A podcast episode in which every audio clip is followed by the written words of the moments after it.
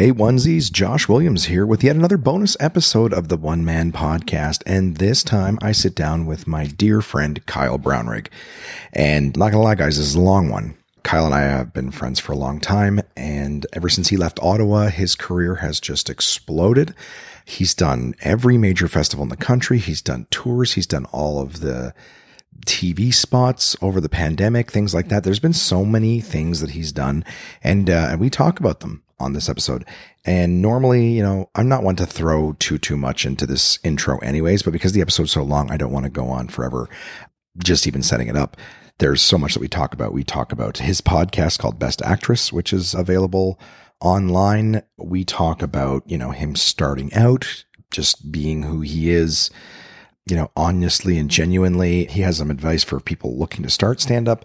It's it's a good episode. I, I had a really good time. Both of us were like, "Holy shit!" It it went so fast, and uh, and we could have kept going a, a, lot longer had both of us not had previous engagements. I had shows to do, and he had uh, dinner plans. So definitely, I assume Kyle will be back another time to to to prattle with me on prattle on with me. Who knows how you say it, but we'll we'll definitely we'll definitely chat again. I'll have him back on the podcast. But you guys can tell just by the way we talk, we've we've known each other for a long time and we're close. So I'm really excited for you guys to get a chance to meet him too.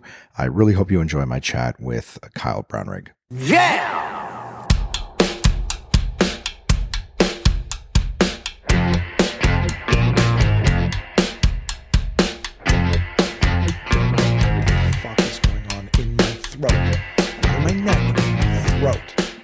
So, and I, I, so this is the beginning of the podcast. Well, I, we're recording now.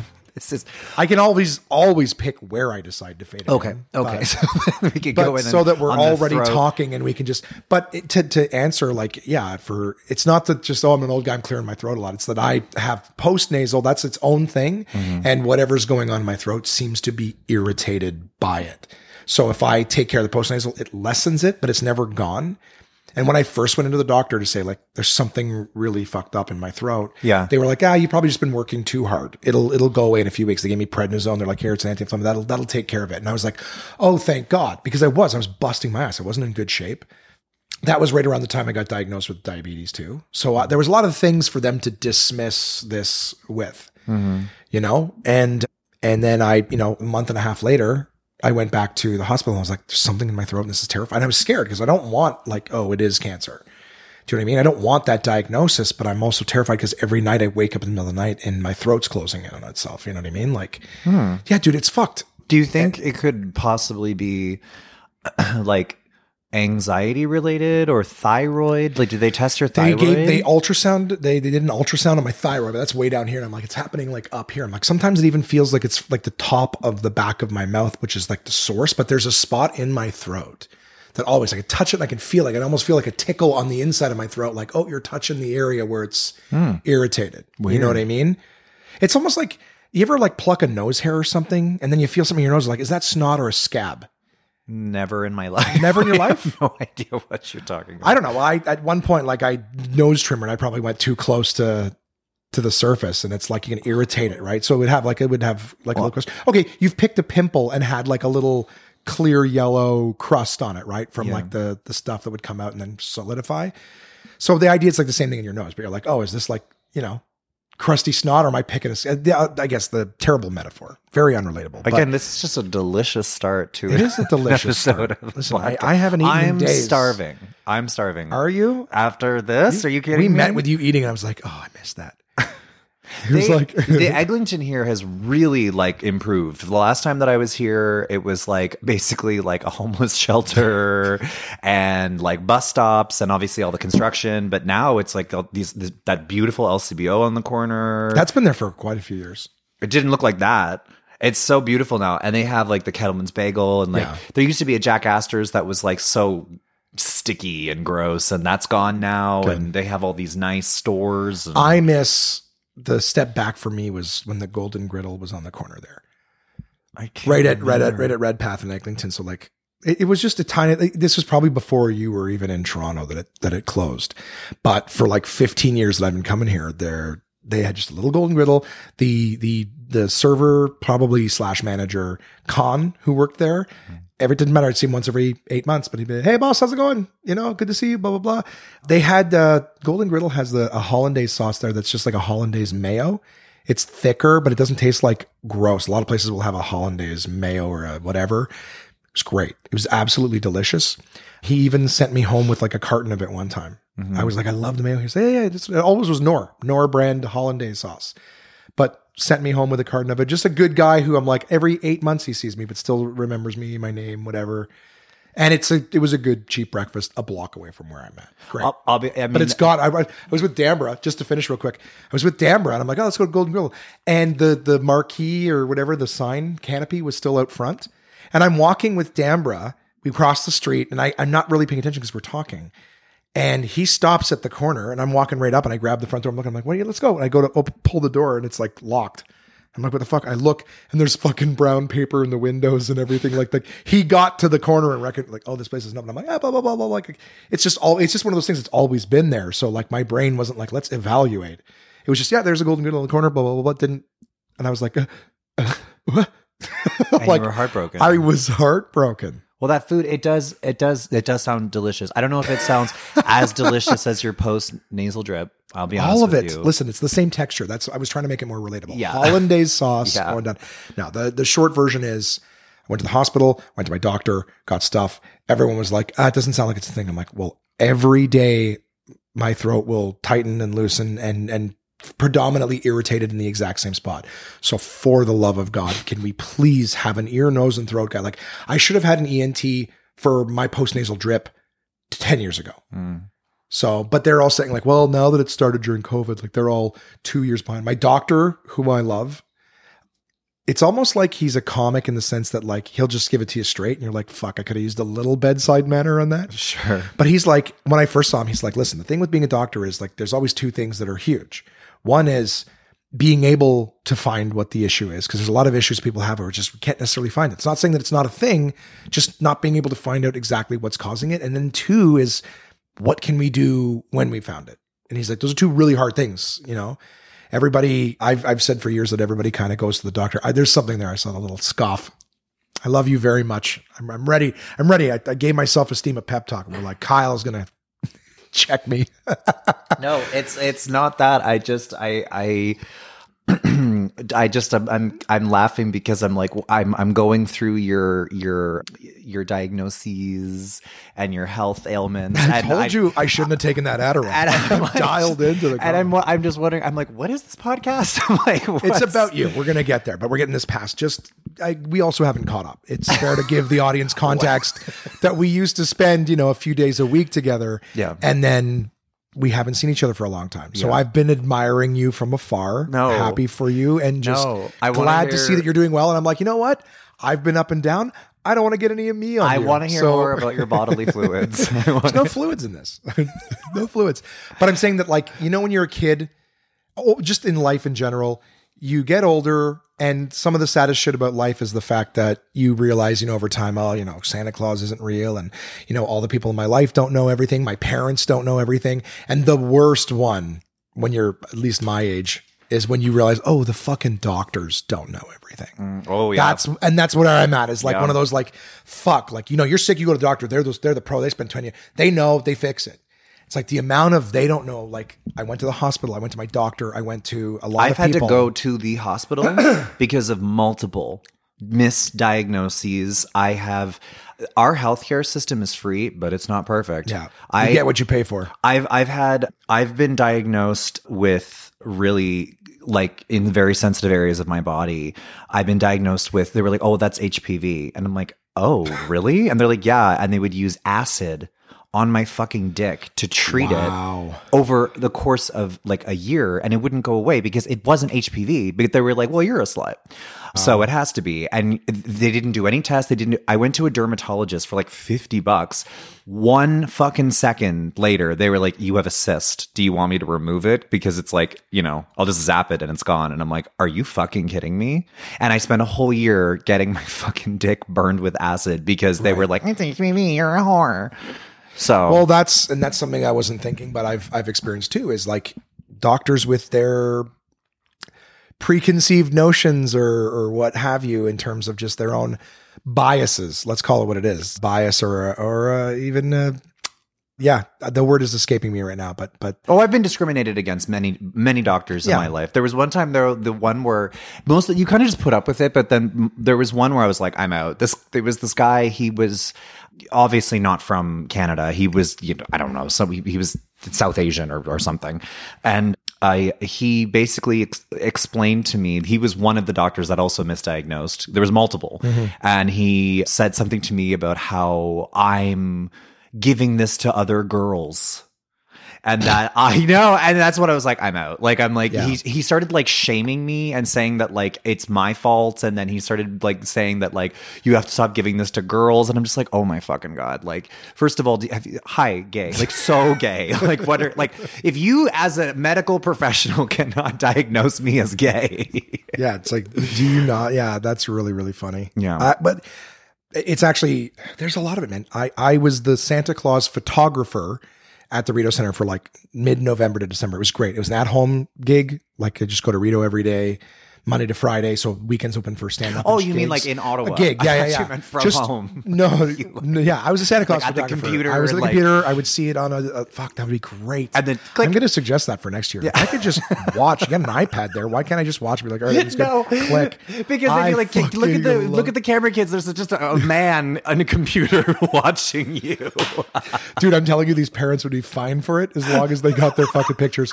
It's, it's, it's a it's a great gig in terms of consistent money, Monday to Friday, daytime hours. Cadillac Fairview's got deep pockets. Great, but there was there was just as an example of, of like like kind of read the room, or or ask. There was there was there was like a group of six kids that come in to get the pictures done. Kids, teenagers, 14, 15 but they come in they come in and it's like it's like four girls and two guys so they take a group shot cool next picture guys first couple boy girl click second couple boy girl click and then it's two girls. In my head right away they could be a couple. Let's. Uh, Santa's like, okay, so for this one, you sit down to me and wrap your arm around me because the other couple shots are like they sit next to Santa with their arms around each other, the couple, right? And then Santa has the two girls. Okay, so you sit next to me, grab my arm, and lean your head on my shoulder like you're. And then the other girl's kind of like just puts her arm around her partner, like it's like one's in you know focused on Santa as opposed to the two previous pictures focused on each other. The love is there with Santa.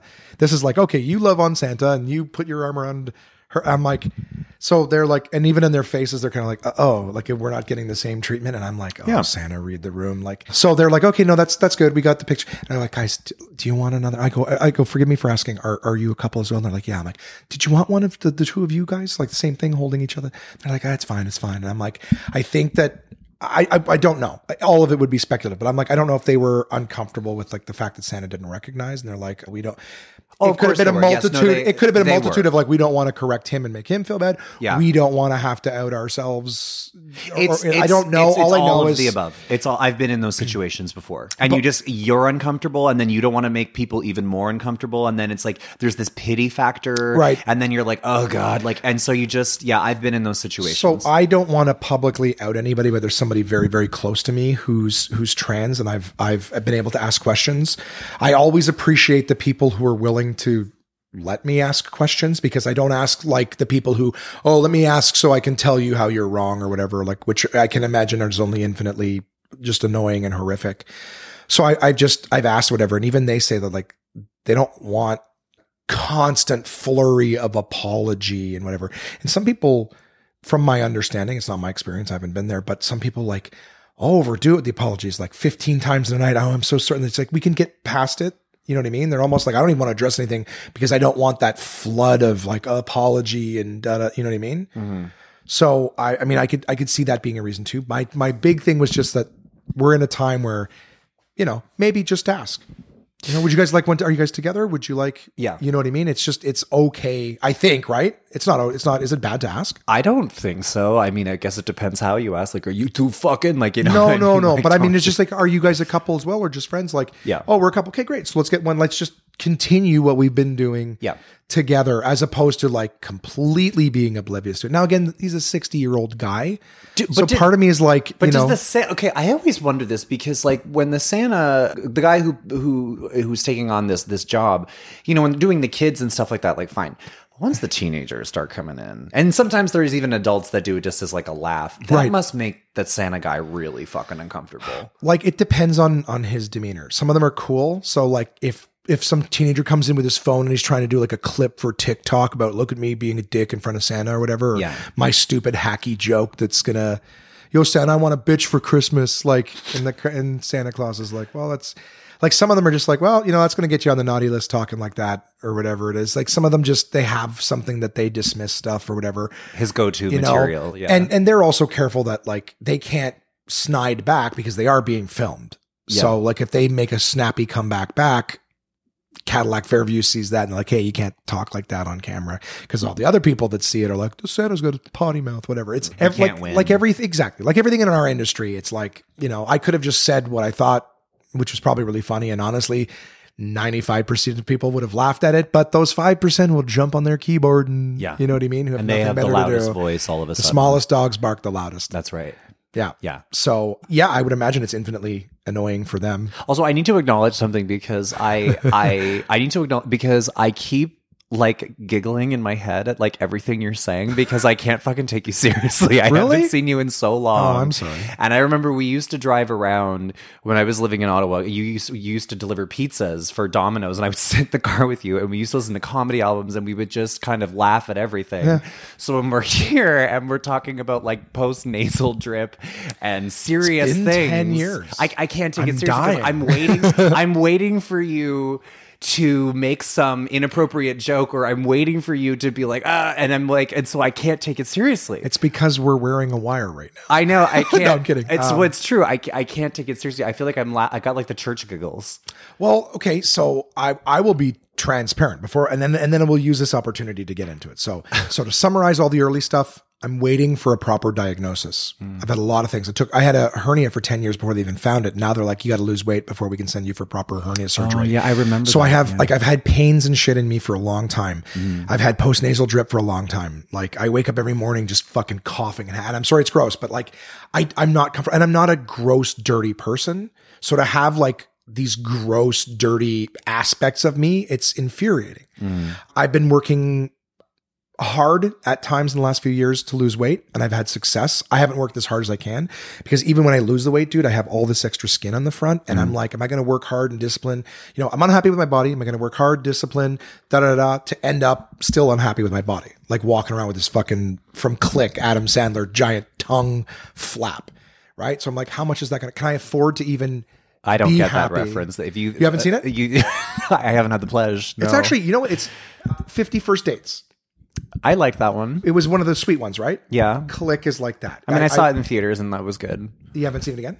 I remember the ending very well. She wakes up on a boat, and I remember That's the whole movie, guys. Yeah. Uh, So, she wakes up on a boat. It's a serial killer. It's movie. yeah. I would terror. I would be scared. a woman. Yeah, she doesn't know where that's she is, but she's on a boat in the ocean. There's a lot of movies like that where when you go back and look at, it, you're like, yeah, it was a sweet premise, but if you if you really decompress it, well, Yeah. But that's the you know that's that's the problem with society nowadays. Too much, you know, dissecting, decompressing.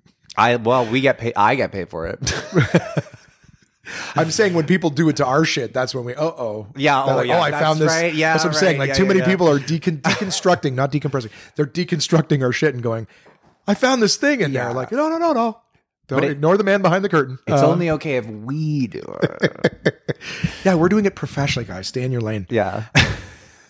Essentially, whatever. The whole point is in click. There's, it's like he can control his life, fast forward, whatever. But it's a, it's a, it is very sweet. It starts off. It's, it's an older one. If you, and you're a movie guy, don't don't sleep on Click. Click is one of the. good- I haven't seen a good Adam Sandler movie in like ten years. Click is is a good one. It's a sweet message where it's like, oh, I need to get stuff done so I can you know be with my family, whatever. So he finds this magic remote that he gets from Christopher Walken. So you can't tell I'm me just that. I'm just picturing in my head like the the the bridge on the River Kwai, Casablanca, Godfather Part Two, but don't sleep on Adam Sandler's click. because I know that you've already seen those other ones, but I tell you, I swear to God, have you seen Bridge over River Kwai? I've seen everything because I had a podcast called Best Actress. I know that I was waiting very patiently to get an invite. Oh, really? Were you? I reached out. I, I- was like, I was like, yeah. You're like, I'm doing one with Matt Carter next week. I was like, okay. Oh, just never, you know, I never, I always felt so guilty every time I'd ask somebody because it's Really? five movies and you're not getting paid for it. No, that's fine. It's five. Well, the, I ended the podcast a month ago after doing it for for four years. That's me. A day late and a dollar short. Yeah, like we yeah. should. Did why did you end it? It was time. The episodes that were left were just in terms of like numbers and viewership. Did you have it? Was it always slated to end? Well, I mean, technically, there's only so many years of the Oscars, so there's only so many episodes you can do. Technically, I think the Oscars are on their like 93rd. Okay, so so it was ba- like I didn't know a lot about it. I know that you guys talked about movies. Yeah. So is it still available? Oh yeah, yeah, so yeah, plug. it's available. Do me a favor. Tell me what it is. Plug it now. It's so it's that- called it's called Best Actress. It's it's anywhere that you can listen to podcasts, and the first like eleven or twelve episodes are are free, and then like if you want to listen to the entire thing, it's just five bucks on Patreon, and you can access the entire catalog of episodes from the very beginning. I'm very proud of it, and I I put so I did it for almost four years, and it was like kind of like a little part time job, but I did everything on my own. I didn't have any sponsorships, I didn't have any ads or anything like that, and so that's kind of where the Patreon came Right. in because I'm like I gotta I gotta, gotta gotta get like this is so much work and I'm getting nothing out of this. You know, it's not like America where people get paid to do TikTok. You know what I'm saying? It's like in Canada, you know, we we really have to hustle for not like no everything, money. everything, Yeah. everything, And- everything, and so- everything is earned in this country. everything, Everything, everything. Yeah, Which is why it really sucks when people tell you, "Oh, you don't deserve that." You're like, "Fuck you, yeah, I fuck don't." you. Yeah, but yeah, called Best Actress. I I really I'm I'm very very proud of it. But we we did stop doing it because I think there were probably about 17 years left. But the years that were left were a movies and actors that you've never heard of before. B having to ask other comedians to watch these just garbage films. Like it would be because roles for women. I don't know if you know haven't been great historically. historically, of course. especially like Oh, pre that's- 2000, right? And so when you go back, it's like of the five. Okay, so for example, it's like you'll have like a great year from pre 2000. It's like Jodie Foster, Silence of the Lambs. You have Susan Sarandon for Thelma and Louise, and you also have Geena Davis for Thelma and Louise. Like that's a great year. course. Those kinds of years are very few and far between. You know. Oh, there's years where where you look and you go, "Holy fuck! How do they pick a best picture?" That's right. All of them deserved recognition, and then you go the next year. But it happens in our industry too. Oh, bunch yeah. of a year where there's a bunch of great albums, only one of them can be the best, and then Do you know what's funny? and then the next year you go, "Oh my god!" The fact that they had to give somebody an award for these pieces of shit. There was, you know what? I because we haven't had the the the Juno for best comedy album. Uh, I won't name names because that's so tacky, but I will say that there was a recipient of one of the best comedy album Junos. You know, since since it started, that actually after they received it, they had to change the rules because it was a bit of a yikes, and they were like, "Oh shit, we we kind of." And I, I know from some people that are like on the inside. Again, I'm not naming any names, but Uh, and you shouldn't really. but at, when we're done, Yeah, I, oh, will- I please, will, please, please. I Yeah, will yeah, reveal everything because literally, yeah. what is reveal? It's like got to do with RuPaul. yeah, yeah, yeah. It's like Okay. he has, the, or she has this thing where it's like she has like this lip sync assassin that comes in to compete with the winning queen of the week on the All Star season, and then they, it's a mystery of who it's going to be because it's just somebody from like other seasons, and they're like, reveal yourself, and this like big panel lifts up, and they come out and they like reveal themselves. So Right, it's right. So if I, if just to let you know, I saw RuPaul live in Vegas. Oh, how was RuPaul that? Drag Race. So I took Crystal for her 40th. I actually haven't even recorded this episode. I was still sick with the throat and I was behind. I just, it's one of those things where as soon as I was late for one episode, just it's pff, snowflake turns to blizzard. So Can we call this episode post nasal drip? It's Well, I don't name them. It's actually going to be named Kyle Brownrigg. Post nasal drip. Post nasal drip. Yeah. I'll, put- I'll tell you what. I always say Josh and Kyle talk about blank, blank, and blank. I'll put post nasal drip as one of those things. Drip. Just for me, I it's want go- that. You, you. It's it's for you, buddy. It's for uh, me. Post nasal drip if the pen works. this is nothing. Yeah, I guess because I keep going back, dude. It's affected my life so bad though. Like depression. Like when you think you're dying, do you strive? I guess maybe some people do strive for the heights. I, for me, it was just like I, I think I'm done. My body's breaking down in a very small period of time, right? Because I, I used to drink a lot of water and stuff. I'm going back to RuPaul's Drag Race life. Don't worry. Okay. But for like for the longest time, like I've been a big guy as long as you've known me. But every time I go to the doctor, it's like you, you don't have diabetes, like your blood sugars are okay, your cholesterol's okay, your your blood pressure's okay. You know what I mean? And I'm like, well, I, I drink a lot of water and I do try to stay busy. Like, you know, I don't sit around and eat chips and ice cream and cookies, which is probably a good thing for me. But but then just on that tour, I started to have this throat issue. And the, doctor is like, yeah, I looked at the blood work. He's like, you're definitely type 2 diabetes. I got tested maybe a month later for like my blood pressure because I had a, like I said, I got sick, wouldn't go away. He does the blood pressure formality at the doctor's office. He's like, you're 160 over. blood." He's like, that's crazy. And on the spot, they prescribed me blood pressure medication. Mm. And so it's just like, it's just like all of me breaking down at the same time. And so depression, sorry- whatever, whatever. No, hey, no, no, it's all good. All good. And this was during the pandemic, like where the certainty of our industry was already like, we didn't have a lot of comedy clubs to begin with, and we lost some during the pandemic, right? Oh, So- I think Vancouver just got uh, like yeah, leveled. decimated. But Los Angeles too. Apparently, like Yeah. everything in Los Angeles. That's why everyone was jumping ship in LA, moving to like Texas and other things. We're like, they're like the city in terms of business is like decimated. So well, I was in San Francisco recently because I'm gay, and the you think homeless the homeless problem in Toronto is bad. I live downtown. it's fair. it's it's bad, Is it? but Go uh, going to no, but going to San Francisco. It looks like you know a scene out of like The Last of Us. The all of the buildings are boarded up. There's human feces all over the streets. People are living in their cars. There's homeless people everywhere, and no one is asking for money. No one's like, "Hey, "You got any change?" No one's harassing you. no, they're just like we're trying to survive. Yeah, they're just trying to live. Like it's bad. and they're and that's they're such beautiful cities. yeah. Do you know what I mean? Like if it didn't happen, Yeah. like I, I, I was at Vancouver for the first time in my life in 2021 or 2022. Uh, and I've been again a second time this year. Like, so, so my forties was essentially like when I got to see the most beautiful city in the world. But where we were was near Hastings. So like I'm walking down the street, I'm like in Ottawa, Rideau Street, you know what I mean? Where most of the homeless is, they're like sitting along the, the, the you know, sitting on the ground against the wall. So you can still walk and they're kind of Yeah. along the sides. Ottawa's not that bad. I mean, No. King Edward is like, eh. But that's what I'm saying. Like, but, but there's five homeless shelters on King Edward, which, by the way, for just someone who's formerly from Ottawa, the leases on those buildings, it's it's been speculated that the the people who own those buildings are not going to renew the leases for the homeless shelters. so all of those places are going to get shut down because there's so much money going into the downtown core that they're like, we don't want this shit here anymore. Clean it up, right? So they'll push it out. Vanier's got like a huge influx of money going to it to gentrify Yeah. whatever. So it's going to be the new Westboro. They're going to just push everybody the fuck out, which is sad. I have a ton of empathy for the homeless, but sadly, it's not one of those industries where you can get a ton of money. It's not. It's not sexy. It's not a sexy charity, right?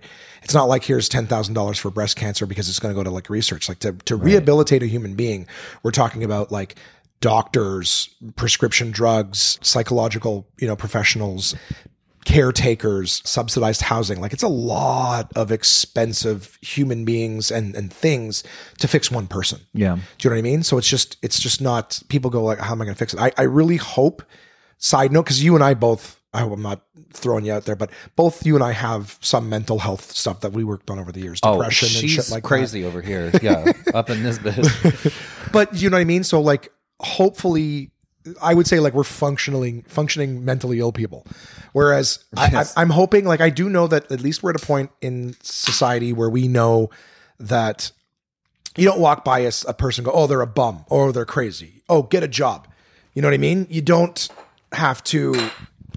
We we have a little more empathy and understanding that this is not somebody who just doesn't want to work. Mm. We know that they're mentally ill. We I think as a society we understand that they're people who've fallen through the cracks. So there's some growth in our understanding there. I'm hoping that as a society we we are able to diagnose these things early when people are kids and adolescences so that they can get the help that that is covered by the system and Yeah. everything like that at an early age where you can get your prescription medication before your life goes to drugs and off the rails and everything like that. You know what I mean? Like I mean, it's it is getting better now with the because my my youngest nephew has just been diagnosed on the spectrum, Mm-hmm.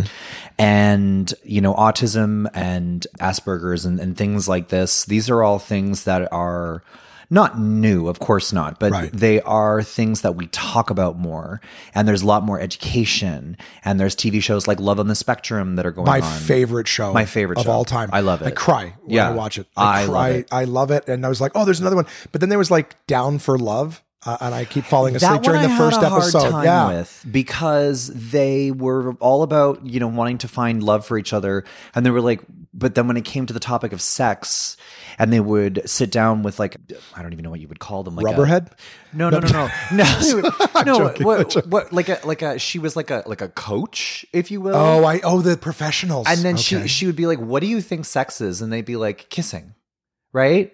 And then you're like, "Wait a second. And then you're like, "Are you actually like like equipped emotionally and mentally to mm-hmm. actually be in a relationship because I don't think you understand I I don't know if you understand exactly what it is that you're and and that and that actually kind of opened my eyes a little bit cuz I I I watched most of the show but then I kind of thought like is it is it that they are looking for relationship with another person who has you know who's diagnosed with down syndrome? Or is it that like they're they like the idea of it yeah, Disney princesses fallen for Prince Charming yeah because they kiss at the end, but doesn't go further. Uh, but it doesn't that. go further yeah and so Yeah. I'm, I'm assuming that like you know whether you have down syndrome or not obviously like a human connection that that's just human nature right of course so i'm assuming that they would crave that but it, it, the extent of it i don't know It's funny in my head just now while we've been talking about it because I love the show and I and it's like one of those things like dating is hard enough for people who don't have issues with social cues, mm-hmm. right? Like like generally speaking, the love on the spectrum is a lot of people with Asperger's, mm. pre- predominantly. Mm. Right. So people who don't pick up on social cues. Whereas like even people who have no issue picking up on social cues for the most part, when you're on a date, your insecurities can run wild. You're like, fuck, do they like me or were they just, you know what I'm saying? So for somebody who can't pick up on it at all, I'm like, this sounds hilarious. It, it, and it is a funny show. It's a funny show, but it is so charming and endearing at the same time. Yeah. Do you know what I mean? Where you're just like, they are, they are, they are beautifully honest Yeah. on that show. And I'm like, fuck, even, even I try to be as genuine as I can all the time. And I'm like, fuck, like I would aspire, dude, that one guy who's talking to his mom saying, Sabat, I'm so proud of you. You're going to be on your first date. You've grown up from such a point When are you going to be done talking? He says to her. Yeah. I fucking died. I'm like, Yeah. who hasn't thought that? Well, it's it's funny. It's funny that you say this because I actually I did I did a Rick Mercer gala during the pandemic, and because it was during the pandemic, there wasn't there wasn't anybody in. The, it was this huge theater in Burlington, but there was only a limited fifty people that could be there, and they were all spaced out. So it basically just looked like That's you- horrible. You know, like a like a. It, it was almost like the teachers listening to the principal like at like lunch, and they were And was this go over Zoom or was this going to be for like CBC or something? this was a CBC television show. What they did is they hmm. actually edited it pretty good, and like some they just added like fake laugh tracks and stuff like that. You'd have to. You'd have to. you know. But I had this whole bit that they fully cut about Love on the Spectrum and how much I love this show because Michael from season one was my favorite. Yeah, Simon, um, Australian Simon. Yeah. These are my quarters. Yeah, and he has his toys, and he loves his toys. And I say that dating, it's it's it's so. I love the show so much because this is how dating should be. Because he'll go on a first date and he'll be like, oh, "I like toys," mm-hmm. and then the person that he'll be on the date with should be like, "I fucking hate adult men who collect toys," and that's the end of the date. And you're just like, yeah, well, per- exactly. You get it out of the way. You don't Right. waste. I always make this joke on stage where I say that, like, I see this thing that like straight women and let's be honest, gays as well do where like for the first like month or two of a relationship, they're like this perfect inauthentic version of themselves. Demo reel. Yeah, because the exact because they like because he hasn't figured out that she's actually the girl from the ring. Okay. He doesn't know I've never had that part of my thoughts. he doesn't know that he has seven days from the ring. You know what I'm saying? I'm like, I let, see, I let see. him know on the first date, bitch. Like, just be the realest bitch. Because on my first date with Daniel, we got fucking wasted and we ended up on the news on live uh, by accident. But I remember being like. Oh dear God! Like that is the most horrifying, embarrassing thing. He must never want to talk to me again. But he loved it, and we've been together for like almost six years. Okay, and and that's great. It's a beautiful, beautiful story. Quick question, because you said by accident, and and you and I both very words are very important to us. How we phrase things very very important to us. Yeah. we're very structured in that regard, dude. The amount of people I hear say, "Oh, I did that on accident," drives me crazy. On accident instead of by accident. I am. Yeah. yeah. when you hear that, does it does it just sort of like a, like a speed bump in the in this like When I was growing up, my best friend Leah. um, You remember? I saw Leah a month or two ago, and I Oh, gave her a big fu- hug. yeah, she texted me. I still see Leah, and I say hi to her every single time. Yeah, yeah. Well, she's she's kind of grammar police, and she was always grammar Oh, I see. police. And I so see. when I was growing up, like w- like she would like correct texts that I would send her like in terms of tense, in terms of spelling. So for me, I, that I just kind of like I always kind of thought it was funny. Like I would probably drive most people crazy, but like I was friends with like all the band geeks in high school, so like I'm used to like kind of you know people that take that stuff very seriously. Maybe she's on the spectrum. I don't know. But so for me, I hear it and it's like nails on a chalkboard, but I just I just don't That's what I mean. It's like so here, and I just like I like I, even though they're talking, I'm actively Yeah. listening. I just I stop 'Cause I'm so So you're like by corrected. accident, and I'm like I haven't heard someone say it right in a very very long time. Yeah. you know, by way of accident. Yeah. it's like on accident. No, it's like it's like nails on a chalkboard. Con- conversation like comedy, it's it's music. Right. It's like da da da da da da da da And so Yeah, whenever you're like da da da da I'm like, yeah, uh, like they it. plucked the wrong chord, and 100%. even though they didn't hear it, they're like, I wonder if anyone. I, I, I the, I'm not a, I'm not a grammar Nazi or, or language police. When I was young, I used to do it, and I, and I have over the years realized that when people feel the need to stop you and correct you, Hmm. it's an insecurity on their part because they're like, I need to show everybody, you know, I need to bet, you know, put myself above this person. But like, I know this and you don't, so I don't. A lot of times, I even have friends who are who are younger, and I'll ask them. I just, I say to them, hey, just out of curiosity, if you were using a word incorrectly or mispronouncing it, would you want to know? Mm-hmm. And if they're like, yeah, I'd be like, okay, you just said blah blah. They're like, nah, I don't care. I'm like, okay. It still changes how I think of the person. Like when someone chooses, well, if you if if you said, hey, if you're doing something the wrong way, would you want to know the correct way? If they're like, no, I'm like, well, okay, that person just said I choose ignorance. I Yeah. would rather do it wrong than learn yeah. right? Because I'm like, there's nothing wrong with being corrected. I, I've said words a million times. I even have a segment I do now just recently, the word of the week. So words I've heard a million times, and I'm like, some of them I'm like, I think I even know the definition, but I'm like, fuck it, let's on the podcast hear if I know what it is. Yeah. I actually I just did one yesterday, and I, I what I should start doing is saying what I think it is before pulling up the definition and just to, to contrast of of did I understand it correctly or not, or just words I straight up don't know. Yeah. like the rules on whom is coming up next week. Yeah. And it's kind of like when to use whom, because I think we can use it correctly, but there's a lot of words even just doing this that I realize like, oh, most people who use them are using them wrong. Using them wrong. Did you know the difference between imply and infer? Not off the top of my head. I But you've heard both words, right? Are uh, you inferring? Are you implying? Like, I don't think I've ever used the word infer in my entire life. okay, that's fair. Yeah. That's fair. But you've heard it. Yes. Okay. So it was a it's a simple one. People use them interchangeably, but it's actually so imply is like subtly, you know, sending a message from the speaker, but inferring I I couldn't infer something to you. Because inferring is what the other person received from the message. Like I'm inferring like if you're like, oh hey Kyle, I spent a lot of time with guys, right? You'd be like, Are you are you implying that I'm gay? It's like, yes, I'm implying it and you inferred it Yeah. Right. you, what you understood subtly like is the the, giving and the receiving. Exactly. So the the giver is the one implying. There's the a top and a bottom inferring. situation. Right. But but a lot of people, a lot of people will say, "Oh, I'm inferring that da da da." It's like, well, I can't give you. You know, I could say I'm inferring from what you're saying that blah blah blah. Yeah. Right. You implied I inferred the giver receiver. Yeah. But a lot of people will just say, "Oh, I'm inferring that you're gay." It's like, well, you're not because you didn't say anything. I mean, what know a what I mean? what a perfect segue to get back to RuPaul's Drag Race in Las Vegas. You're hosting this, by the way, just so everybody knows. It's about Kyle, but he's going to host. He's going to keep me on track. I'm just enjoying the conversation. I haven't spent time with you in a long time. in a long So, time, I know. Um, 2016 to be exact. I, I hope it's equally enjoyable. we see each other once a decade. It's sad. Anything It more than sad. that, it I pull the fire alarm. In my head, I'm always like people who I put on stage for the first time. I always have this odd, like it's the the only relatable thing is like siring you into comedy. Do you know what I mean? So I'm like, I feel the need to just no, nothing, nothing elitist or arrogant or or, or possessive, Hmm. but just that like you know, Trevor Thompson put me on stage for the first time. You know, pushed me to get on stage for the first time. So I will always. I didn't know that. At any time, yeah, it was at his little show in the basement of the Royal Oak on Laurier, which is no longer there anymore. And I'd done all sorts of different other shows, even one nighters in that stupid room since. But Trevor Thompson encouraged me. He recognized that we were coming to shows all the time. He he pushed me. My friends pushed me. So his show was the first time I ever got on stage. He booked me for it. Got on. So whatever I ever achieve in this industry, a part of me will always be grateful for him. And he hates that I tell you know I'm like, hey, Trevor put me. I say, ah, stop telling people that.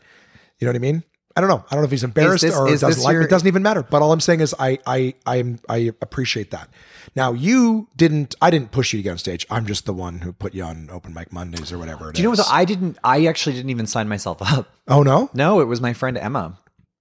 I don't really talk to my friend Emma anymore, but I will always mention her because it really was her. She found your uh, at Monday yeah. absolute open mic night uh, email, and she literally was just like, "You're doing it."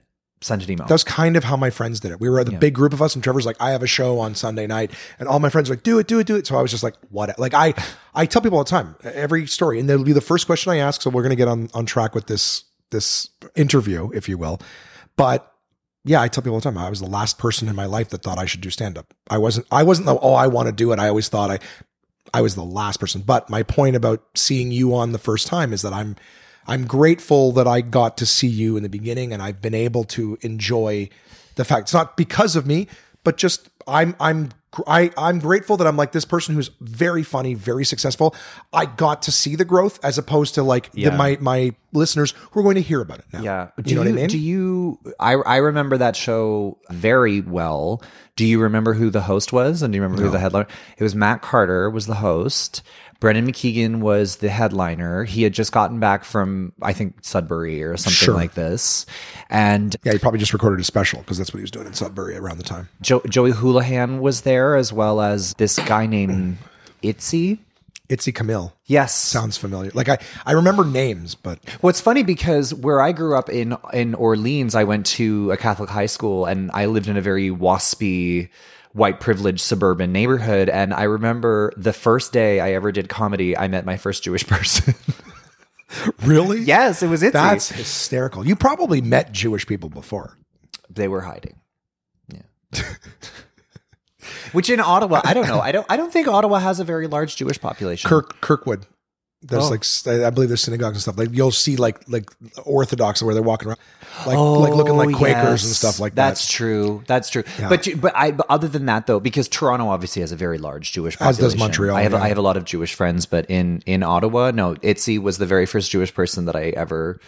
So I was like, "Are you openly Jewish?" Like, no, I wasn't like, like I wasn't like that. But I'm just saying, No, like he, he just kind of mentioned that he was Jewish, and I thought, "Oh, geez, I've never, I don't think I've ever met a Jewish person before." Yeah. I was 23 years old. That's crazy. I, I get yeah, I'm surprised. That's insane. Like my my mom was part of so many different groups of like just charity. Like my mom was a volunteer for you know as long as as long as I can remember.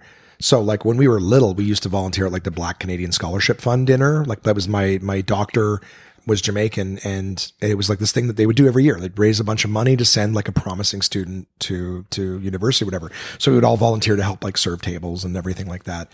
Yeah. So I, I just I guess all sorts of different cultures I was very open to from a very young open open to like I'm like I'm, I'm willing to accept. I, I, I was I exposed. like the idea of the Jews. yeah, I was ex- Well, I was exposed to and I was around. so- exposed to it. I'm, I'm into it. Um, yeah, that's crazy. That that's so that sounds like a fun show. It. What I remember, I was so nervous, and my sister made me more nervous because she thought I was just gonna eat a dick on stage, and she came over and she had this big glass of red wine, and it was hers, and she was like, "Down it, like just drink it."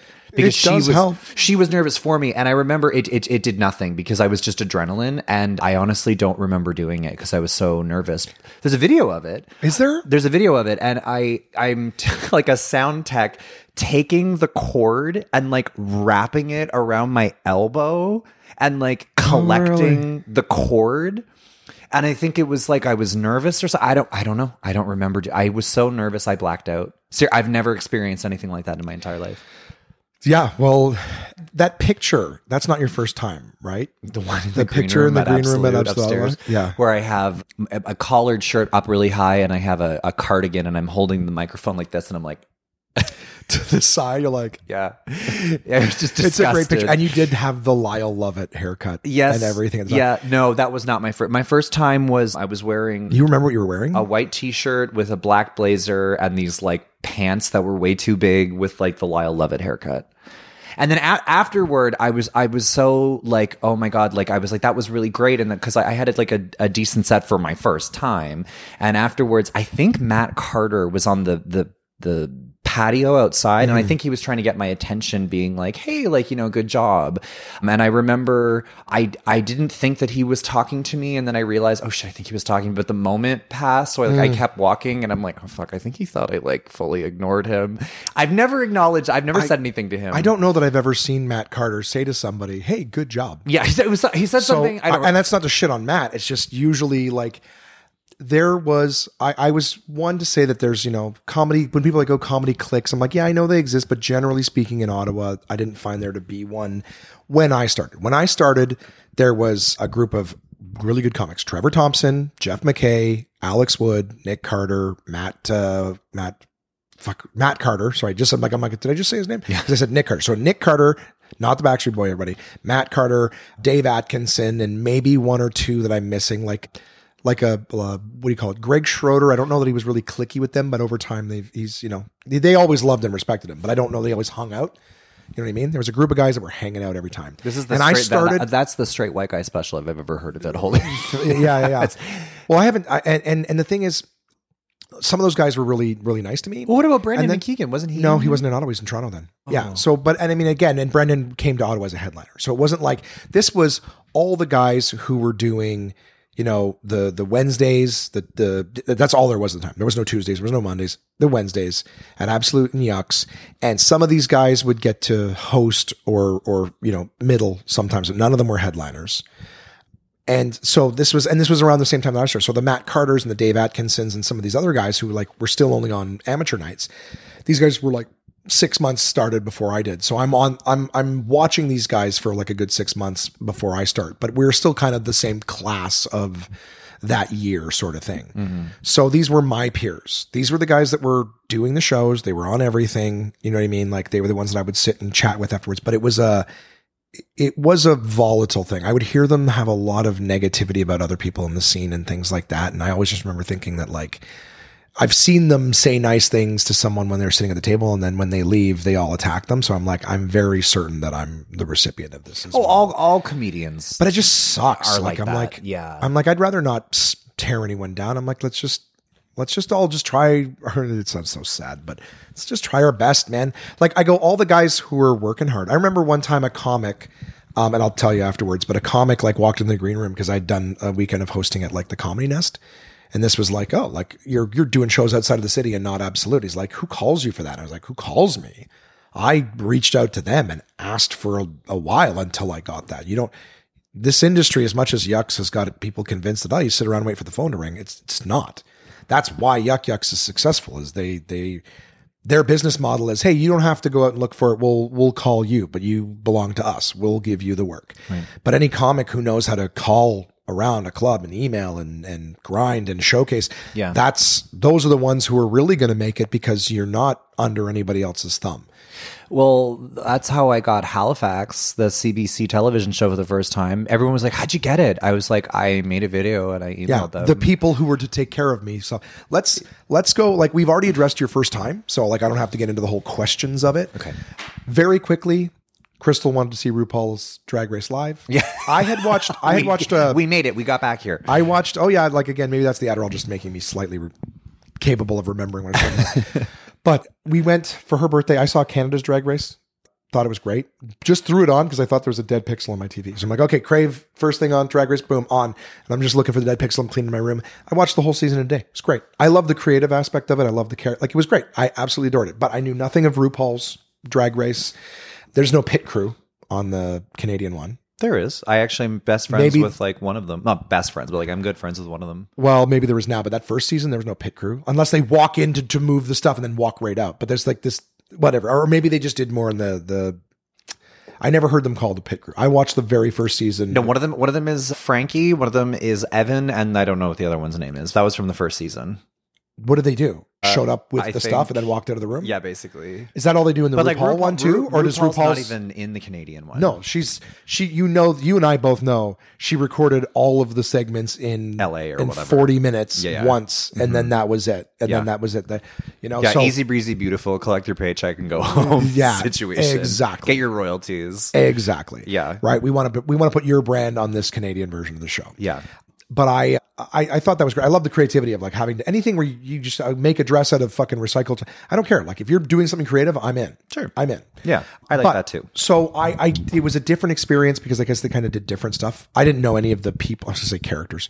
I didn't know any of the They kind of are. the the the people from the RuPaul's ones. I never watched it, right? So, but I went and the the host was was a a, a fat do I do girl? Do I say girl when they're in drag? I mean, Queen. Okay, fat queen, fat. She was fat. Okay. they were fat, uh, whatever. But but like so expressive. The face was so expressive. Hosting, uh, like as a comic and someone who's hosted, I'm like, I was just like, oh, I am so pr- like in love and so much respect with you are hosting the shit out of this. Like fucking the face is so express. Like they were really doing Good. a good job. Yeah. Yeah. The events were interesting, but it was predominantly lip syncing.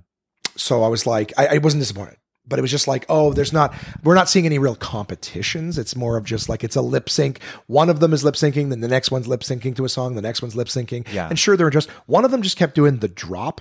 I guess that's all I do. They would just do like got the splits and whatever, walk around, blah, blah, blah, and then drop. Like, so I was like, okay, so your thing is that you can do that, but you're not really, they weren't really selling anything else. And they were almost in like a one piece bikini outfit the whole time with like nothing else going on. Do you know what I mean? As opposed to like the big Canada's outfits. Drag Race is very low budge, and But this was in Canada. This was the the RuPaul's Drag Oh, Race live RuPaul's in Drag Vegas, Race. in oh, Las I see. Vegas. Well, see, I just I'm so dragged out. I I, I I'm like, there's Drag Race, Australia, Canada, U.S., U.K., France, right. Philippines, and All Stars, and then they have like U.K. versus the world and Canada versus the world, and you're just like, like I.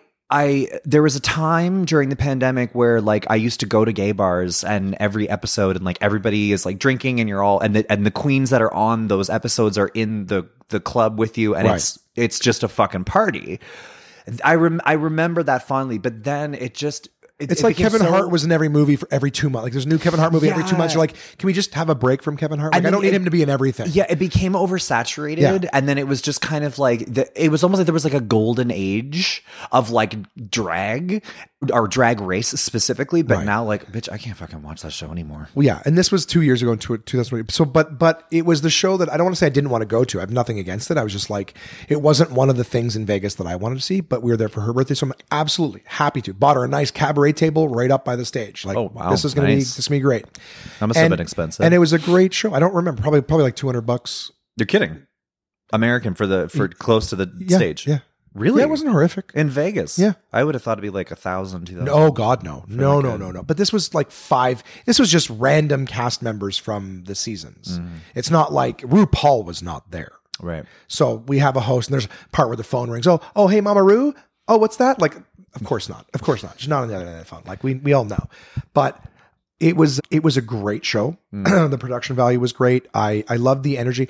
Again, you're in the the southern part of the United States, and even though it's like a big city, I'm like, I'm like, it just was really cool because I'm sitting here going like, I loved seeing all of the the LGBTQ community. You know what I mean? And I was like, I love that this is a room full of those people In Vegas. allies Yeah. in Vegas and it was such a safe space. Everyone could have fun. I was like, and I just love that. I love people being able to be themselves. I don't give a fuck what you are, but I just was like, I love this. People aren't walking around going, Oh, I don't want to, can I say that here? There's MAGA hats and shit like that in Vegas, right? Cause people are coming from all over. Yeah. You know what I mean? And there's, and it's the worst is that all the, the most fucking closed minded people are the ones who think everybody thinks like me. I'm going to wear this so that everybody knows I'm, I'm one of the good ones. And Yeah. like, ugh. Do you know what I mean? Somebody wore it. There's a gay beach here in Toronto. It's called Hanlan's, and it's like ex- exclusively like an LGBTQ space. And I remember years ago, there was this guy that was on the beach. And this is not like a you wouldn't walk on and and and sit down and then kind of look over your shoulder and be like, is this a gay beach? Like it's so fucking gay that you can see like the rainbow from like 200 miles away. Like it's Right. it's very clearly a gay space and not even just from like the music but there's like drag queens on the beach and there's like all of the jacked guys wearing like the skimpy little thongs like get the fuck out of here you know what i'm mm-hmm. saying and like the women you know what i'm talking about. Are you suggesting that the, the jack guys with the thongs are gay? yeah Well, I'm not suggesting that they want, so, but is, but is that a, is that a is that a Yeah, thing? Like if you're a huge big muscle dude with in a, Yeah. in a speedo, you're probably gay. but people are fucking in the bush right? like everyone's it's Well- cruising people are fucking and so it's it's just a very obviously gay space anyway and there's also big fucking pride flags like come on Okay. And well, yes, that's you know, and there was this guy that was like, he had a MAGA hat in Toronto, like mm-hmm. not America, and he had a MAGA hat, and he was on the beach. I remember everybody was looking at him, and it's like, are you wearing that? Like, ironically, Yeah. like, are you wearing that to, to, to, to as like a, like fuck, the, like protest, like fuck this space, like because you know you're not in America, right? Yeah. Like what? I don't understand like why you're wearing that, like. Because that that that hat, especially in even if you're doing it to be funny, like I could It's see someone going like, "I'm going to wear it and just watch people's faces." You're like, "It's for me," but you're like, "But you also know that you're polarizing people." Yeah. just just needlessly because not everyone's going to get that you're joking, and you just like you know you could ruin someone's day. With it's a that. weird it's a weird move Yeah. to wear that hat in in in Toronto. It's I anyway. It's I'm- also I- very it's just it's almost like just walking around going I'm very close minded. Yeah. But the point is is that I I enjoyed it not just for the the show like the production value is that I was just it was really cool again being whatever straight cis whatever I'm allowed to call myself as I I don't know I don't say that like ignorant dismissively it's just like I'm trying is all I'm trying to say I'm trying to say it right progressively so as a as a cis white male you know, I've always considered myself ally, even though I've had people tell me that I, I'm not allowed to refer to myself as ally. I'm supposed to have someone else knight me that or whatever it is. I'm like, can I, I'm not allowed to say like, hey, I love you, be you, and, and you know, I don't know, I don't know, I don't know how. So many rules. Why can't we be just genuine people? Why does someone have to come along and say you're doing it wrong? I'm like, well, that's that's a quick way to make somebody like a forced lesson is not learned. yeah. Do you know what I'm saying? So when people are yelling at you, you're like, can I just That's all Toronto. I just but that's all? Toronto is. Now a lot a lot of places are like that. They're like, I'm just gonna yell at you, and you're like, you're like, you know that like just from a psychology standpoint, when when when people feel attacked, they attack back. I I use the Santa Claus Merry Christmas example because I'm like the first time I said, you know, hey Merry Christmas to somebody, and they're like, you're not supposed to say that. You, you can't say that. You have to say Happy Holidays. There's other holidays, and I was like, and and knee jerk. I was like, fuck this person. You know what I mean? Like, fuck that. But I'm like, but then I stop and I'm like, like not in this moment, but just like I was like, well, what? I, I was trying to be kind. I was just really, and I'm like, I'm not even religious. Like, Yeah. I don't have a dog in the fight to Right. begin with. Yeah. It's just that in that moment, I was trying to be kind, and I I felt like I was met with hostility, punishment, and reprimand. yeah. And so I'm like, But that's I've that's kind of the thing now is people nowadays like to create a personality out of being morally superior to others. right. Yeah. That's kind of the truth. But the thing is, is those individuals and people that are like that, my whole thing is whenever those moments happen, I'm like, okay, keep being that person and see how far it gets you. I just I I feel sad because I'm like I I okay so earlier we were talking about something I don't even think that the mic was on but the, I'm surprised at how many people have never heard of the three stages of truth. Mm-hmm. Do you know what I mean? And, and are you familiar with them? I go to bed with them every night. Is that a? Um, I I, I, I assume you're joking, but I couldn't. I didn't get it, so I'm like, well, The three stages of truth. Of truth. I know something is considered to be true. Grief. I'm sure more people know those, but I thought it was something everybody knew. So the three stages of truth for something to be considered true is stage one is is ridicule, stage two is violent opposition, and then stage three is acceptance. Acceptance, yeah. So anything that has gone through life to be considered truth has had to go through them, Mm. right? The world is round, even though that one's fucking being questioned for some reason. But you know what I mean? Like ri- ridiculed, ridiculed, violent opposition, whatever it is, right? And then finally acceptance. And I, I, I feel like I feel like the gay community has had a long period of the ridicule. You know, I feel like over the course of, of, of time, there's been a, a big bunch of the violent opposition. Yeah. And I feel like for, for the gay community, and this is just from my experience and my armchair observations, is that I feel like it's, it's really coming out on the acceptance side. Like, I think it's really hard to, find someone who is just like, no, gay's not a thing. Like I, I know they're out there, and I'm sure that being in the community, those ones who want to oppose are right there, probably in your face, infinitely more than mine. yeah. But I find that I feel like at least in terms of societally, at least in big cities, because I know that the second you step out of a big city into a small town, you're like, what fucking year is this? Yeah. Like even from the shit they'll say to me, I go, what part of Do you know, to be honest with you, I wouldn't even say I felt that way in Alberta and performing in small town Alberta. It's actually East Coast Canada. That's the most homophobic? I wouldn't say homophobic. I would say the most maybe uneducated mm. and like they just I was performing at this comedy festival in New Brunswick and people would just come up to me and say like, "Hey, like out of nowhere, mm. like I wasn't even talking to them and they would just come to me and be like, "Hey, like just so you know, like I had a roommate in college who was gay." And What do I do with that? uh, okay, cool. Like enjoy the show. Like what the fuck? I'm like cool. pull out your card. I'll stamp it. For Yeah, you. like, uh, okay, oh, or um, they'll be like, uh, they'll come up to me and be like, "Hey, just so you know, like, I don't have a problem with gay people." I remember I was with Rebecca Reeds and we we had just smoked a joint, and it was after all the shows and stuff, and we went back into the bar area and we were just gonna hang out, just like kind of, you know, they, they, they were they were ordered a pizza and we were just gonna be high and be Right, right. stupid and, and annoying. And one of the uh, producers of the festival just came up to me and just like straight to my face was like, "Hey, like, gay people like don't bother me." And Re- me and Rebecca You're just like that's crazy. I don't mind Parmesan cheese. Yeah, like it was just like, what are you? But they say, but the thing is, is. I don't think that they mean it in any No. kind of harmful way. They're they're just trying to to show their Support. support, and they're, Yeah. they're they mean it in a very nice way. But it's just like going up to a black person and being like, hey, I don't, I I don't, I'm Hey, I'm cool with you being free. I'm cool. Exactly. Like it's just like what the like why? Are, because Yeah. what that says to me is that that is the only way that you view me. You don't see Yeah. me as a person. You see me as a gay. Yeah, your how you sexual me. preference is your identity. Is who you are. Yeah, I used to say that to my buddy Dave. That was what I was trying to tell you earlier with Dave. Was that like like one of the comics? He came out to a show one time and he was hanging out with us, and one of the comics just wanted to keep asking him questions about it. And he did say like, are, do, you, "Do you mind answering these questions?" And he's like, "He's like, no, no, I'm good with it." Like, but it was just like his fascination was purely his sexual preference. And I and I, I was walking with him out of the car afterwards, and I was like, you know, what's funny? Like when people talk to me, I get to have like favorite movies and favorite, you know. Favorite meals and and hobbies and things like that. And i'm like anything that people want to ask you predominantly is just about your sexual orientation. Yeah. that's all they're fascinated by. I go but at the end i mean it, it's it's But hard then- it's but hard then straight people, it's so funny because that's the way that straight people treat gay people is that like they are just a gay.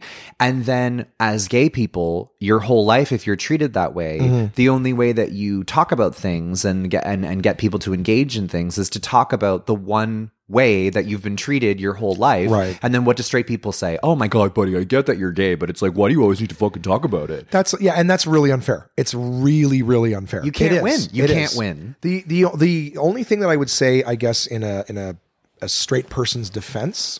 Now, and, and here's the thing too. Is that- Okay, uh, let's let's. This will be a new segment of the podcast. no, no, I, I don't say this. I don't say this. I, I, but I mean it like like empathetically, right? Like, is that I would imagine that it's just the one thing that's fascinating to them that they don't know anything about, mm-hmm. right? Whereas if you say like, "What's your favorite food?" or whatever, like I'm sure. Let's put it this way: it's novel. The novelty of it is like I I've had conversations about food and movies and hobbies. I I've not had conversations about this, mm-hmm. so that's the only thing I could say is is trying to give them the benefit of the doubt that Oh, they're I always being- do. I've that- I've never I've never like snapped at somebody. I've never been like, why the fuck would you ask me that? Like, oh, no, no, but you've always been a, you know, you're a kind person. You're also, well, this is not my place to tell you what you are. I've always found you to be a kind person. And so, I can be. yeah, we're also, I mean, we have to kind of check ourselves too because we're in the entertainment industry.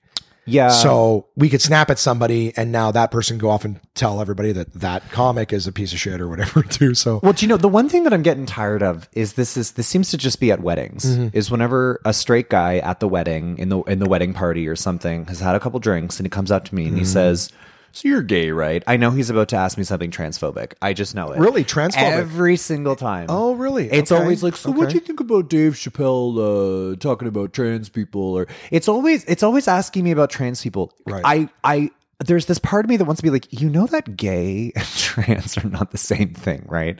It's like I know LGBT, it's they're they're in that same, but that's just an, an encompassing Yeah. expression. But like I don't I can't comment on what trans people go through. I don't fucking know. How can I be an We all have authority different on that? experiences, They're yeah. Like, oh, you're gay, so you'll know. It's like that's really not how it works. I Yeah. know We because don't I go to the educated meetings myself together, Yeah, yeah. it's like I know because I have trans friends. I know because I educated myself. I know because I opened a fucking book. That's how I know. So the yeah, that's Do you know what I'm saying? No, of course, of course. And and but the thing is too. Okay, so I I agree with you. Like there's ways to educate yourselves. I I have I have ended up in a in a couple maybe like one or two times in my life where I've asked a question and said like because I'm curious and and the response was and it seems to be almost like worded a certain way. They're like, it is not gay person's job to educate you on the community, and I'm like. I can see the merit in that. Like, mm-hmm. no, it's not your job. And, and I agree with that. It's not your job to have to answer questions and do things. But perspectively, Mm-hmm. it's like through through understanding comes peace, right? People fear what they don't understand, mm-hmm. and through understanding comes peace. So no, you don't have to to tell anybody anything. But if they're if they're asking, and and again, I do know that not everyone who asks is asking out of sincerity, where they legitimately want to learn. Mm-hmm. Right? I am one of those people where I want to learn. I love everybody and I know that I'm capable of making mistakes if I don't educate myself. And my mistakes could cause someone else pain. And the person I am, I never want to cause somebody else pain. Mm-hmm. So I actually get anxious from it that I could make a mistake. Do you know what I mean? I could hurt someone unintentionally. And I, think know that's that a big part of it. People Yeah. are afraid they're going to say the wrong thing. Yeah. And I don't mean say the wrong thing like I'm going to get in trouble and I'll pay the penalty. It's like, no, I don't want to hurt somebody. I, Yeah. I love everybody. And you know what? You have a new, I Well, I, th- I think it's a little bit of both. I think it is a little bit of I don't want to hurt somebody, but it is also like I don't want to get in trouble. I don't care about getting in trouble. Like, cause the thing is, I know at the end of the day, like we talked about this earlier about a different thing, but I know what my intention is. Yeah. So I, even if I, I can't prevent what's, what narrative someone's going to put on what I said. Yeah. Do you know what I mean? A lot of comics and people in, in, in the public eye can't. Someone Yeah. will pick something, they'll put a narrative on it, and you may never convince people otherwise. But I can sleep at night if I know that I wasn't trying to hurt somebody. Yeah. But if I did regardless, Yeah. That's what's going to haunt me is that I hurt somebody, not that I got in trouble. Yeah. I'd be like, hey, look, I didn't have to talk about it at all. But then th- that goes back to me saying, even about the choosing your choice of words, do you want to know what this word means or do you want to know how to pronounce it properly? Is that if I don't ask, then I feel like a part of me in that moment was choosing ignorance. I mm. chose not to know out of fear of hurting or fear of that. And I don't want to act out of fear. I don't want fear to be the reason that I didn't learn more or grow or expand. I don't want to hurt anybody, but I also don't want to. I, I feel like the risk of hurting people more is to just not learn about about things we didn't know, right? Because mm. that's how we grow as a society is to have conversations, everything like that. However, that whole, you know, someone comes up to you, well, let me ask you about that. And it's like they're not asking to learn. They're asking to challenge, to correct, to rep Well, and I and I and I can't imagine this- anyone wanting to be in that conversation. Well, no, but I mean, I answered the question. He asked me what I thought about Dave Chappelle and him talking about trans people, and he asked my after I had just mm-hmm. done stand up comedy at a wedding. Which, by the way, don't ask me to do stand up comedy at your fucking wedding. It is not the space for that because people are there. Why did you do it? I didn't want to bring a gift. Why don't you do what I do? It's but- Just don't do either. no, but it's funny because it actually ended up being kind of an myself. amazing show because this crowd was ultra conservative. They were very they were very right. And I remember when the bride walked down the aisle, it wasn't like that fucking song from Twilight, like it wasn't that. oh, the the a thousand years. yeah, yeah, yeah. That one. It's That every, it's every wedding. wedding. or like a piano. It what it was. If your legs don't work like they Yeah, exactly. Yeah, right. Uh, but what it was instead, when she was walking down the aisle, was this country like Jason Aldean, kind of Garth Brooks, kind of Brad Paisley kind of song. And I'm looking around, and I because I just got there, and I'm realizing I'm like, oh shit, like we're in a barn.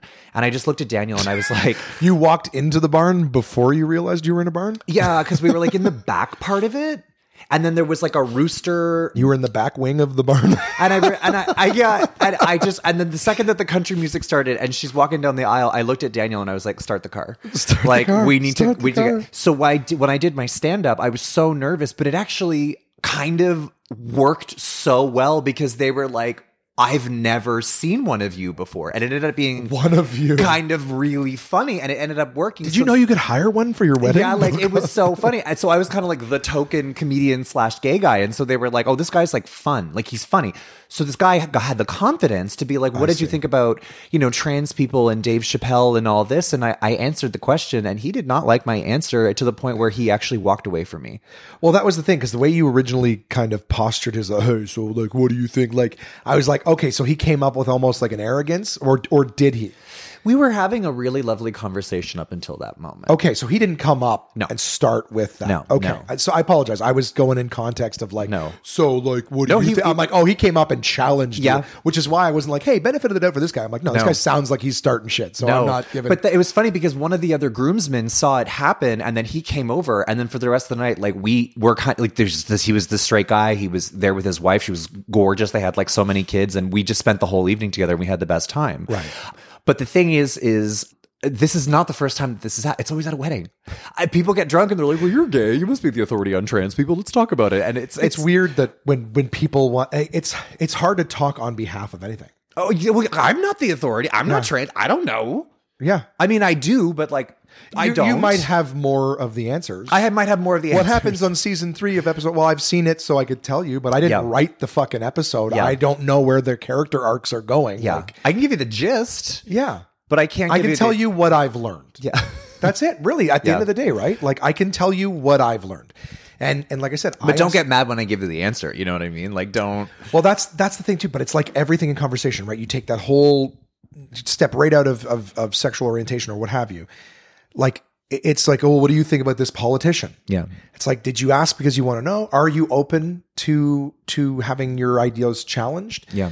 Or did you just ask so that you can tell me your position?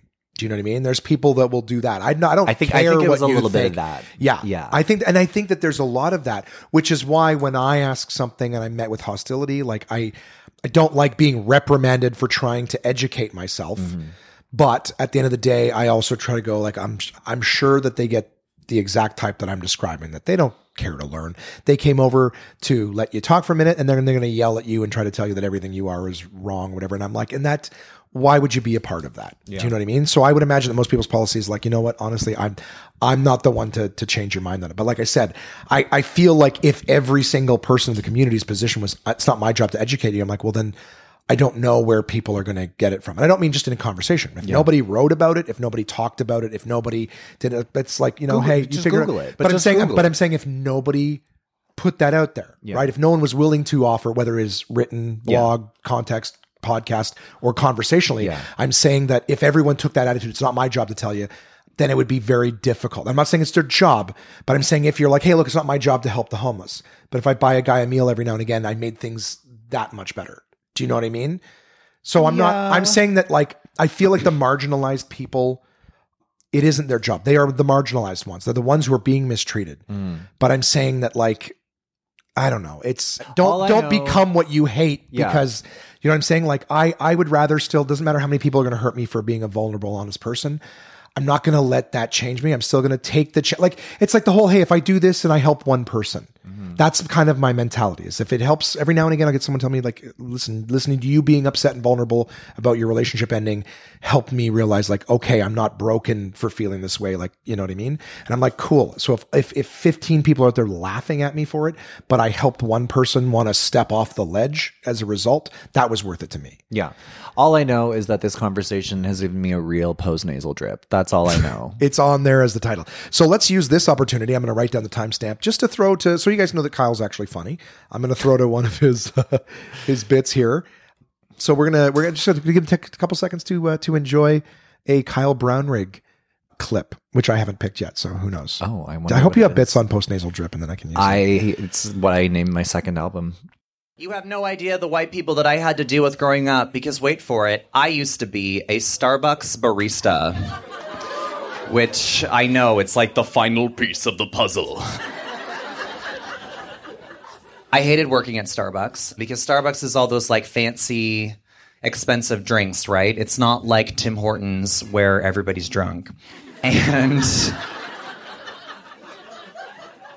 I used to have this one bitch that would come in all the time and she'd always be like, Hi, can I please have a half caf quad long grande, lactose free, extra hot, no whip, 172.5 degrees, half for here, half to go, marble mocha macchiato. oh, mercy. And I would just be like, One coffee. Bye, bitch. It's a whole thing. I mean, you know, Starbucks, it's a whole lifestyle. And when people walk through that door, when they're coming in to get their coffee in the morning, it's like they immediately adopt that like California cadence where they all sound like a Kardashian, for example. And they'll be like, hi. And they're on their phone like texting and they're like, mm-hmm, can I like literally get a grande half sweet? Just a second. I just have to answer this. Oh my god, I know it's like the worst. Can I please get a grande half sweet skinny vanilla latte to go?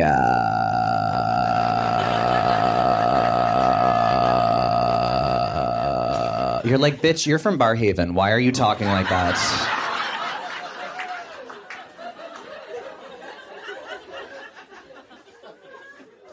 I hated working at Starbucks, especially in the fall, because what comes out in the fall? That's right, the pumpkin spice latte.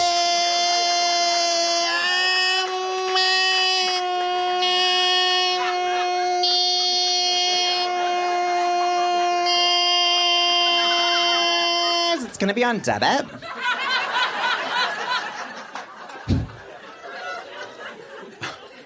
You did not want to be working on the first day of the year when that shit came out because you know what's waiting for you on the other side of the door when you go to unlock it? An army of Ugg boot wearing, Canada Goose sporting, Taylor Swift loving, How I Met Your Mother DVD box set owning, Michael Kors watch wearing, Sephora online shopping, yoga pant wearing, even though bitch, you do not go to yoga, tiara on her birthday sporting, Bath and Body Work coupon hoarding, live, laugh, love wall decals, and picture frame owning basic white bitches.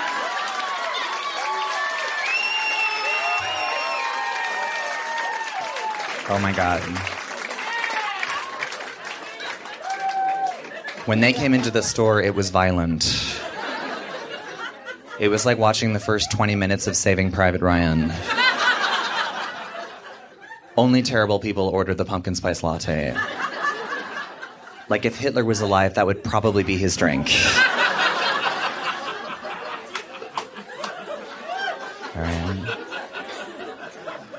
And I'm not saying that if you personally order a pumpkin spice latte like you hate the Jews. Okay, but I'm not not saying it. So it's like, ugh. Right. And we're back. So we already just again conversationally got through some of these things. I I, I didn't ask. We you answered the how did you get into stand up? Your friend signed you up. Your first night went well. I always like to ask who were you before you started stand up? That's funny. That's a good question. Because it's almost like for us as comics, like there was that part of us. It's almost like we're born into our second life once we get to sort of do what we do. more like we've finally like we've finally or we've become our true self Yeah. like we've kind of We found um, an outlife, an outlet for the expression that we've always wanted to say, but felt like we couldn't. yeah but also we were like oh that's why i always need attention like that's why i you're like oh I, like because as comedians you know we're all the one thing we all have different styles we all come from mm-hmm. different walks of life we all have different perspectives but the one thing that we all have in common is we are all inherently insecure and we have to be because in order to need validation from like 150 strangers in a basement on a thursday night The audacity to stand on stage and say, "You all be quiet. and Yes. listen to me." That's talk." right. You have to you have to be inherently insecure. And so before I was a stand-up comedian, I was a professional illustrator artist. Mm-hmm. I used to do contracts for like the Globe and Mail and the National Post, so it would be like a, an article and they'd have a little drawing that would go with the article. It's like I would do the drawing. Right. And it somehow paid less than comedy, if that's even possible. And I remember I saw some of your work. You showed me some of the stuff that you were working on at the time. yeah, I did magazine covers. I did You did like a future court that had like a RoboCop judge. They had like visors on and stuff. It was a great picture. I it was a great picture. I, that was the of all the things I ever Oh, did. wow. That was my least because it was a, it was it started as a great image and then it got turned Okay. into something horrible. because you take edits, right? Yeah, it's it not was- like I draw a picture, here you go. That's what you asked for. That's right. You take notes and change. And, yeah, you know. it's it's it's art directed, and this person had no taste and art directed it into the trash. And it was one of those things where when it was finished, I never showed anybody except for apparently you. And I Well, I- remember maybe I did. Did I? Is it possible that I didn't see the finished result? Because you're like, this is something I'm working on. No, if because if you're talking about this, then like I must have shown it to you because I you did show it to me, but I'm saying, would I have seen what like No, would I would I have seen it while it was still in transit, or would I have seen the end result? I'm I don't just think you would have seen the end result because I remember I got it in the mail because they send it to you, and I remember I got it in the mail, and I was like, "This is an abortion." And I Right. So I it- saw probably along the way picture of it. It was it was it was almost like if you had like a, a joke that you loved and then like the owner of the comedy club when you first started and you didn't know any better was telling you how you should be telling the joke and then it just gets turned into like a and just ruins the bit completely and it's not funny Or if I recorded something for Just for Laughs and they put it on XM and I heard all of the tags that were cut out of it and I go, this joke sucks Yeah. without those. well it's funny because Because I've had exactly that happen. Yeah, but it's it's funny because it's an art director oftentimes is not necessarily that just because you're an art director doesn't mean that you have taste. Mm-hmm. And it's so funny because i would come in and i would just see what an art director would do to just tank. And, and you're like why is the the artist who has professional credentials and is doing the work being told by someone that has no experience in what i'm doing Yeah. Telling me how to do it and then just ruining it completely. And then my name gets stuck on that when it's published. Right. Do you know what I mean? It's Yeah. like that doesn't make sense to me. But anyway, so before I was a stand-up comedian, Yeah. I was a visual artist and You went to school for that, I I went I went to school for that because I thought that was a slam dunk. And I actually am a little angry at my parents, not gonna lie, for being like Really? Yeah, because I, I love your folks. If I could just say, I love when I see them. I, I want to go give them a hug, but I don't know if they understand that it's genuine. Yeah. I don't know. No, I love your would- I love your folks love very very much, and I I miss. they love stand up. Okay. And but but I do think that there's a limit. They say let your kids do what they want. I think there should be a limit. When your kid is like, "Hey, can you drop thousands of dollars on tuition?" Because my parents paid for my tuition. I want to put that out there. They paid for, and it was not cheap. Okay, they paid my for my university tuition and for art. Right. And I got to be honest with you. If you can name a bigger waste of money, to give you some peace, all I can say is that the amount of parents that pay for their kids to go to school to get a degree that they never use. Yeah. You went out and got gigs, first off, and you even parlayed that into designing pictures for Yeah. albums.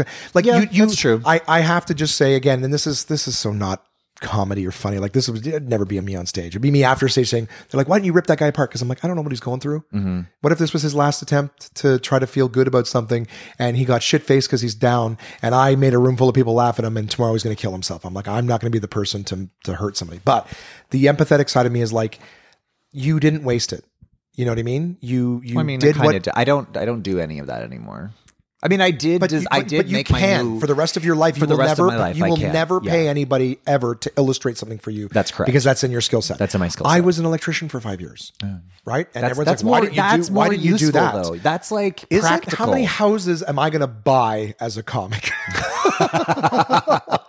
that I'm going to fucking rewire? Okay, but so, but well- what I'm saying is, but but I did. I learned in those five years, and for the rest of my life, I will never need to spend the money Mm-hmm. on an electrician to do that. So, like, as opposed to someone who may have gone to school for half of it, learned nothing, wasted the money that their parents paid, Mm-hmm. and never done it.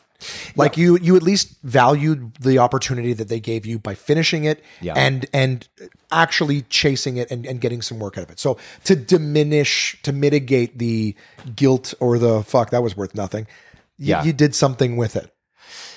I mean, you can look at it that way. I do, I do. I, I just I just look back on um I just look back on university and stuff like that. I'm like, oh fuck, like making kids decide what they want to do with the rest of their lives at like 17 when It's you're shit applying. in the it's the dumbest shit in the world. Yeah. and um, all of it, dude. All of it's dumb. Letting them join the military. You shouldn't be able to join the military Yeah. till 25, till you know Yeah, that you're yeah, a piece of shit that. and you have no value. I agree with that. You know? No, I agree with that. And then so when I came when I came into comedy, you know, I I remember I would do work like I would I would do like a magazine cover, but I would do it almost for like a reaction. Like I needed validation. I needed somebody to be like laugh or good job or whatever. Right. Like when you're pitching a new premise. Yeah, like Is it's this good? I got this idea. Yeah, exactly. Because as performers and because we're in- inherently insecure on some level, it's like we thrive off making people laugh and we thrive on making people happy Yeah. in whatever way. And so when I would do work, and people like would just be like, "Oh yeah, like it's uh, good job," like, but also like that's your work. Like I don't really care, and you're just like, "Yeah, like fair." You get that? I always loved seeing your stuff. It, but it, but it, I realized like somewhat recently, I'm like, oh yeah, like I wasn't illustrating because I loved it. I Mm. was illustrating because people's reactions would be like, wow, good job. It was a means to an end. a means to an end. And so for, I, I made that connection recently and I'm like, okay, I don't think that I would have uh, lasted long in that industry because when I found comedy, I had a light bulb moment and you know, you're like, aha, you're like, oh, this is definitely this, the shoe fits. Mm-hmm. And at the time, I was still illustrating and I was working at Starbucks part time. And I'll be honest, I loved working at Starbucks in Nepean. It uh, was one of my favorite jobs I've ever had in my life. I loved everybody that I worked with. And I, that was like a, a really fun time in my life because I would wake up at 4 a.m. to go to work for five. I would spend the afternoon because I would be done by like noon. I'd spend the afternoon illustrating. And then at night, I would try and do like a comedy show and I Yeah. wouldn't get home till midnight. And then I would sleep for four hours and then I would just do this all over again. It was Yeah. very cyclical and and that that was who I was before I got into stand up comedy. May I pause you Yes. only to say well, that that's it. That's that, that's the answer. but I mean, like hobbies, like like for, for example, I, I don't I don't know if it's my place to even ask. Again, I don't kind of know the rules. All I know is my own genuine curiosity. Yeah. is you were chatting with me now. The relationship that you told me about before is a is that off limits? Do we just move right past that? Oh no, I But because because you were somebody you would talk to me about that, you are in a very healthy, loving relationship right now. I love seeing Now? this stuff. Yeah, Yeah, now. But when we first became friends or whatever, you had just recently gotten out of Yeah. a relationship. Now that was during the stand up time. Did that relationship start pre stand up, or did that relationship start after stand up? this was pre stand up. So I so was, like that because that's part of who you are, and also somebody who just I love your parents. How early were you able to express who you were to them? And did you struggle with because I again I apologize that's not part of most of the people that I interviews experience, but I feel like if I have listeners who may be struggling with it, I, are you aware that just recently one of the comics from Absolute Comedy, the club, the servers, I don't want to say it on this, but he has come out. Yeah. you know, are you aware that he's he's recently like no one's shocked, yeah, but like sometimes people really even in an environment where everyone's supportive. yeah, but I hard. I've known him Sure. since I was in high school. Oh really. we used to have mutual friends. We used to hang out with. I had a couple of um, lesbian friends in high school, Mm-hmm. and he was friends with them, and we'd all just be, you know, like we Fair. talk about it. So you knew the entire time? Is that I knew, am but, I he, but correctly? he never. So he would always say that he was straight, and he insisted on it. Right. and and As- we don't. You don't push. of course not. but obviously Okay. we knew. So for us, us the the the rest of the community who didn't know, we were just like, you know, we we no no we're great, and of course you know absolute comedy. It's very progressive, supportive. you know, I always say if Jay doesn't call me a faggot, I'm like, are you mad? like, did I upset you? I'm like, I he just might have like a lot of bills at the moment. Yeah. that, you know, he's like, I can't lose too many customers this week. so I, but I just mean that like.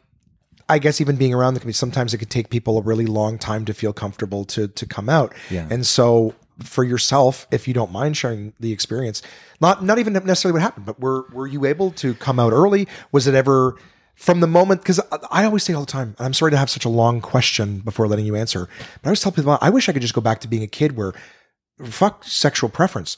Just the idea of sex is just never on your mind. Where you're like, I just get to get up and live my life. You remember being a kid and sex never entered your mind. It was about what fun thing I can do or go to school. Just before that part of your fucking biology took over your way of being Sure. for all of us, right? So I'm just saying, like, do you do you remember how how early you? yeah. yeah. I remember the exact moment of waking up and being like fun and kids. And then I experienced a very traumatic death when I was like in the fourth grade.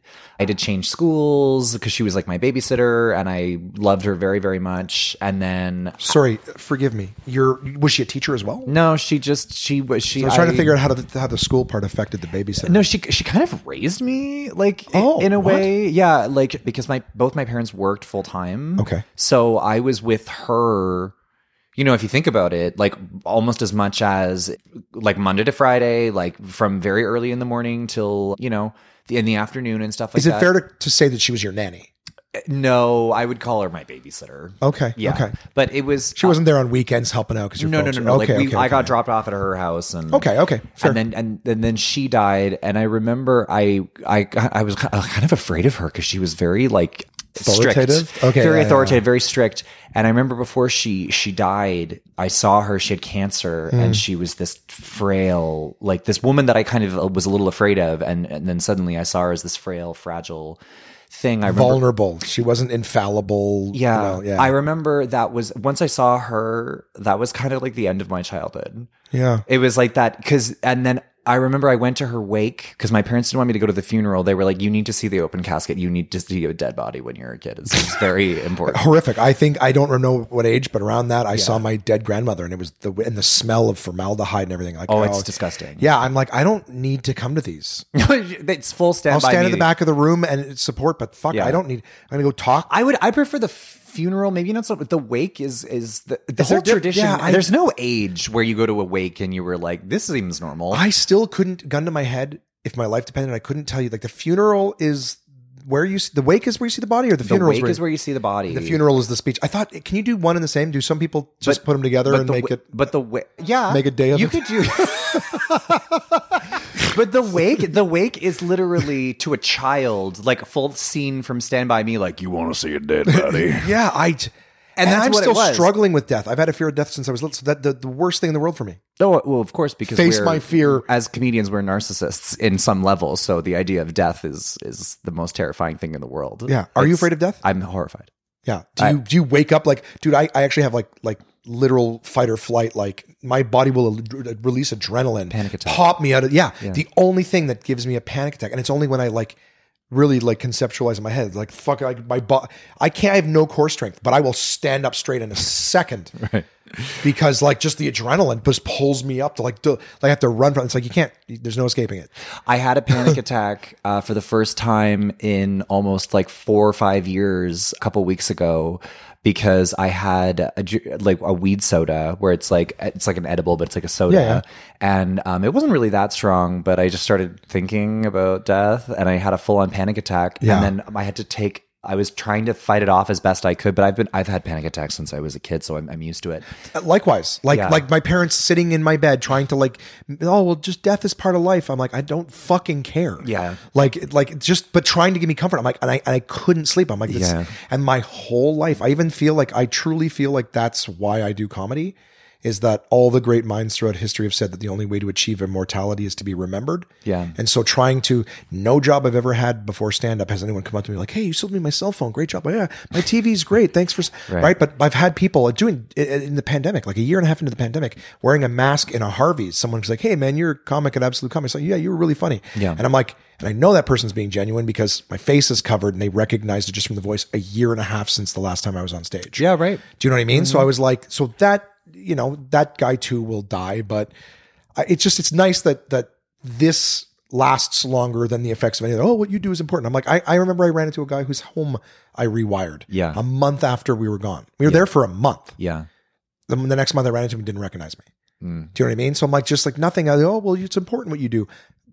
Not really. And and a lot of jobs I could leave and someone else will do. But but our jokes. But the people that actually you make an impression on, like they're the, the like I find normal people don't go up to you. They just remember you and they think of you fondly, but they keep it to themselves. Sure, You but I'm what I saying, mean? but I'm saying, how much more does it mean that they were willing to go out of their way Yeah. to tell you? And I'm like, Oh, I, I shower them. yeah. Thank, I go, really, thank you for coming up and saying hi. Like, I appreciate that. It means a lot. You know Yeah. I mean, like, I've thank you. been yeah, I've I've been recognized in in really weird places, and it it's it always feels great. Always. Bathhouses. But, uh, That's so hacky. I'm very sorry for I that. was gonna say, uh, uh, bathhouses are not usually my scene. I have been. I don't even, I don't even, I got told about sex clubs last night, and I'm like, what's that?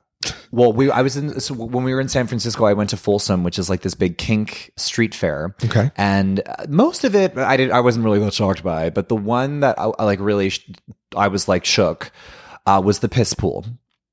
No explanation required. Yeah, you just go and you just pee on somebody. Okay. In I thought you just bathe in it I there are people in the pool And you like it's like a kiddie pool, them. and people go up and piss on them, and they drink your piss. And at first, I kind of thought I was watching. You're it- gonna give me shit for post nasal drip. yeah. Now we're even. Piss pool is also one of the tags. Yeah, it was piss pool. Yeah, it's the piss pool. Piss pool post nasal drip. This is gonna sound like a garbage pails kids fucking. Yeah. but I but, and I'm watching this person, but they have like a leather thing, like over not like a latex thing over their Yeah, face. the, the the sorry for the bad term, but the gimp mask. Yeah, from right, from- sure. And then and so and they're being, but there's a bunch of people that are being peed on. And then I was so drunk that I was like, "Fuck it, I'm gonna go." What do you call them? Are they gaggle? I have no idea. So, but then I thought I was like, "Fuck it!" Like I'm drunk. Like I'm gonna fucking pee on. You somebody. pissed on someone. No, I almost did. I like I che- I went up and then I, my parents love me. I can't. And I just like walked. away. I was like, I'm sorry. And then the the thing that made me "Huh," was there was like a reservoir because the the street was kind of on an angle. So like Oh, the bottom of the street just had like a up, up another pool. in the pool, there was the piss pool, and then the pool that pissed in the but like in the, pool, at the there was a, and I just was like "Ugh," and I just I that that's that's probably the only thing I've ever really seen that I've I've genuinely found shocking in my life Right. because most most things like I I've I've been in clinics where somebody had their finger being put back together like in the waiting room and I'm like cool I'm just eating Yeah, I here. can't. I can't. you know but but the the one thing I've ever seen in my life that I actually genuinely was at a loss for words was the was the piss pool Yeah. Well, I yeah, I I'm not one of those people who sees blood and gets sick, but I can't look at like a I can't look at like a man, like an injury. Like like like oh I know yeah no I I fell on a glass bottle a few years ago and you like, relive the pain of it right No, no. I, I just I just didn't comprehend what I was looking at. And I guess it's like it's this, this feeling of helplessness. Like I can't do anything about that. Yeah. So I'm just like maybe like I've never thought about why can't I watch surgery or something. It's just like it's almost like the same feeling. It's I mean, who wants to watch surgery? no, but you know, there's channels like you're just scooping through. Also, there's a fucking heart, like an open hole and a heart beating. And you're like watching someone. I'm like, okay, surgery channel. I'm not interested in that shit. Holy fuck! Like it would be like A and E or Bravo or something at like three in the morning, and I'm like, Yeah. "What?" I mean, it's edu- it's. I guess it's educational. If someone's curious, well, here it is. Yeah. Right. But I mean, hey, fuck it. If, if someone was like, "Hey, you're gonna get surgery done, but we'll give you an extra two grand if we can televise it," I'd be like, okay. is my face on it? Yeah. that's gonna cost you five. Yeah. Uh, if you can meet my quote, yeah, we'll do yeah. it. Well, what's in the green room? oh wait, so wait, so the, the- what's in the, the the recovery room afterwards. But- so I, I okay. So uh, what I mean is just like seeing that stuff is you can't do anything about it. It's like when you hear about oh the dog meat festival in China. You know what I mean? Like oh they killed hundred thousand dogs yesterday and they marched them through the streets to terrorize them first because it salts the meat. And you're like, like I don't know why you told me. Even in the article, it says that it's been petitioned a million times and they won't stop doing it. So all I did was absorb pain right. right? Just like seeing someone injured, and I'm like, I don't know how to fix that, so I'm absorbing pain. I Like it's just it's this weird thing. Watching people get pissed on, there's a part of me that's like, it's is it degrading? But if that person wants it, That's well, like that's if they're the like point. piss on me, it's my Yeah. thing. Well, it's a kink. Thing. I'm like, well, I'm here to help, but I'm like, but this is a kink festival. Like that was yeah, their, of course, their, of course, their kink. We have a mutual friend who's who's kink, after knowing this person for years, is getting pissed on, and I won't I won't name them, of course. but but I was like, really. But I, if it's okay with you, I know that you want to say something. But I, I, is it okay to circle back to like this was traumatic? This person died. You said you had to move schools. So I'll, very quickly, I'll just say that like I went to a funeral when I or I went to the wake when I was a kid, and I remember there were so many flowers because she died quite young. She was like in her fifties, and I remember the smell of flowers was so overwhelming that to this day, if I smell flowers, I think of death and I think of funerals. I hate I hate the smell of flowers. right? Do you know that because the scent is the Yeah. right only right brain, Yeah. only right brain sense, and it goes it has to actually go through your memory before it gets to objectivity. yeah. which is why swells always make us think of a moment. That's right. And so when my ch- so there was that, and that very much affected my childhood. And then I remember around like grade six, I remember realizing immediately that I was gay. I always knew I was gay. You just you'd know, but then like when your body starts developing, Right. I remember you. would I was thinking about like I don't know, like my gym teacher who was a guy, Okay. and then I remember just being like, uh oh. You know, like, uh, and then So even at a young age, because the thing is, like, I I I couldn't honestly say that I knew I was into women because that's all that was on TV, yeah, right? So it was almost just like this is just what you do. I also didn't know I was going to be employed. No, because it's just that like you grow up and you to get a job, right? So but I, that makes it even from a young age. I was like, I know this doesn't make sense to me. Right. You okay. just know, like, okay. So, I- so and when I say young age, I mean like it's five, not once the hormones kick in and you right. start to to feel attractions because there is a very biological thing. You're picking up on on pheromones. Yeah. Right. So Well, if children can have little crushes, then they know. You know. Yeah, You know. no, that's fair. I'm not saying you were wrong. It was just one of those like, oh, I always just assume that it's Yeah. like once all of us start having Yeah. little crushes because I can't even tell you a point in my life where I actually remember just being interested in girls. Yeah. It was just it was just there, Yeah. but I don't know But, when. but then you like bargain with yourself as you're like getting older. Like you'll Yeah. be like, you'll be like, okay, like you can jerk off to gay porn if you take this girl out on a date, oh, really? you know? Oh, I didn't. Re- I thought bargain with yourself. Maybe I'm not. Like maybe I'm just. I thought that type of bargaining. That's interesting. Well, so it's because I didn't like grow up when it was like fun and cool to be gay.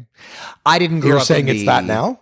I'm saying it's that now. Okay. Because now everybody like uses the word queer as a way to like fit in, which to me just blows my mind because Mm. I I I didn't grow up during the Lady Gaga years. I didn't grow up during the Glee Stolen valor. era. yeah, yeah. I grew up when I grew up like the only thing that we had was like Tom Hanks in Philadelphia. Right.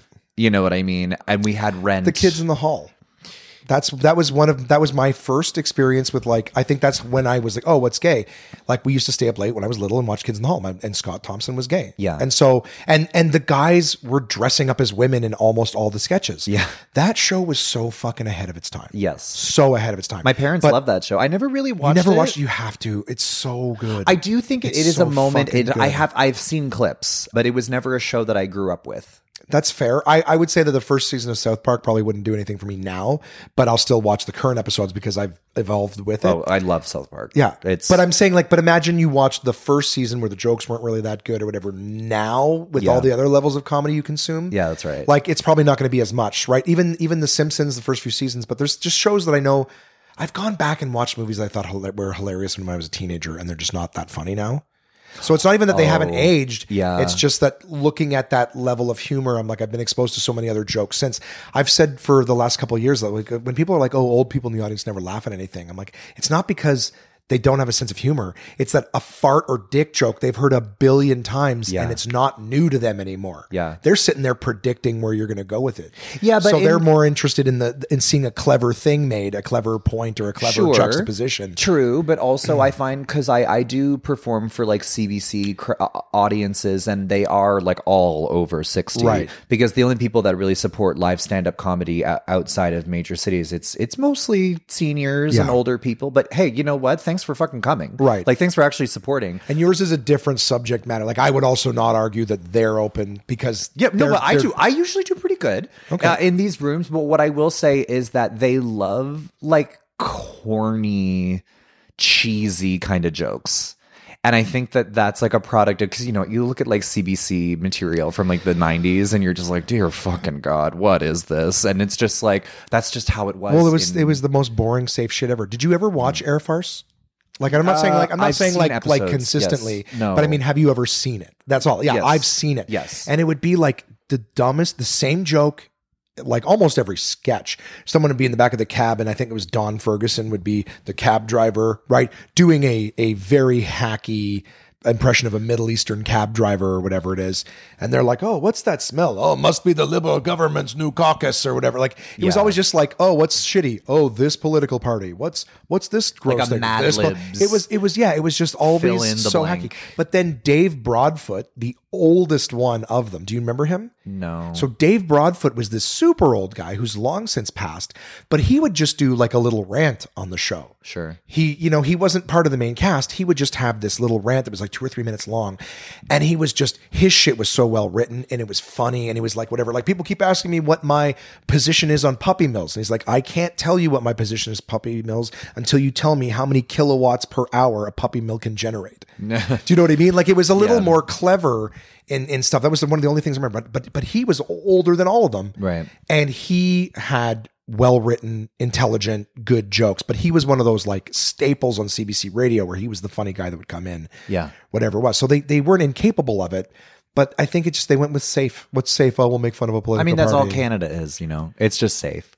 But talking about, you know, when you were asking me about You were talking about you you felt it, you knew. Did you, you felt was- it new and yeah. then you know going through high school you know, trying because if anybody ever like made fun of me or teased me or bullied me or whatever, I w- I had an older sister. She was almost ten years older than me, and she would constantly kind of come at me. So I learned Oh, from really? a young age to come at her. So if anybody ever tried to pick on me, you know, I would just throw it right back in their face, make a joke, mock them. But this is like shit talking, not not physical altercations. No, I have I have had physical altercations. Yes, I lost I lost a couple, I won a couple, you know, but it was never anything for being gay. yeah. Okay. But Was telling your parents easy? I didn't tell them. It was more like they I made them say it. Okay. Because it was very difficult for me to say because there's so much shame that is ingrained into you from society from mm-hmm. everything in media in in television in movies. And everybody you know when i was growing up using the word calling somebody a fag was that's just that's what you did. And so that is so deep. When you are that thing that everybody says is the worst thing in the world from a very, very from as far back as you can remember that deeply affects you how you identify uh, as yourself how you see yourself as a human being and how you see yourself in this world and where you fit in Right. and you're less than and you're told that you're less than and your life is it's I think the most terrifying thing in this world would honestly That's how you end up in the piss pool. That's right. That's right. You're Yes. like, so I'm just what you. Pi- oh, poor Yeah. And so, but the thing is, is that most gay people, the timeline is your teen years, high school is just surviving. Your 20s is you maybe have some kind of independence and you're trying to figure yourself out.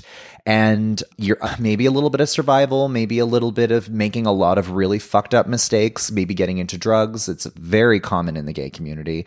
Well, I mean, yeah. I mean, drugs are. It's an escape. It's an right? If you don't like, I can only I can only imagine how difficult it must be to be like, where do I belong? There uh, maybe a feeling. I don't want to project anything, but but the idea of like feeling, oh, am I broken because I'm not like everybody else, or am I this, am I that? Like, Yeah. Is there even a mentality of like when you're in high school, like if I just get through high school, like I don't have to see these people ever again? Is there ever this like, is there a f- sense Kind of of. of like, oh, this will end? Like like I'll get past high school Yeah. and then I can go be who I am and I don't have to worry about all these people being in my face all the time. Like, is there any? I've never thought of that before, but just when you were saying like you're in high school and then, Well- I'm like, do you just try to get through it? Yes. and nobody knows. You just, you survive.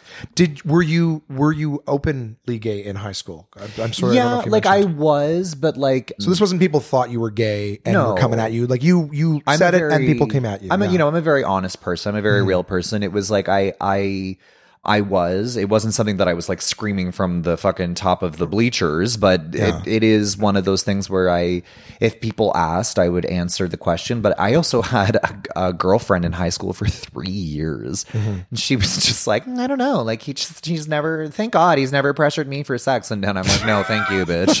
Like, I there's know. a there's a just really quickly. I, I remember reading the audiobook.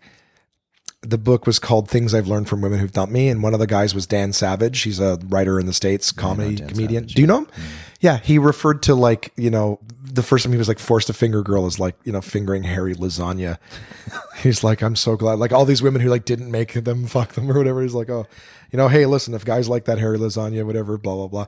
I don't know why that that popped in my head. It was just like, thank you for not because because to me, I'm like, oh, vagina's great, but to some like I could I could completely understand why it would be super repulsive, super, yeah, sure. super repulsive. Like I mean, I don't really think of it necessarily like that. It's more just sort of like when you look at a guy's ass. I'm sure yeah, that does I'm like nothing. that thing. Yeah. like if it's like I get I get so I find gay men to be incredibly clean, neat, and shape, but there's there's bears. Yeah. I'm sure there's guys who look like me who are like, yeah, I'm gay. I'll Yes. take it. Yeah. And I'm like, Yeah. now again, I take care of myself, but if I was looking at a guy who looked just like me, I'd be like, the over under is that that guy does not care for himself physically. Sure. So I'm like that guy. Not no chance yeah, but, would I you know, find his opposite- his attract. garbage chute to be the thing that I would want. Yeah. well, I actually heard a really interesting. It was a psychological discussion about how every relationship has a masculine and feminine role in it, and it says it doesn't mean that there's a man. It doesn't mean that every relationship has a man and a woman. Because Yeah. they're like you can see a relationship where you can tell that the guy is the feminine archetype and the the woman is the Sure. masculine archetype. Yeah. he's a tiny little mousy thing, and she's really out there. Like, Yeah. but they said that like you can't. For the most part, there's exceptions to every rule, but for the most part, you can't have an effective relationship that didn't. Yeah, I, I would say dominant submissive. yeah, I would I'm say sure more that. this was this was a talk from the 90s, and they were not they were not attacking the gay. They said in Yeah, gay yeah. relationships and, and lesbian relationships, every Yeah. relationship, there's one that is predominantly even more more aggressive to submissive or what have you, right? Like. But it's just, it's it's just, it was a fascinating thing because I'm like, I've, you know, you see a lot of relationships and you're like, you're like, if you were to say like which one has a more, I I don't know, is is is saying feminine and masculine necessarily gendering it? Like if you what if you said what's masculine? No, I I, guess it no, but I but I think maybe we don't too, say, we, we don't say masculine and feminine. We say femin mask. Okay. I, I don't know if that makes a difference, but we, but when you abbreviated. say like, it would be like on an engraving budget. No, but it's like saying the word homosexual. It's just like just say gay. Like it's just Right. like it's weird to say feminine or masculine. I guess it's more of when like you say feminine and masculine, I think we're talking like French verbs. right. That's fair. Yeah. I, I guess it's always just more to be like when we're talking about communication because George Carlin said something that stuck with me, and it's always like we.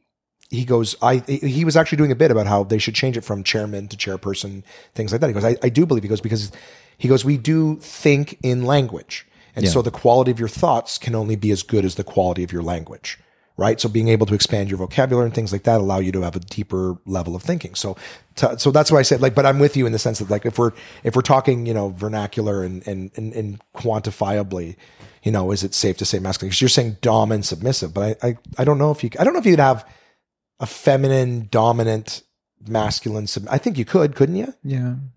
So I don't know. Anyways, whatever. But again, this is this is me about words and categorization, not so much the experience. All all I'm all I'm saying is I that's cool to to have been out at such an early age. I was, but also like it wasn't like there were no gay people. There was like a there was like a couple of gay people, uh, but the thing is, is we were all you were strange. you were in a French part of Ottawa, so everyone was a little bit gay. a little bit, a little bit, a little bit. No, but it was it was a very like I went to a very like waspy like white privilege like kind of high school and. For me, like the people that I went to high school with, they were all very preppy, very jockey, very Saved by the Bell. Yeah, sure. And whenever I me like I was an emo kid, I didn't really like people that I went to school with. But the second that that bell was that that bell rang, like I actually specifically got my locker in the janitor's hallway because it was the fastest exit out of the school. Okay. and I would just fucking leave, and I didn't want to talk to anybody. When I went to college, I like went to college in Oakville, which is like you know five or six hours away from Ottawa. Right. I wanted my That's where the illustration? It was at Sheridan.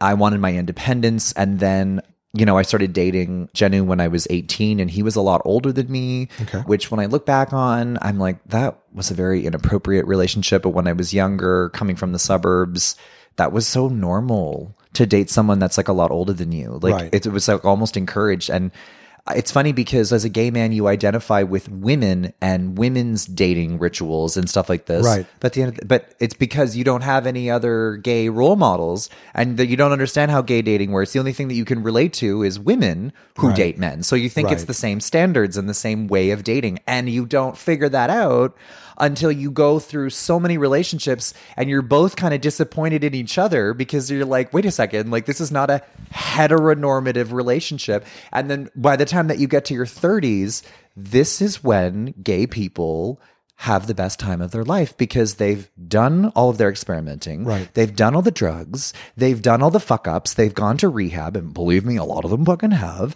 They've done the drag or they haven't done the drag. I don't fucking know. Mm-hmm. Right, but right, they've done, all, they've figured themselves out. And by the time that they get to their 30s, not only have they and everybody else in their life has accepted that they're gay and moved on with it. Right. And you've maybe found a, a good relationship. You know what you like. You know what you don't like. It's like your 30s. This is when gay men act like teenagers because they finally get to they have a good job they have money they can travel and they just slut it up around the globe and i'm not judging i'm saying i do i'm doing the same fucking thing but it's like Not for the last six years, I hope. oh yeah the the, the sluttiest i've ever healthy been relationship now is oh, well, monogamous. it's no it's it's we're open oh, really? yeah that's more Oh, okay, that's more okay. for that's more for him but like i mean i'm not complaining about it to be Okay, honest with you. If we didn't if i didn't have it i wouldn't need it. Okay, Um, but it, but he needs it and to be honest with you like whenever we're out and we're partying and stuff like that like yeah like we sometimes like fuck around with other people and it's nice. But to be honest with you it's actually made our relationship even stronger. Yeah. there's this real sense of trust there. That's that's all it is. That's why people don't like the the oh I don't want you to cheat. I go it's not that they cheated. It was that they they deceived you. It's the, they broke the trust. That's right. Because I've always been very empathetic to open relationships, but I'm I'm too insecure. And I was like, Mm. part of me, like while you were explaining that, I was listening, but I'm like, oh, I have so many questions about like, does it does it play on your you know your insecurities? Does Mm-hmm. it ever? Do you get in your head about that? But that's stuff I could just ask you conversation. I don't have to ask it on a. On a well, it's funny. I don't. I don't think of my relationship as an open relationship because we. It's. It's. It's so hard. I don't know how to explain it. It's like we have such an amazing relationship and we're together all the time. Like if I was like with him and we were like watching a movie and then I Yeah. just suddenly said like, "Oh, I'm gonna go and like fuck somebody," I would be. Or he said, "I'm gonna go fuck somebody." I would be like so pissed off. I'd be like, "What the fuck Right, is wrong I'm right here. Like, what are you doing?" Yeah. It's more just sort of like if you're out of town and you're like drunk and you're at a bar and you hook up with somebody, like that's fine. Or if we're out together and then like he hooks up with somebody at the bar and I hook up with somebody at the bar, like that's fine. Is that is I really I like as I get the couch thing because again I've talked to women who are like yeah my boyfriend just gets up and goes in the bedroom and beats off it's like I was right here so they were like oh he would rather that than me because but that's the voice of insecurity talking. Like I'm not good enough. It's always being able to internalize someone else's actions that have nothing to do with you. Yeah. and I'm not 40 years old not past that kind of thing Yeah. in my life. But I'm fascinated by the like because I get it too. You're on the road doing shows and stuff. After a mm-hmm. while you're like hey I'm you know I need to I need to get my so I get open relationships in that regard. But I but I am a little fascinated by the you're together at a bar and he's like, eh, I found someone else. Yeah. That I feel like that would play back to the insecurity of sitting on the couch. Like I'm here with you. If you want to do something right now, like am I not No, because when we go to the bar, it's like we go with our friends and we get drunk, and it's actually, if anything, like our time away from each other. Okay. Because we're together all the time. I see. Yeah. So the road doesn't sort of absence make the heart grow fonder kind oh, of Oh, thing. it does. No, it does. I when I'm on the road, I don't really hook up with anybody. I don't want to. I don't want to know who goes to local shows in like Collingwood, Ontario on a Of Thursday. course. You know what I'm saying? like, I don't need to hook up with those people. No, that's fair. I I, I just on- fascinated by it. That's all. Because Yeah. I'm I'm too I, I I understand the ethics. Yeah. If you're safe, you know, you use protection and you're you know you're honest about it. Yeah. You know, you're not like oh I'm gonna go get some you know I'm gonna go do some errands. Or Oh, something. con- well, condoms Like- that, that doesn't exist in the gay community. We take we take pills. We take like PrEP.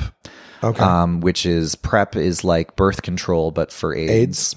Okay. And uh, well, HIV. I believe I've heard of that before. But that's that's where I you see this mark right here, like a little blood work done. That's where I was coming from. I was coming from my PrEP appointment before I came here. Okay. PrEP And- appointment, like to, yeah. to get the prescription or Oh, to I've already got it. Renew it You just renew it. But like basically, what it is is you go in and they just like check your because uh, to make sure it's worked. to make sure yeah, to, but make sure that like your kidneys are okay because it, it can affect your kidneys. Oh, okay. And you know you also get tested to see like because you you they're basically whore pills. Let's be honest. And when you But does take it protect them- from all STDs? no Like you could still get something that isn't going to kill you, No. but it's going to ruin your fucking month. No, I've it's it's so funny. The way that straight culture is with catching things is there's so much stigma and so much uh, uneducation because when it comes to STIs and things that you can catch, you go to the doctor because you go like I have a gross thing like when I pee, Mm-hmm. they give you a pill and it's gone. That's it.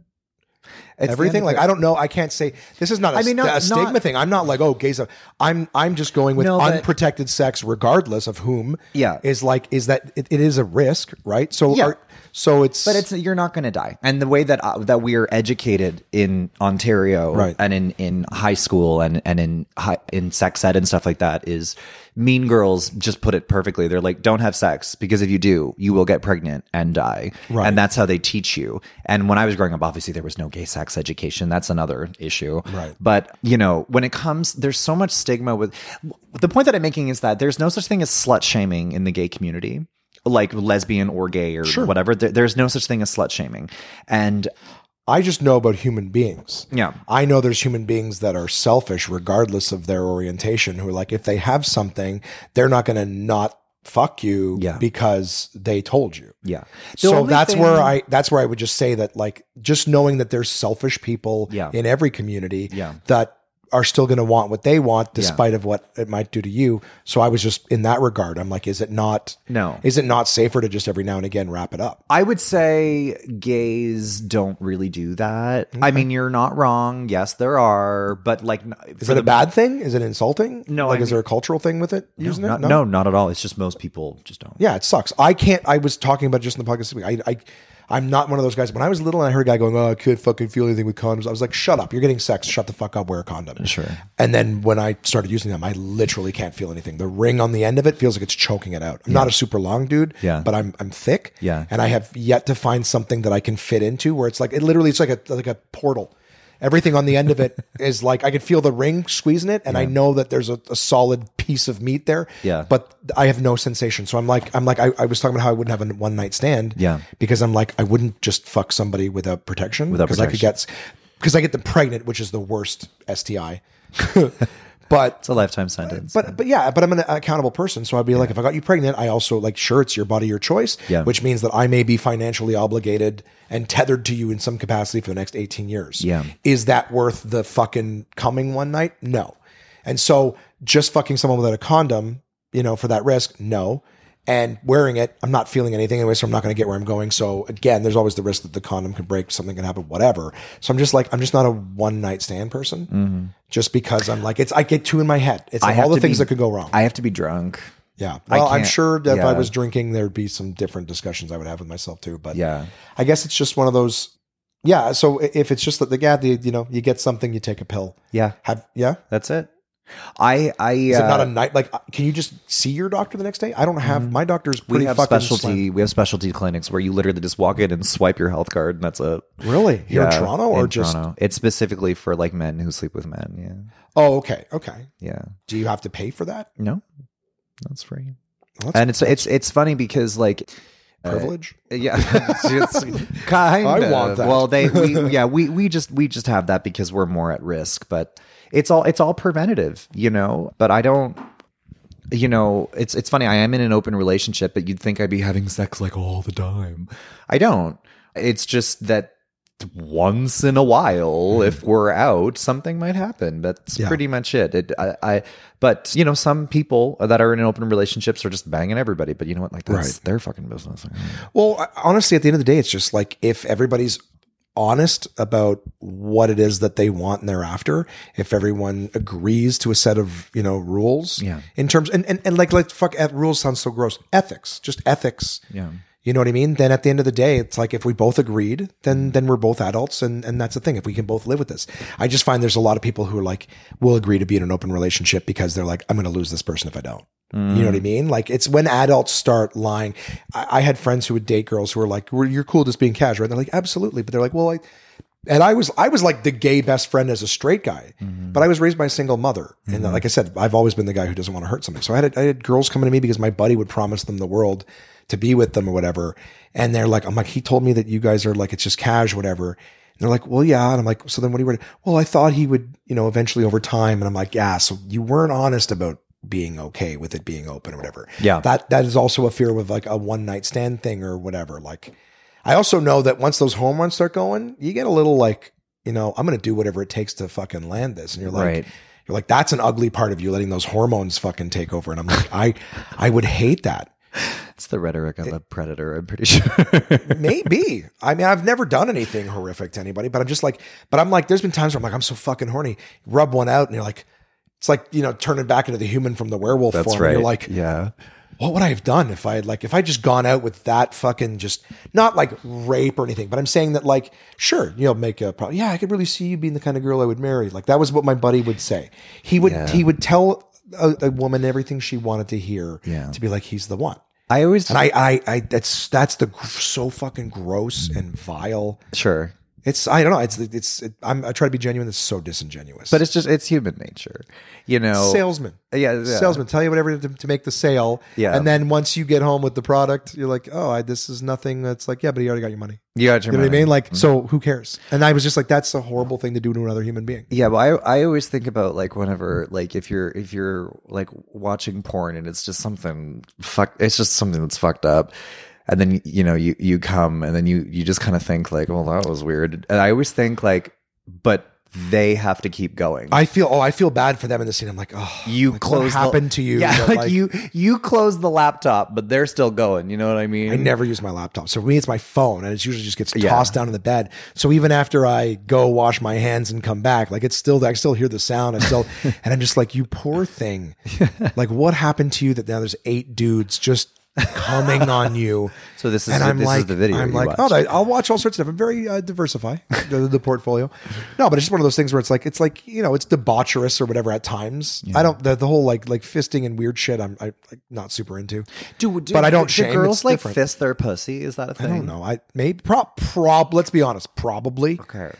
Because I'm like, But you not- would just ruin your pussy, Yeah. wouldn't you? Well, that's what I'm saying. Is that they, these things, and I watch a lot of porn documentaries. I actually find it. I think we talked about the other night. And I you've was already, saying, you've already meant, you've already Yeah. recommended. yeah. I, I absolutely recommend it, and and because it's fascinating because you're like you see somebody if you if you get a crush on one of these people, you can put their name in. There'll be tons of videos that come up, but that's like a three month circuit. They're used up now. They exist forever on the internet, and that mm-hmm. was three months of their life that they can never get back. You know what I mean? And it's it's quite literally using up a human being, which is just horrific. Mm-hmm.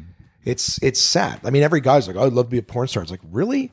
You love to turn that fun thing into work. All right, hurry up, guy. All right, flip her over. All right, go, go. Okay, come, come, come, come. Let's go. Come, come. We gotta, dude. Let, Yeah. you couldn't It- it- possibly. you're dead inside after a while. Yeah. I know a lot of people that work in the porn industry, like a lot of people, weirdly. Comedy attracts those kinds of people. I, I don't know why.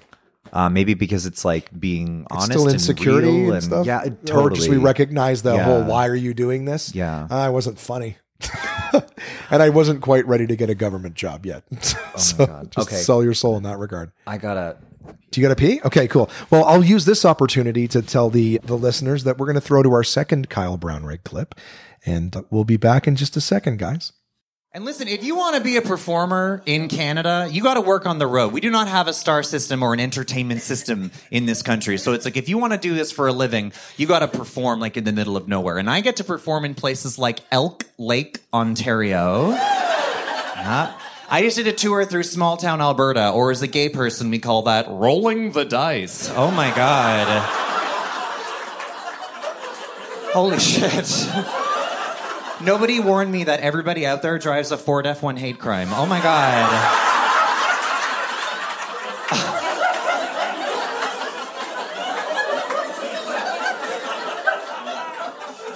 And you have to understand, whenever I perform in these places, like they've never seen one of me before. Do you know what I mean?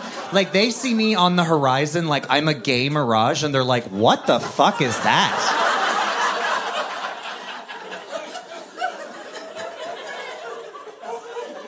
Get the gun.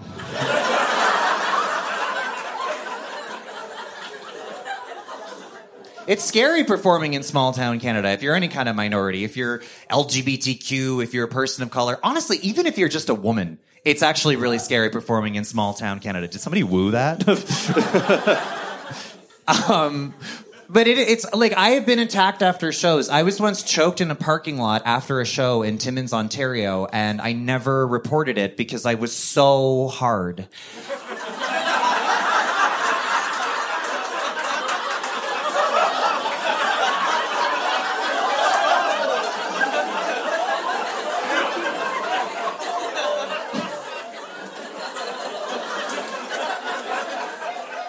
I was conflicted, you know? I was like, stop in a minute. All right, so Kyle's back from the pee pee room. Um, No, the piss pool. the piss pool. Yeah, can you imagine? I got a piss. I got to, you know, I, I did my research.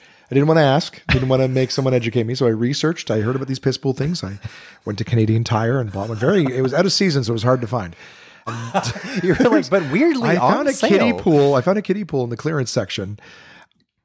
No, so we we've been talking about a lot, and I do. Uh, for for those of you listening, it's it's becoming dark outside since this conversation started. I'm loving it. I think too. We were talking about on your way to the washroom. You're like, I thought you said you make these an hour. I try to give them at least an hour.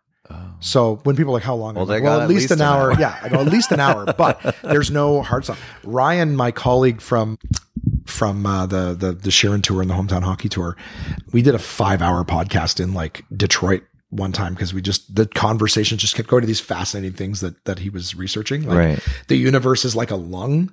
They were saying that like like this thing where where the whole universe like you know how they talk about it being an expansion. Right. There, there's there's theories that like it's like a lung, so it ex- it expands outward and then contracts, but it actually as it contracts, it's it's expanding on another side, like in a different oh. universe or whatever. So, but he was just talking about that, and what do you think? We talked about AI and all sorts of shit like that because it was much bigger at the time. Everyone was talking about it. Right. So just whatever. But sometimes the conversation is fascinating. It's engaging. It goes long. I do not intend to have a five hour podcast, but I, I, I, you did have some stuff that was, was fascinating to me. I hope fascinating to others. Nine times out of 10, basically the amount of comics who'll stop to go to the bathroom and go, I don't know if anyone's going to care about this or like this. Just like you said, most of the time, those are the most interesting and compelling episodes to the listeners. I, I hope I hope though that after you know they they listen to this that there's like a spike a trending of piss pool on Twitter.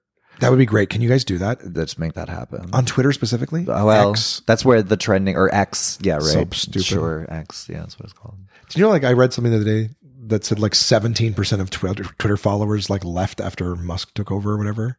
Or since it became X or whatever, they're just like, they're just not a, th- it's not as much of a It's thing. Threads now, and I don't even. I don't even understand. Dude, I'm, s- I'm so I've never old. opened Threads in my entire life, not once. I'm so old that I'm like, another new thing to learn and have to, you know, fight the algorithm. When's the time? Like I meant today, like last night I was going to come home and, and do my little promo for like this week's episode that came out this morning. Right. And I'm like, I'll just do it in the morning. More people will see it in the morning. I fucking slept until 1.30. So I'm like, well, I guess maybe I'll do it on Thursday. I'll do it Thursday morning.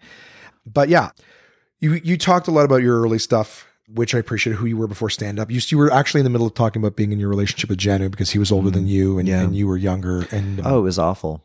It was an awful, awful relationship. All we did was fight. We were a horrible match. I just And did you meet here? Sorry, Toronto thing or, or no, back I, in I met I met him in, in Ottawa. Okay. On Plenty of Fish, that gem, and- which is one chromosome away from like Facebook Marketplace. Hmm. You know, it's like, are, are you- like, are, are you still available? And I, you know, I don't I don't fault him as a human being. I I I, I hope he's happy. I I he had a lot of mental health issues. He you know, like lived off disability. He was a real winner. And at the time, I just didn't really think I could do any better. But also, my parents got married and had kids at like 18, 20. So I thought that if you meet somebody at 18, like this is your person. And in my mm-hmm. head, it made sense. And all we did was fight. And it was a bad relationship. And we broke up like four or five times, you know. But listen, you have to have those kinds of relationships because it teaches you What you don't want. What you don't want, and how to not how to not be a dumb bitch, you know. And I I was a real little cunt. Mm, really? And oh yeah, like I am a very if you piss me off, I make it quite clear that you have pissed me off. This is this is where my drinking problem comes in. But that's where it really comes out. But I, I have such a temper and I have such a lack of patience for people that are disrespectful or don't consider you when mm-hmm. they make their actions when it's like a two part a two person situation. And anyway, this was my relationship that I, I was in for a very long time, and it was it was truly horrible. But I will say this though, he was so funny. He- Really? He, had the best sense of humor. He liked things that were dark and different. He loved the Howard Stern show. He was always listening to that.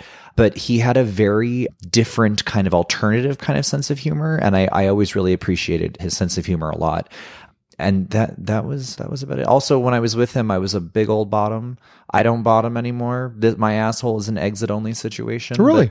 But, hmm but he Were you were you against the bottoming at the time, but that's what he wanted, so you did it? Like, No, was I it a comp- was it a compromise, or were you like, yeah, I'm good with whatever? No, I thought I thought I had to bottom because I was like, younger and skinnier. Oh, really? so I just thought that that's how it it went. Okay. You know, Was it at all the purely fascination? Was it enjoyable at all as the bottom, or were you like, no, I hate this every time? for the for the five seconds that you come.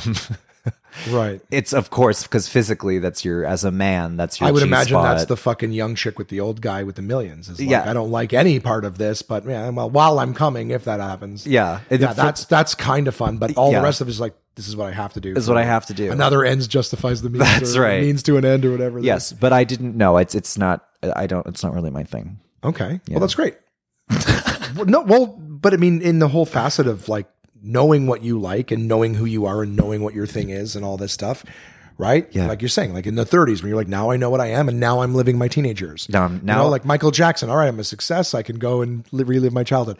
A horrible reference, but something that people might go, oh, well, that was the whole excuse, right? Oh, he never had a childhood, so now he's living it. Well, That's right. That's effectively. It's like I never got an opportunity to be fun and and carefree. Yeah. You know what I mean? That's like that's one of the worst things that our parents do to us. Right? Is like when you're a kid, you're essentially you've got no stigmas, you've got no biases, and every we're all just doing our thing and having fun with each other. I I Michael Jackson is terrifying for the record. Like I actually have nightmares about this man. he's dead now, thank God. But I mean, the interviews that you see with first of all, just his physical appearance, the the the work. Like he had like a head transplant. He was a white crypt keeper. It was t- it- absolutely it was absolutely terrifying, and the fact that he I'm sorry he fucked those kids. I, that's how I feel about it. I, know he I fucked put those that kids. documentary. Did you watch it? I've seen I've Leaving seen that. the I've Room? seen the Oprah special. Uh, well, I watched that afterwards. You know- but the the, the I wa- I put that documentary on, going, let's see how these money grubbing motherfuckers were going to go after this guy. Like, Yeah. who lets their kid just sleep with Michael Jackson? Like, that's the stupidest thing. Again. But you, but I watched it and I, I got to the end. and I was like, this, this guy fucked these kids. Totally like, fucked. He fucked these kids. And I know people who, who refuse to watch it. And they're like, no, they're lying. These guys are liars. I'm like, I'm like, if they are acting. They deserve An all Oscar. the Oscars. Yeah, right. I'm like, because there's shit that just it, like in the muscles around your eyes that happens when they're recollecting the stuff. but they're and I'm both like- describing the same. and they're describing the same thing, and they both Yeah. even saying like why they came for. Like you, they really teach you a lot about the grooming process. Yeah. it's not just like some guys like, hey, can I fuck your kid? It's like Michael Jackson's making all these very compelling arguments that like, Yeah. you know, I can't meet people the regular way. Your kid won a competition and got to open for me at a show, so it was nice meeting you. It was nice meeting him. You guys want to go to for dinner tomorrow night? Yeah. you know, and it's like, you know, I can't just make friends because the public can't get anywhere near me. Yeah. So like, this is the only way I can meet new people. Thank Yeah. you, and this Oh, and that. he- He'd come hang out with the families at their house and sleep over at their house. So you know, months later, when he invites them to go on tour with him, hey, can I go stay in Michael's room? It's it's not a big deal. Yeah. It's not a fucking. Why would you think twice about it? So I'm like, Yeah. I can get where it's where you know how it how it evolves. It wasn't just like, hey, can uh, your kid come stay with me in my hotel room? yeah, right. and uh, oh, I'm sorry, rude to me. I'm Michael Jackson. But like what I mean? the, Like- the fucking Neverland Ranch, and then he'd be like, they'd be like, "Let's get ice cream." He'd be like, "Me first, me first. and you're me like, first, climb a tree. It's so creepy. Yes. it's terrifying. Yes, it is a guy who's acting like he's a child. Like, Yes. he- like what's the Robin Williams and Jack or Yeah, right. what's his face? I actually I remember that movie. uh, yeah. Will Ferrell and Elf. Just just this this this childish sort of acting. It's, it's, he's, he scares the shit out of me. But yeah, and even these guys who talk, they would say like during the daytime it was all fun and games, there was never anything, but at night it was like running drills about how to like hide in these hidden fucking hallways. There's like staff that would say there's hidden hallways all over the fucking place. Yeah. he would run drills, but but like any predator.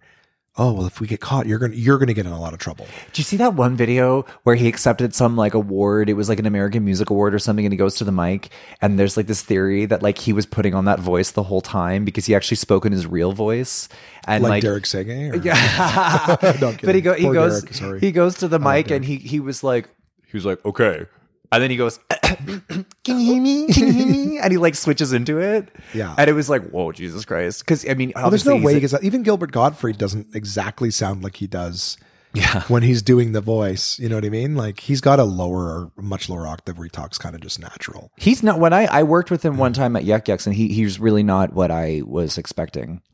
What do you mean? Oh, he's he's very kept to himself and Really? very quiet and very. I wouldn't say he shy. off-putting? No, not at all. So he was nice when you met him and stuff. oh yeah, like that? yeah, Okay, yeah, okay. yeah. Perfectly professional. Very, uh, uh, absolutely, definitely nice. But he saves it for the stage. when he in was on stage, you can tell he turns it on. Right. He turns it on, and when he's off stage, he just kind of is. But I mean, you, you know, you're in the business for so long. I, I understand, but it just I think when you see who he is on stage, and then when you talk to him in real life, it's it, it's they're two different. Right. One is a one is a performance, as opposed to some of us, which is like, eh, it's just me, but I'm on stage and me off stage. Yeah, I I I, I uh, was when we were on the, the tour this summer. They were talking about how Sheeran was going to come out and like meet the crowd, handing out like the hot sauce that we were promoting for him and everything. And I was like, before the show, there's like a thousand people out here. He's going to come out before the show. That sounds like a fucking nightmare. I would hate to have to meet a thousand people and just put on a face because you have to put on a face. If you're not feeling it, you have to put on a face. I tell people this all the time. Even after a show, as much as I love everyone and I appreciate them coming out, I'm not going to stand there and be like, whatever, like, because they're going to be like, oh, we met him. He was an asshole. part of the like, you have to, Yeah. you have to appreciate every single person for being there, which we do. but it's energy. Like coming off stage is like a crash. Oh, absolutely. And it's like you're like, fuck, I just want to go to sometimes I just want to go to bed or whatever it is, depending on on what particular high you had from the stage. But sometimes you're like, and I gotta stand here and put on a face to meet everybody. That takes a lot of energy. I would hate to do that before a show. Yeah. Because then I'm like, well, I, I just emptied the tank and now I gotta go on stage. So I'm like, I'd rather do the show, have it, whatever's left, I'll dig as deep as I can and scrape the walls. But but that's the thank I can't. thank you. I, I can't be around like friends and family leading up to a sh- leading up to a show. Yeah. uh, because I find it so They're draining. exhausting. Yeah, They're exhausting. yeah. My fa- oh, absolutely. Just just being so just being social, being very social before a show. It's it's I find it absolutely exhausting. We, I I get my attention itch scratched so easily not from being at all. I I relate to the old man and his fucking lazy boy just sitting in front of the TV so much. I'm like, I can't fucking wait. I can't wait. Mm. Like I I used to like, oh, let's go out and get the attack. I, I get enough now. I get way more than enough. I I just want to go home and and I don't. My days off, I don't want to be around anybody. Yeah. Do you know what I mean? Are you at that stage too, where you're just like, yeah, I just I don't. I'm the opposite now. I have Really? to be because I was starting to become like a bit of a recluse. Okay, okay. And then this was at the the height of my drinking problem and my drug abuse. And I remember just like never wanting to go anywhere or see anybody or do anything. And I was having a really hard time maintaining friendships because mm. I was kind of just saying the wrong thing and the worst thing and and being an asshole when I was drunk to people like all the time and I realized I was incredibly depressed. Not to say that just because you, you know you don't want to go out, it means that you're depressed. But what I'm saying Right. is that I was, and Pretty. It's a pretty big sign of depression, though, Yeah. is not wanting to interact with with other rest of the people. world, yeah. And now I'm realizing that that was me really just as a way to protect myself because I, I have a diagnosed anxiety disorder. So I didn't want to be around people.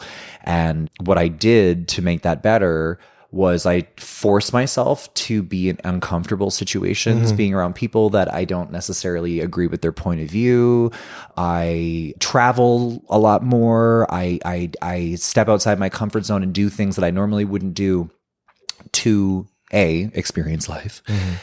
And b to like reduce my anxiety and depression because a big part of it is is you know like when you stay inside all the time it, it does it really starts to get to you and it starts to affect you.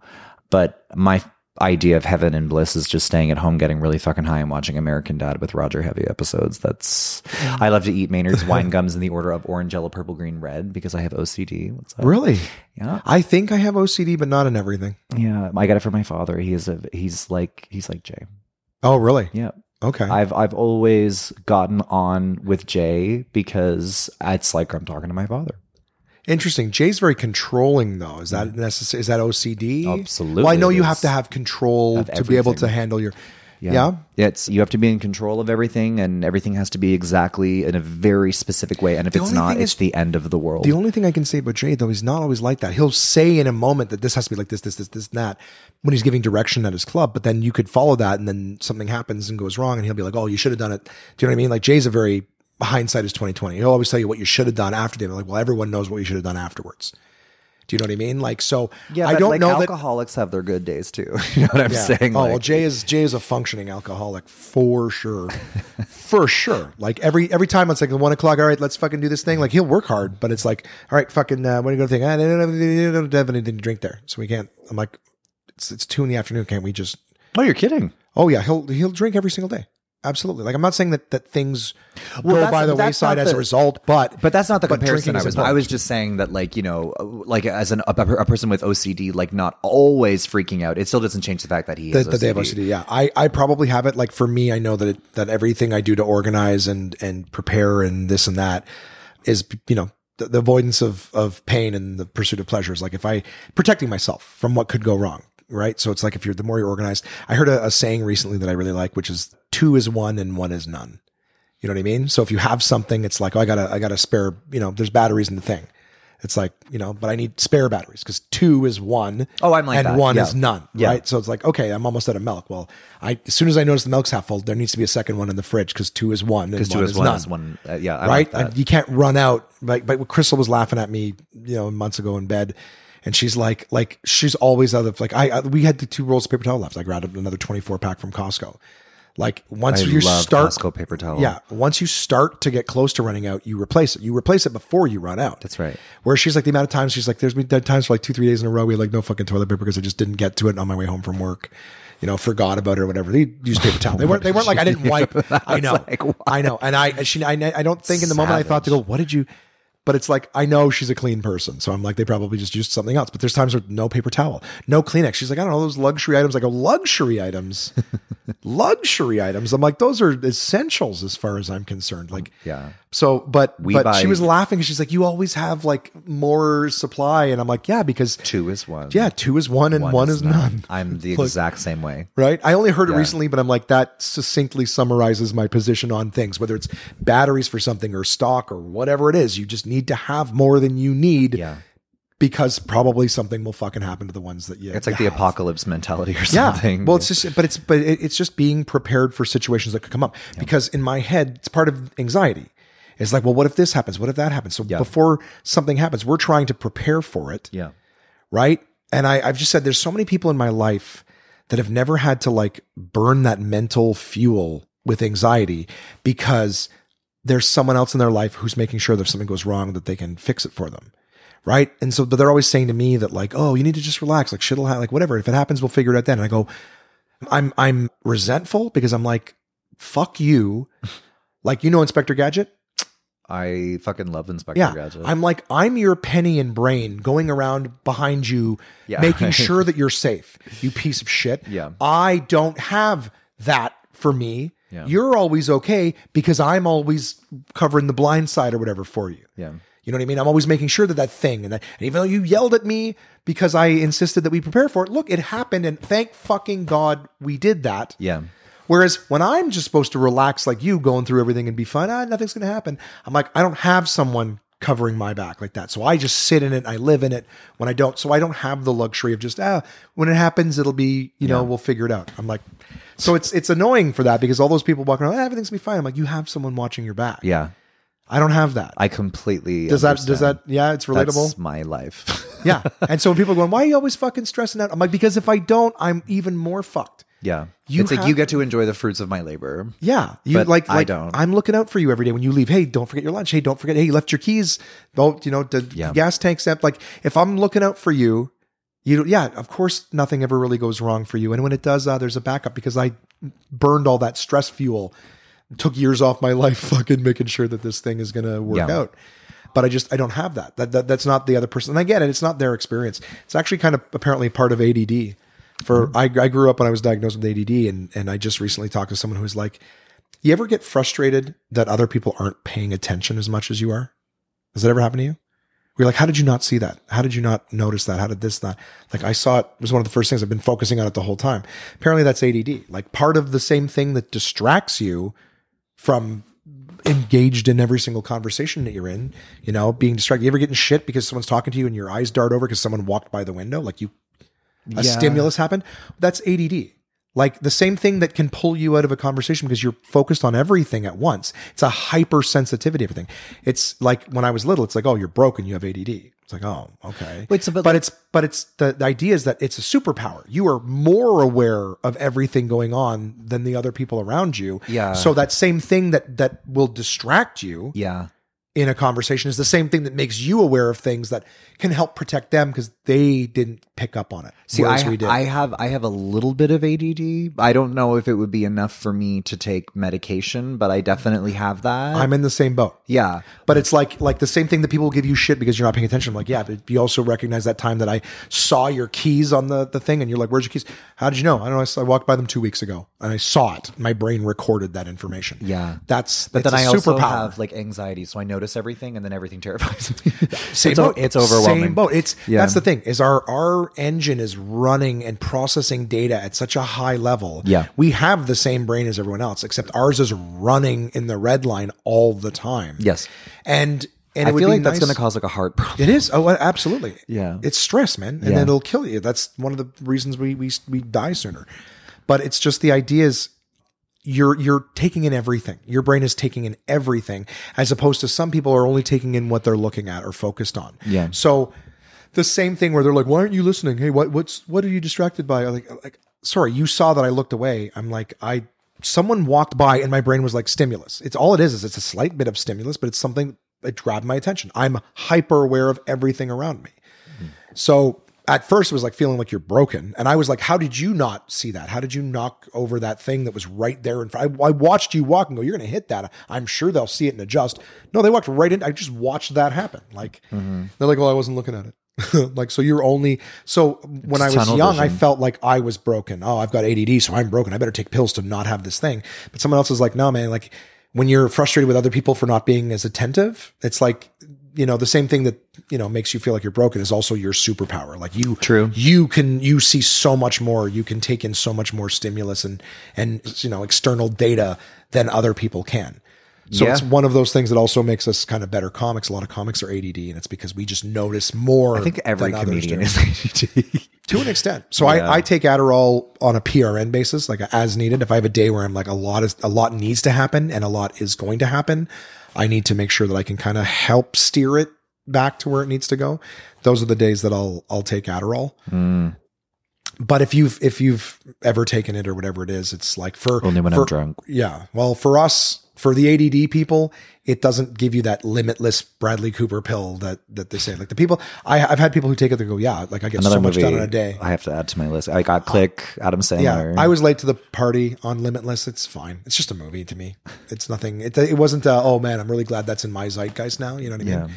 So, yeah, uh, but I mean, for other people who take it who, who don't require that, they're like for them, it's like really like dials them in and they get a million things done. Whereas for me, it just kind of quiets some of the external noise. It keeps me focused on a, a thing a little bit longer. keeps the voices at bay. Yeah. Yeah. I wish I, I, I, I it, there's almost times where it's like, you know, you know how like some comics get frustrated that other people don't, you know, oh, how do other people not find this funny or how do they not notice? I'm like, listen, if everybody was funny as us, we wouldn't have a job. It's true. So you almost have to be grateful for the fact that other people don't pick up on as much, don't notice, like, right? And that way we can go, oh yeah, I remember that. You know, I saw it and I moved on, but like we just like, what the fuck is, you know, we get Yeah. right into stuff. We get- I'll use this as the opportunity just to throw to the third clip, guys. We're gonna we're gonna take a quick break, and then I'm gonna do rapid fire questions. You know, all the stuff that I prepared for Kyle on the back of this. So one more time, listening to Kyle at a club or a festival or whatever it is I pick for this, and I hope you guys enjoy. So I developed a little bit of a drug problem. I developed a little bit of a drinking problem. I started to lose a lot of friends, not to brag.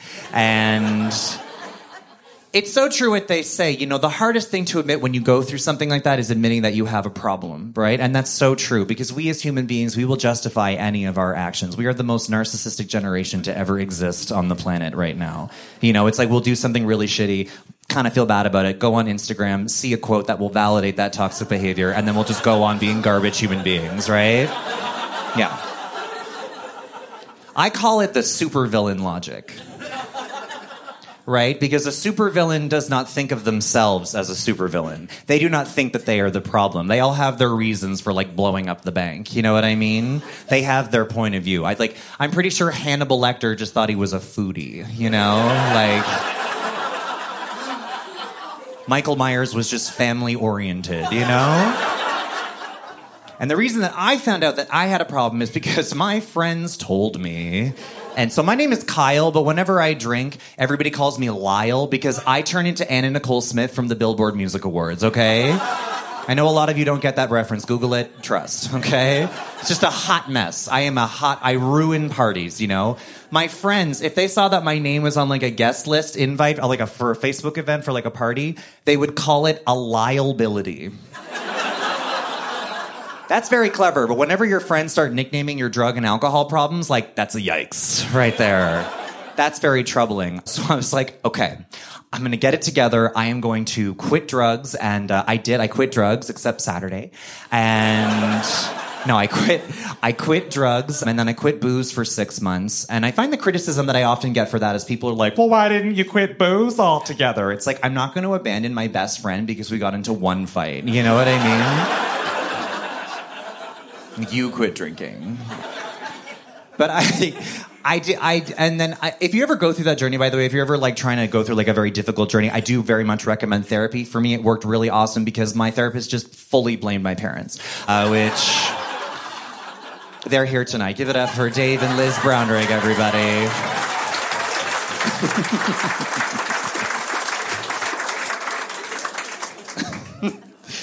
and so you know whenever you go through something like that like i i did what's called toronto sober i don't know if you've ever heard of that before so I was Toronto sober. So there's like California sober where it's like you don't drink but you still smoke weed, right?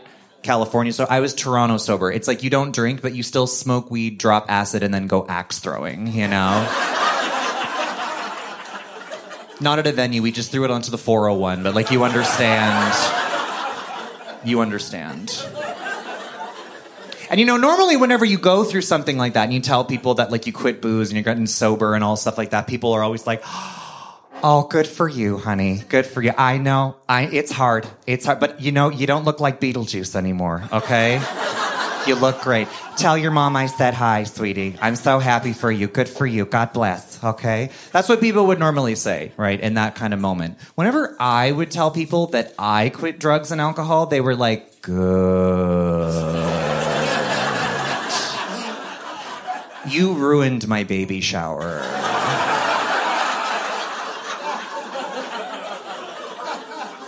That's good that you quit. So now that we're back, the last little part before the intro, and I always play an outro clip too. It'll be like one of your big ones. One of your big ones. I'm glad that you get to pick. I'm the worst at picking my own stand up. I and I hate giving myself work, but people like the episodes better when because I mean some of this conversation is not let's say not particularly funny, but it's honest And it's it's honest, it's vulnerable, it's interesting. But being able to pepper in a little bit of the stand up is just like oh yeah, he is really funny too. You know what I mean? I mean uh, that that or they're just hateful people. I I we know how you got into comedy. We know who you were beforehand. Do you remember how long it was before you started making some money from it? Like your first, do you remember your first paid gig?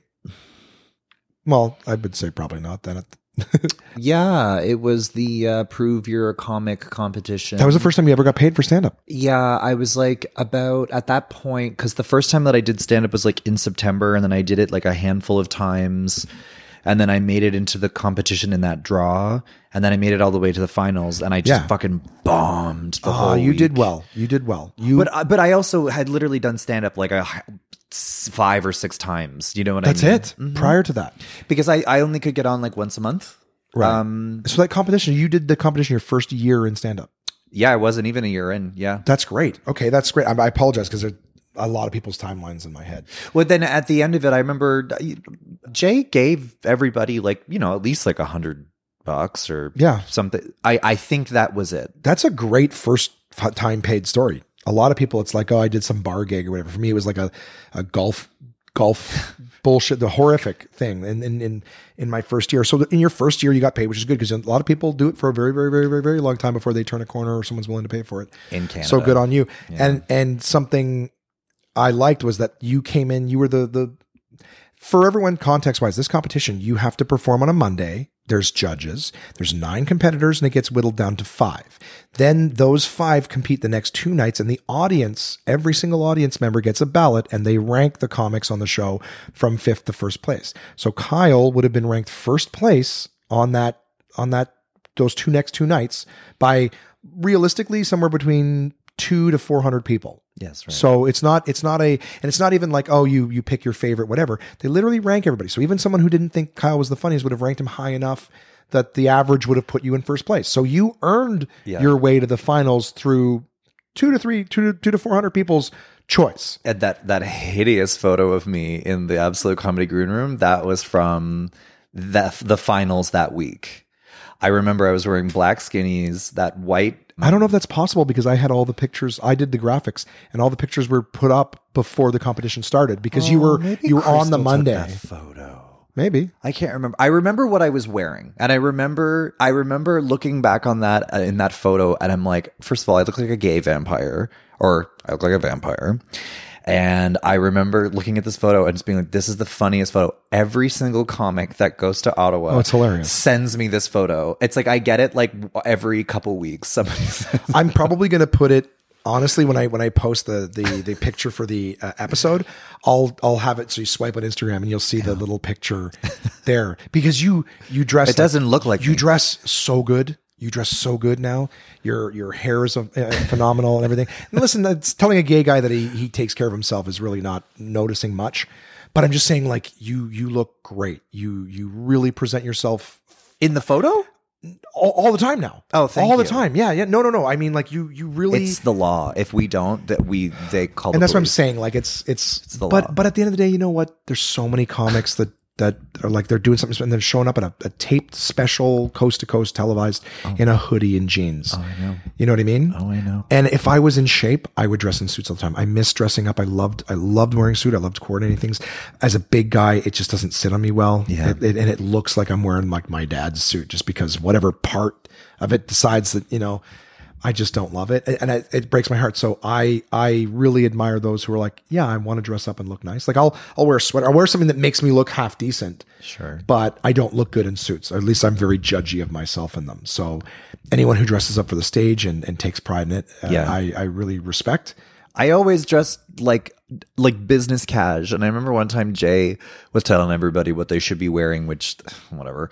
Uh, if they're wearing like a dirty one size too small t-shirt and like you know shorts, I totally understand as a club owner being like, don't fucking wear Sandals that. my-" on stage. You know, I get. I just that. walked in off the street. You know, but I, I heard him say to women like, don't wear skirts. It's distracting. It's like that's a yikes. Don't say that. Yeah, I haven't heard that, but I've heard like, oh, you're gonna wear a low cut shirt and show off your tits. Like, you know, are you funny or are you just trying to?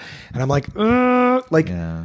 a part of me, egalitarian, a part of me is like, you know, does he have a point?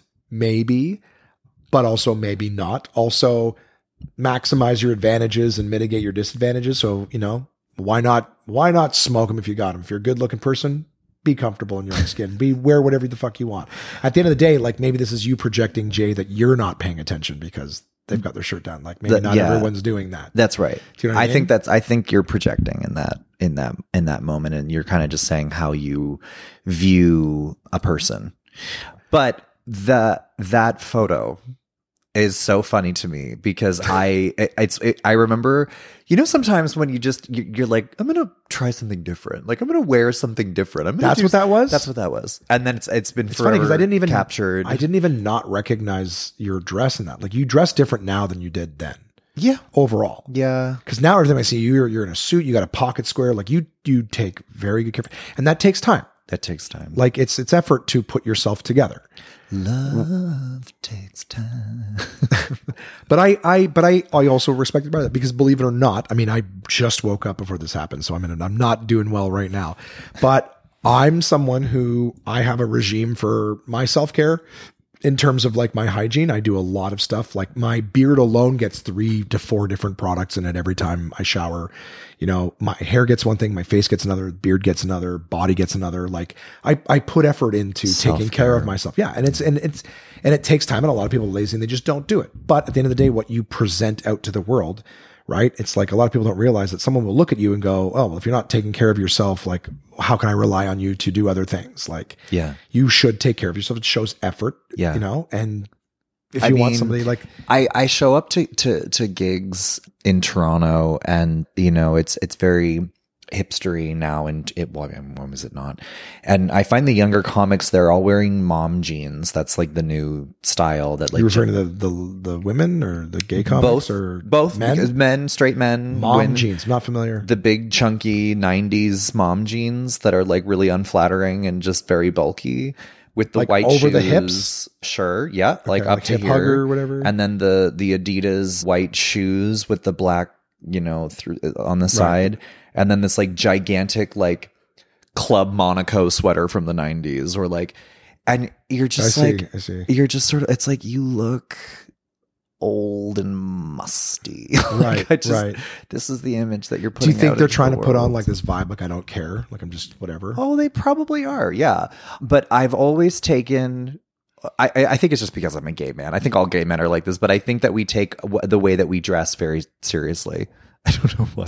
Well, I've talked to, I've got, you know, a lot of gay friends and all of them offer me like, oh, like you, a lot of them have told me how judgmental the gay community is. Yeah, So like you can't just be comfortable. that's right. You have to try super on your fucking toes. hard. Yeah. Yeah. And they're like, because like you, even if you're in great shape or whatever, if you're not just killing it all the time, But then if you're a perfect 10, they, they're afraid of you and they don't want to talk to you. So it's like, you can't it's win. well that's the thing right it's almost like and i think feel like a community that's definitely been judged and and you know, whatnot. I'm like, why are you doing it to yourselves? Yeah. It's gotten That's- better. It's gotten better. Well, that's good. It's gotten better. That's good because they, were just saying like, yeah, gay community is very. I don't think fickle's the right word. Um, fussy. fussy. yeah, it's just it's very it's it's it's. Come, come on, brain, give me some words back.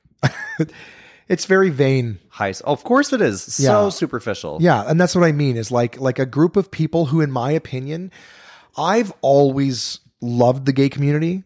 And that sounds like such a virtue signaling thing. But what I mean is that like it's a group of people who've been marginalized, been treated shitty.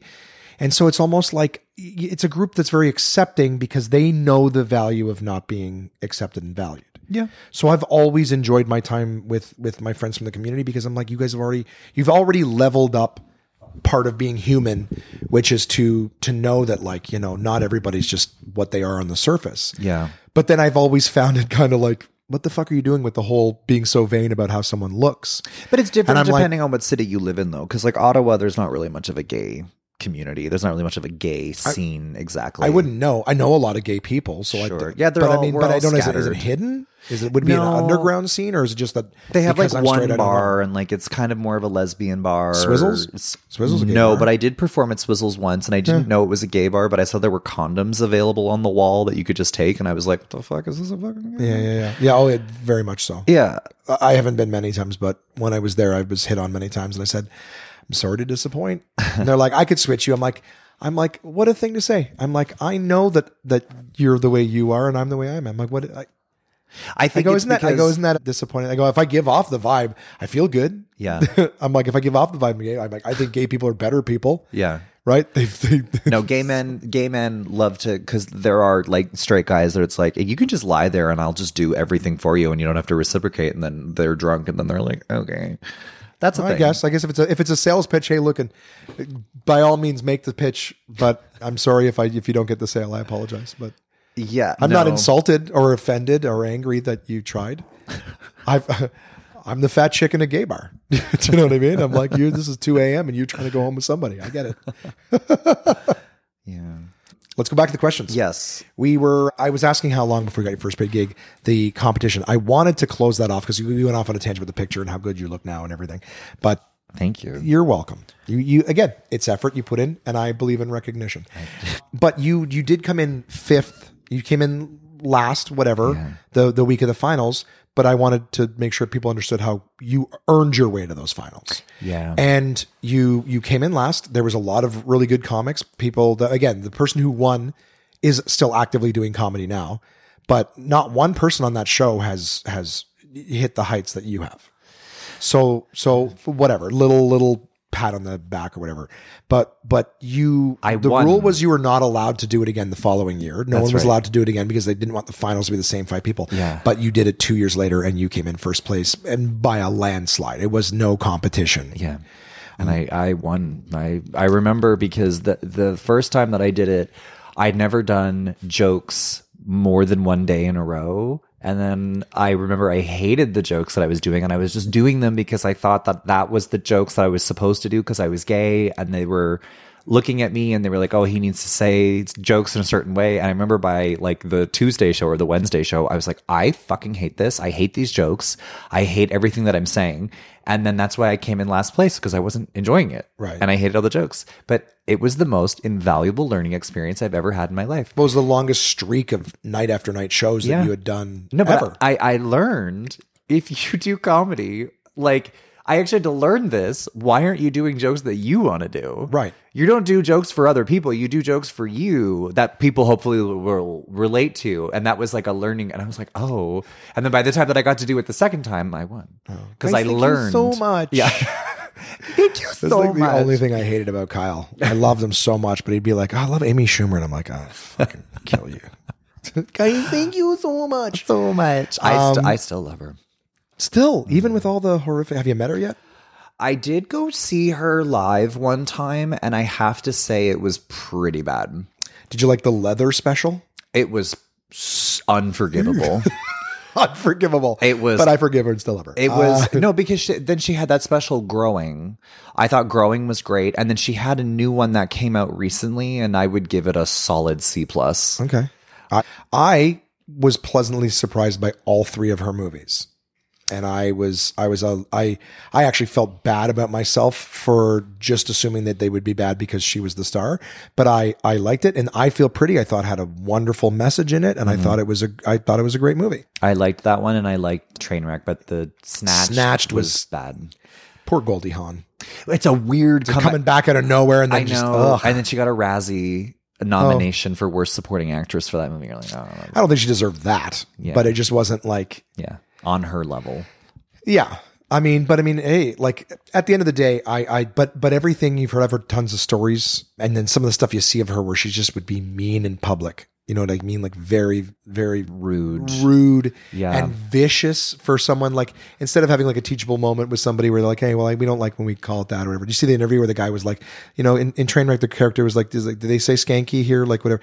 And and she took it so fucking personally. Yeah. Like I, I think he was meaning like promiscuous or slutty maybe versus skanky, but the whole interview she was so fucking rude. Well, her whole brand is about like snotty. feminism. So calling the character who's sexually confident skanky, I think is like Was she sexually confident or was she just promiscuous? I thought she, I thought the whole point of Trainwreck, even calling herself a train wreck, was that she was promiscuous because she didn't love herself. And then throughout that movie, her character's growth was that she learned to value herself. So I, I think, like, I don't think that, like, I got nothing wrong with per- promiscuity, but Sure. she seemed to be trying to fill a hole, the character. No, it's a it's a the, her whole brand when she like you know became internationally famous was that she was a famous celebrated feminist. Sure. and that role is a woman who is sexually confident and has a lot of sex but that's not necessarily what defines her motivations it's Sure. But you labeled it train wreck. So what are you supposed to think I think of it- the- about like the drinking and the drugs and also like her relationship. She's she's kind of just like an awful person, And- Right. And and that's very relatable. But also like you know like having being kind of like a a, a rude person in those sexual relate because she was pretty rude in some of those sexual relationships. I think that's what she means by train wreck. I don't think it. I don't think it's. I just thought- sex. I just thought it looked like it was somebody who, not just through sex, but like the drinking and the drugs and all this stuff, it looked like somebody who was trying to escape. They didn't value themselves. And I thought that the arc of the movie was that she learns to value herself, especially with this relationship with someone who does care for her and does show her love and acceptance and things like that. So I was like, I didn't think that that it was like, oh, I, I drink and do drugs because I'm a train wreck, but I'm very like confident with my sexual promiscuity. I thought the whole thing was a package of not. So I didn't feel like that guy, at least, so I could be in the same shoes as that guy was like, oh, were you trying to say like this is somebody who's doing all these things as an escape and then learns to value themselves? It's not like she stayed sexually promiscuous once her character had growth. She was, you know, monogamous with this guy.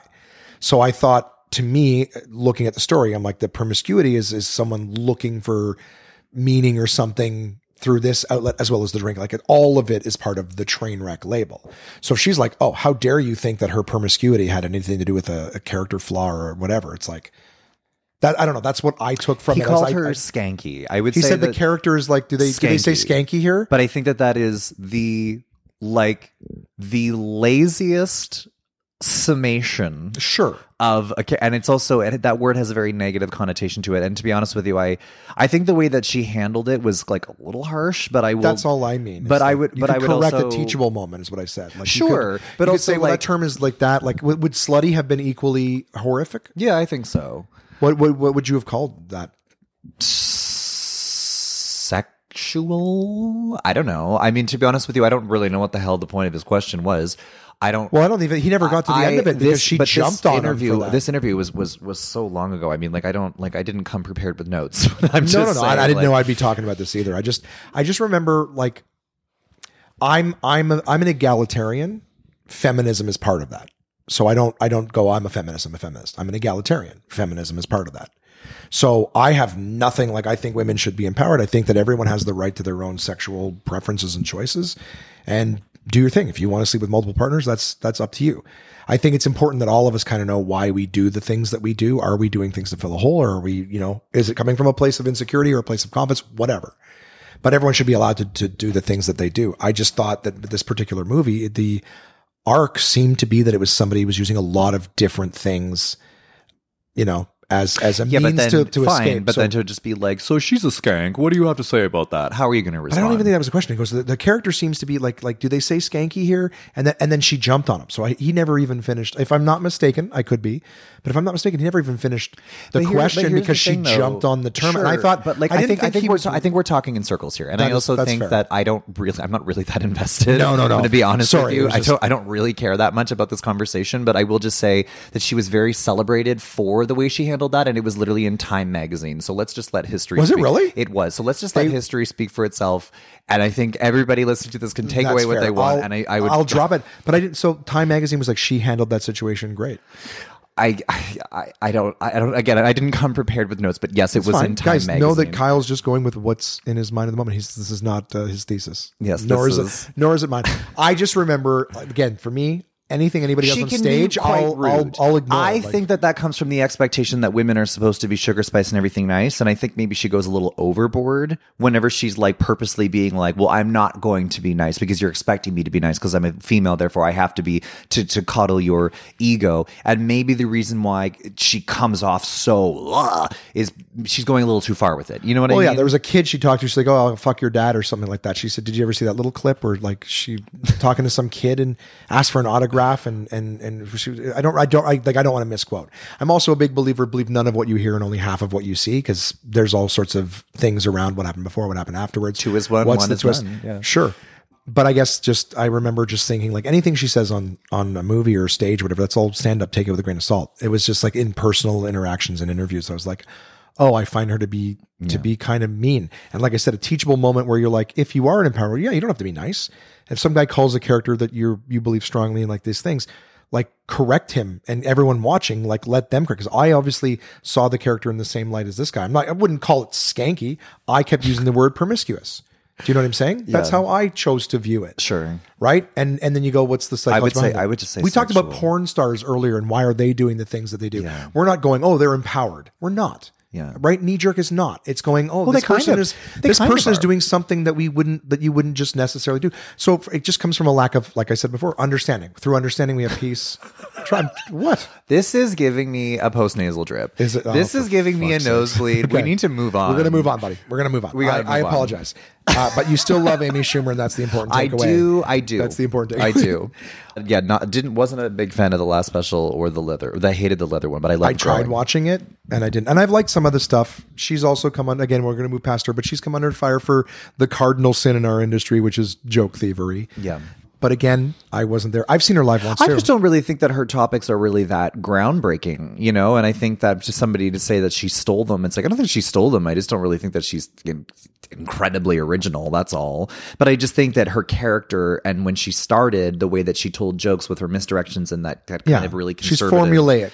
It was very, it was very sort of Wendy Liebman style that I love. Mm-hmm. Um, and now she's she's she's different, but like I still love her. Anyway, that's the end of it. Let's move on. That's fine. We're good. Let's move on. I'm I'm done talking about Amy Schumer. Do you take shit for it a lot? No, Okay. It's just I was like, just was like, just you, just you. Oh, really? Well, I just want you to know I haven't changed that much. You were you were saying earlier you were waiting for it. I guess that was it. I was I wasn't prepared to talk about her. In fact, she's gotten way more airtime than I'm comfortable giving her. But do check out her movies, guys. They they were good. I, I was pleasantly surprised and ashamed of myself for being judgy of them before seeing them.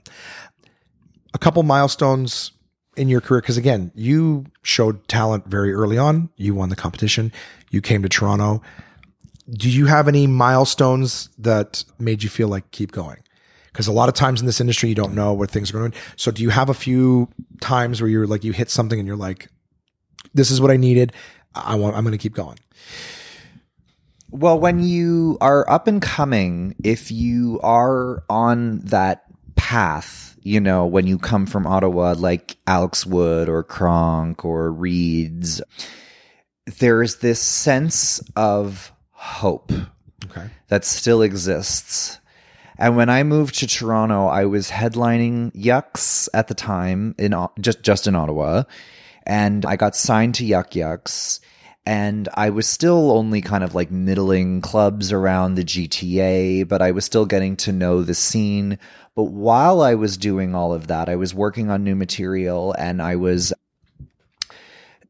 d- like really working on my material, but there was still hope of like I could make a career out of this. I can do this because I was still working as like a waiter and stuff like that. And then I remember in one year, I booked the Halifax Comedy Festival. I'd, I'd already done it, mm-hmm. but I booked it for the second time.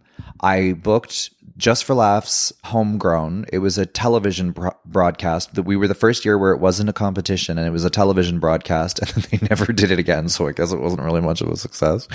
They never they never did homegrown again, or they never broadcast it again, They never, they never, or both. did it again. Both.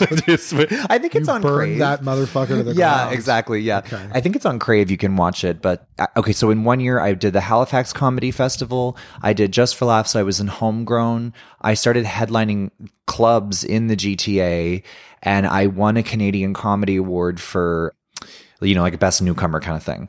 And this all happened in the course of like a year.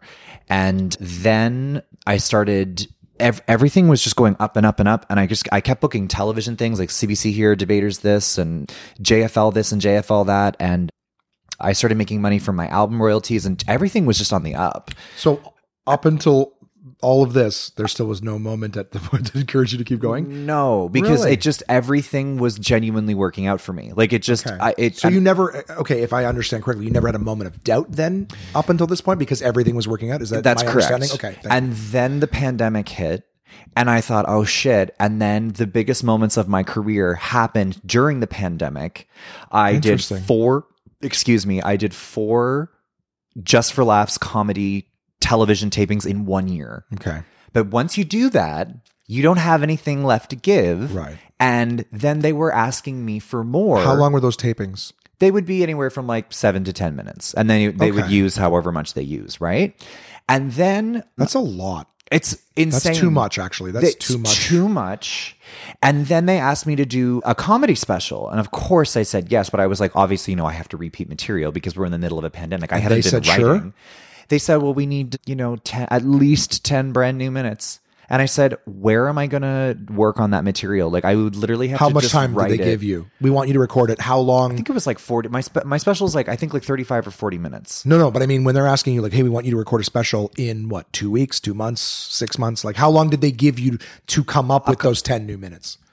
A few months. Okay. And they wanted 10 And you're like, I'm not going to get 10 minutes in a few months? I had a I had a bit that actually listen. It ended up working out. Okay, I'm not- I'm not attacking you. I'm no, just- no, no, no. The, the bit ended up working out, but I, I was always very angry that they asked me to come up with ten brand new minutes when all comedy clubs were closed, all venues were closed. Oh, right. The only I- place that's that you could, very important. You're right. I'm, I'm the so sorry. I'm so know, sorry. but, like, where I'm am I going, I'm going, work you can come up with 10 minutes to do Yes, not during the No, pandemic. there was right. nowhere. There, there was no venue. It's Yeah. like it, it- it's So like been a- we want you to to gain fifty pounds in muscle. It's like all the gyms are closed. It's like okay, good luck. It's like how the fuck am I supposed to do Even that? Even that's easier because you can work out at home. Yeah. But you can't, like, I don't know if you agree with me, but I tell people all the time, like, I, it didn't take long into my career before I stopped telling people my premises because I'm like, they're never going to get the response, even if it's funny. Like a comic, go, oh, yeah, it's funny. But they didn't laugh out loud. Yeah. And I'm like, so I would immediately doubt it. I go, oh, it's not that good then. Yeah. Because a joke is never a joke until you do it on stage. The only people who can tell you if it's funny Yeah. is is a, a comedy club. Yeah. Like or, or, or sorry, a, a- an audience. Yeah. That that is there to see comedy because you go, okay, that it, it was funny here and there. So yeah, you can't just talk in the mirror and go, it's funny. It's funny to you, yeah. But there's no way of knowing if it's funny to other people until you find a way to to throw it out But there. then you have to refine it. You have to, you Exactly. know, you go back and you make like a million edits. And the thing is, is I tend to write more short form. I'm not a storyteller. So for me, 10 minutes, that's a lot. And so what they had requested, I delivered, but I've actually since. I, you know, I, I wrote the bit and I, I knew how to tell it and it worked and it works on screen, but I've obviously since refined it. And now I have a comedy album that just came out that I'm very proud of that has the better version of the joke.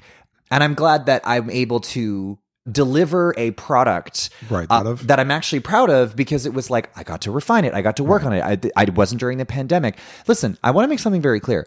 I love my comedy special. I think I think it's really I think it's really good. Introducing Lyle. Introducing correct? That's the one where you did the sh- the the early version of this bit. Is that fair to say? That's correct. Okay. and I I think it's a I think it's a I think it's a really good special. I'm actually proud of it, and of of all of them that were released, I think it's up there. Okay.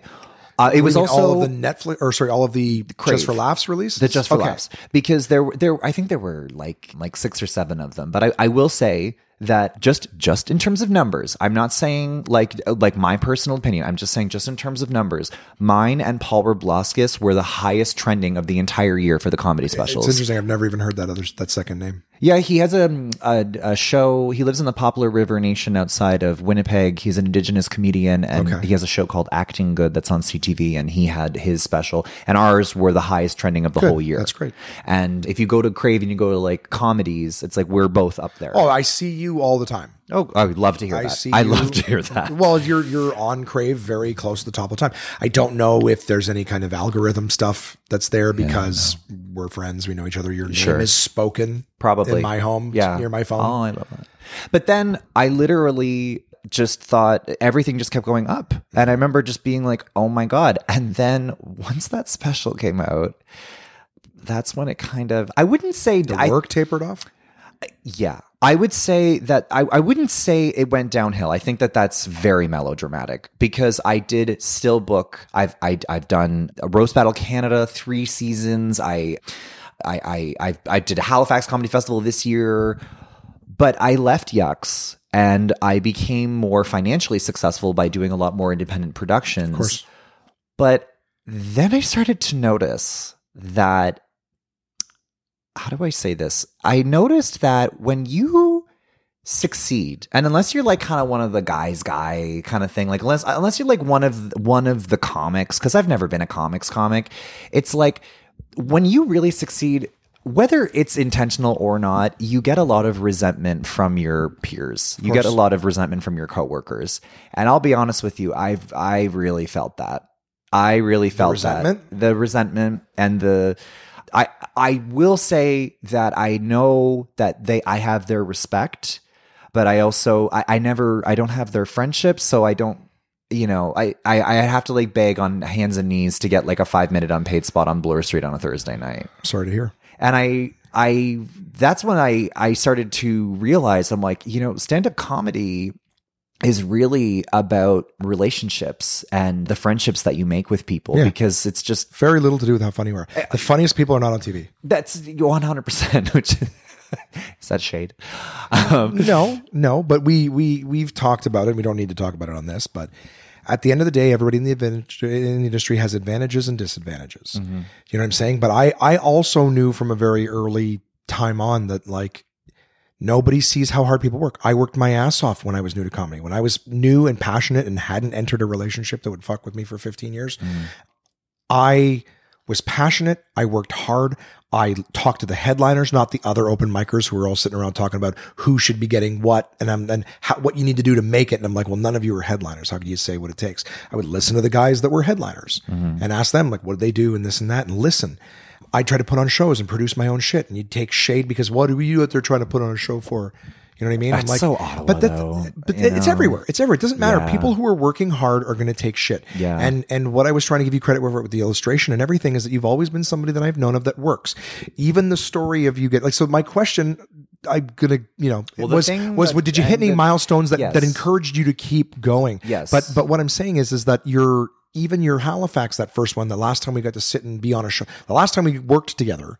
Was you telling me a story of how the people who were representing you, the people whose job, the people who get a piece of your money for representing you, wouldn't sandbagged you effectively didn't give you an opportunity to to be in front of the people who picked that festival you went and did it yourself and got it and then they turned around and, and said oh well we'll take our piece and you were like fuck you Yes, which right. was the right move a Yeah. hundred percent. And if- and as always listening to that I admired you even more for having the balls because the amount of people who would have taken that as a and just been bummed out and sit around and play video games till the phone rings again. Yeah. you were like no I'm gonna go do it myself. And you got it. You were rewarded for working hard. And that's a lot of the times in the industry how it works is you keep working and working and kicking water uphill until it finally works and and you get it. But you're going to take shit from all those people sitting around waiting for the phone to ring because they will always find a reason to what's the easiest way they can blame you for it? Oh he's just gay so he's checking a box. Sure. It's like yeah but he there's no such thing as a gay But- email but- or whatever. You worked yeah. hard you sent those messages. Yeah, but technically, So- it's it's it's it's so funny because the industry, like these these government funded things, th- they need gay people. They need black people. They need Yeah. women. And when you're one They can't of, get the grant without it. they can't get the grant without it. And Yeah. so when you are one of the gay comics or the black comics or the female comics or whatever, Sure. it's like you're being booked and you're like, oh, awesome. And you're so happy. But then all the comics like resent you and you're like, hate the game, not the player. It's like, I didn't like, don't hate the game. The don't hate the player. Hate the game. yeah, it's Is- like, is- like, do you know what I mean? And, and so, but to answer, or go make it yourself, like Allison Dore. Yeah, You know what I mean? Make your own fucking thing, and then you get to pick and choose what you want to do, and you don't have to listen to, any, to shit from anybody. But the, the thing that you're saying about to keep going and to not give up, this is the the the whole long-winded speech i and the the end of it is, is this is that I actually the last like 3 months mm-hmm. have really been considering quitting this industry and moving on with my life because I've because I kept kind of going up and up and up and up and up. Yeah. You hit the ceiling. And then I was touring. I did a tour across the whole country. I did a tour through the Arctic. You know, I'm I'm very proud of that, and I loved every minute of it, even the scary shows. But y- you know, it makes you a better comic and everything like that. But then once you do all that, you're like, okay, like, so then I just do it again. And then I just keep going out there and doing it over and over and over and over. You're like, something has to lead to something. Like this, this can't just, but then you're like, no, no, no, that's just how it is in this country. And then I kind of had this very realistic realization where, you know, everyone's going to the States, everyone's going to the UK. And it's like, do I want to move? I don't know. And if I do, and then also like, you know, I, I, I put out a comedy album recently. I was very proud of that comedy album. And, you know, it didn't quite land the way that I wanted it to land. But again, like it's a comedy album. Like nobody listens to comedy albums. And you just, You don't think so? after a while, you just keep doing the same goddamn thing over and over again. And then you realize that it just doesn't really lead to anything. And I think that what Canada does is they try to set you up for success to leave the country Right. because then it's like, hey, like you have all these credits. Well, they're not.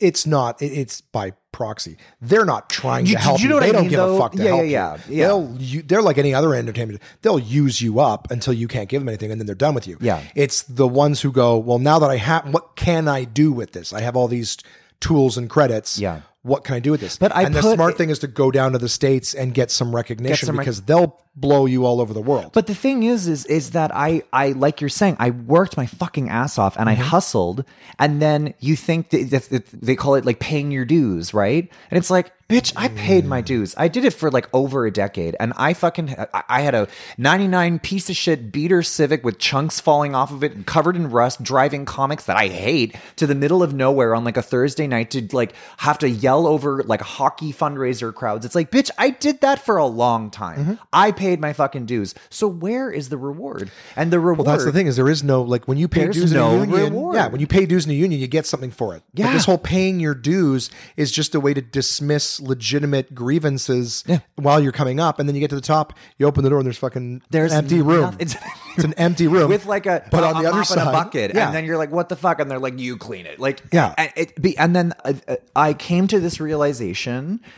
Like a, like a few months ago, and I've I've I've been having a very difficult time mentally. I've been, I've been uh, in a very dark place, and the thing that reminded me to keep going was I, I I you know I talked to you, I talked to Niall, but I I talked to Eddie Della Siepe. Actually, said something very meaningful to me. He's he was like he was like, Kyle, you know, even Niall said something very, uh, he was like, you have to be like so optimistic and blindly so Mm-hmm. to keep going because we can do something that like a lot of people can't do even Yeah. if they try. Right.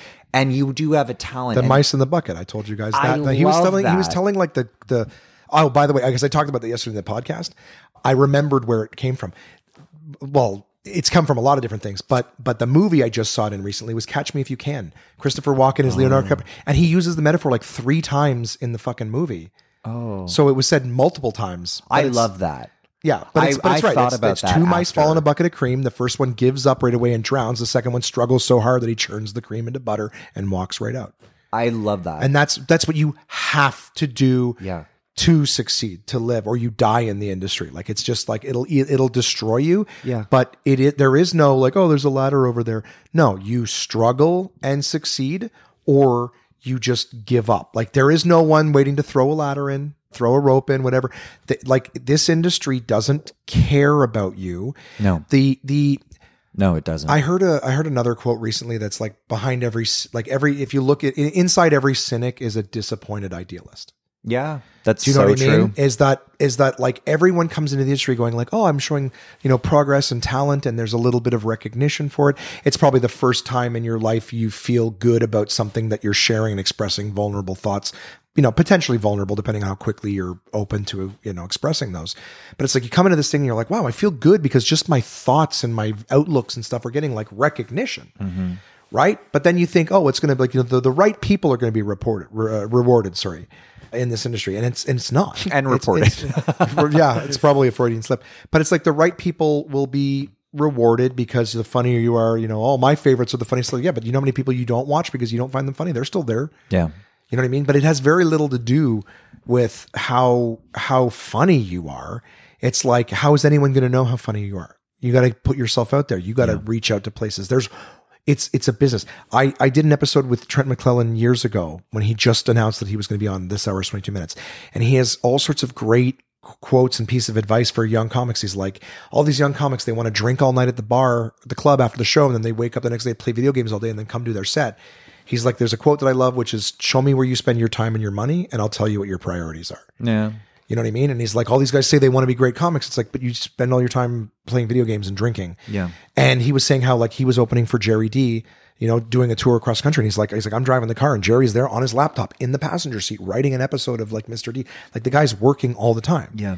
So if you're working and you're getting rewarded for it, all the guys are sitting around with nothing better to do all day than on their phones watching your clips of something Yeah. to bitch about why you got it Yeah. and they didn't. Like Yeah. it's there's always people trying to tear someone else down. And it's it's amazing to me. Guys that I know are funny and won't promote themselves have laughed at other guys who are you know doing stuff on online and and creating content and stuff. They laugh at them. Oh, look at them. What are they trying to do? Why do they have a headshot on a website?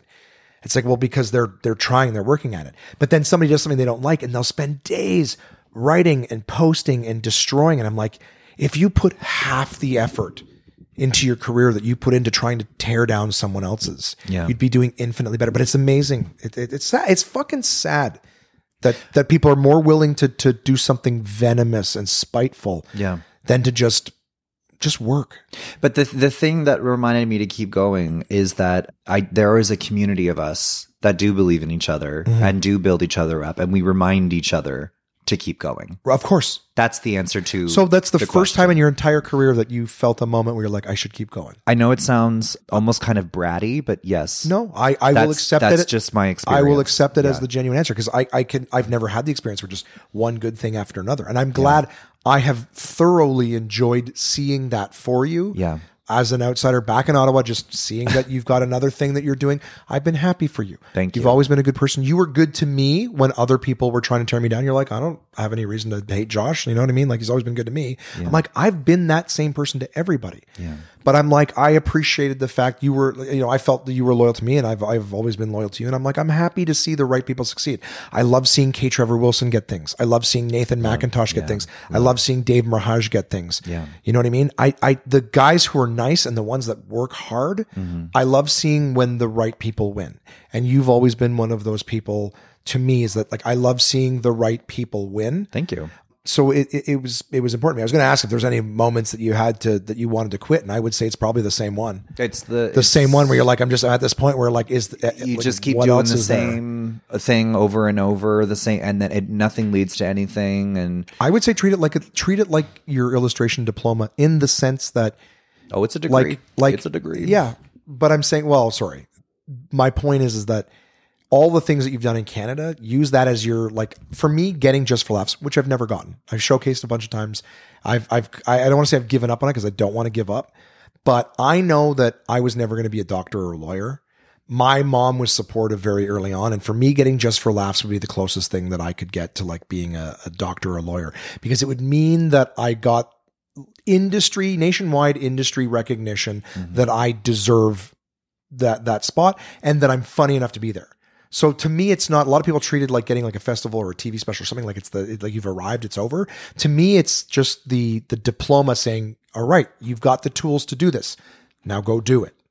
Do you know what I mean? So for for yourself, I do, but you've you know got all of that stuff. If you there is such a myth in this country created by Just for Laughs Sure. that makes and breeds resentment are between comedians because of who got it and who didn't. of course, and that's the shitty part. That's the shitty part. But I gotta say, as a person that has done it a handful of times, if only five people got gig. if only five people got to graduate in every fucking class, you'd see it in a in a school system. yeah, right. Do you know what I'm saying? Yeah. It's just that. but, but what I mean in but terms of what it means to you. But for I the- remember everybody puts such a such a.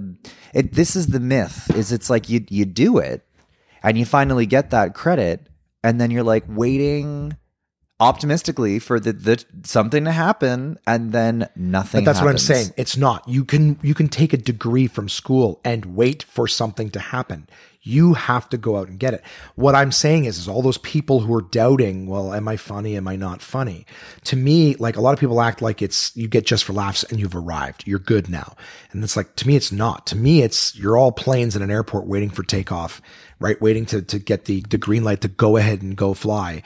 That's what just for laughs would represent and I'm not saying that it is that, but I'm just saying that in terms of like a a, a, symbolic, you're funny. You should be doing this. Now go do it. To Like me, the the just for laughs is the the launch. recogn- yeah, right. It's not the it's not the end. It's not the beginning of the end. It, it may, however, be the end of the beginning, which is Winston Churchill, if I'm not mistaken. But Again, I didn't come with my notes. no, that's fine. But I, but I'm just saying that it's the idea is that this is not that you've arrived. This is just the validation to say you are funny. Mm-hmm. You've been recognized by the world's largest comedy festival. So go do it. Now go do the work. You've got your diploma.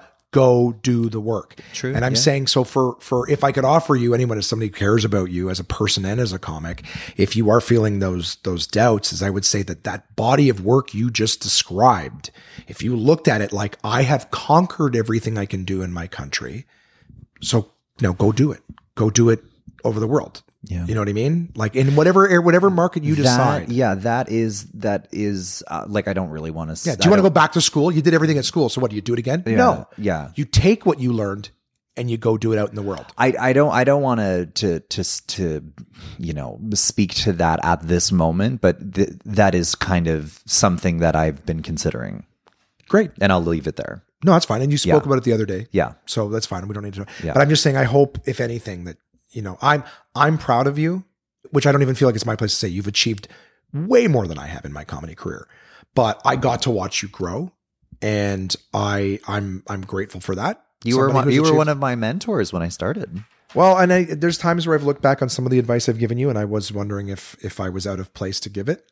No, um, no. and and well, no, there was. There I was take times, everything with a grain of salt. I have to be honest with you. I take you you you take in what everybody says. It's up to you to decide what you're going to do That's with the it. same advice I give. I go, if someone offers you advice, take what makes sense to you, disregard the rest, and keep in mind that any advice you take is just going to make you more like that comic, and all the best blaze their own trail. Yeah, So that's fine. But there was times where I where I said to you, you know, I, I would say like, I mean, you know, you got a lot of material about being gay or whatever. I'm like, do you want that to be the only thing? I remember saying that to you on more than one occasion, and it mm-hmm. wasn't to say, hey, don't be gay and don't be yourself.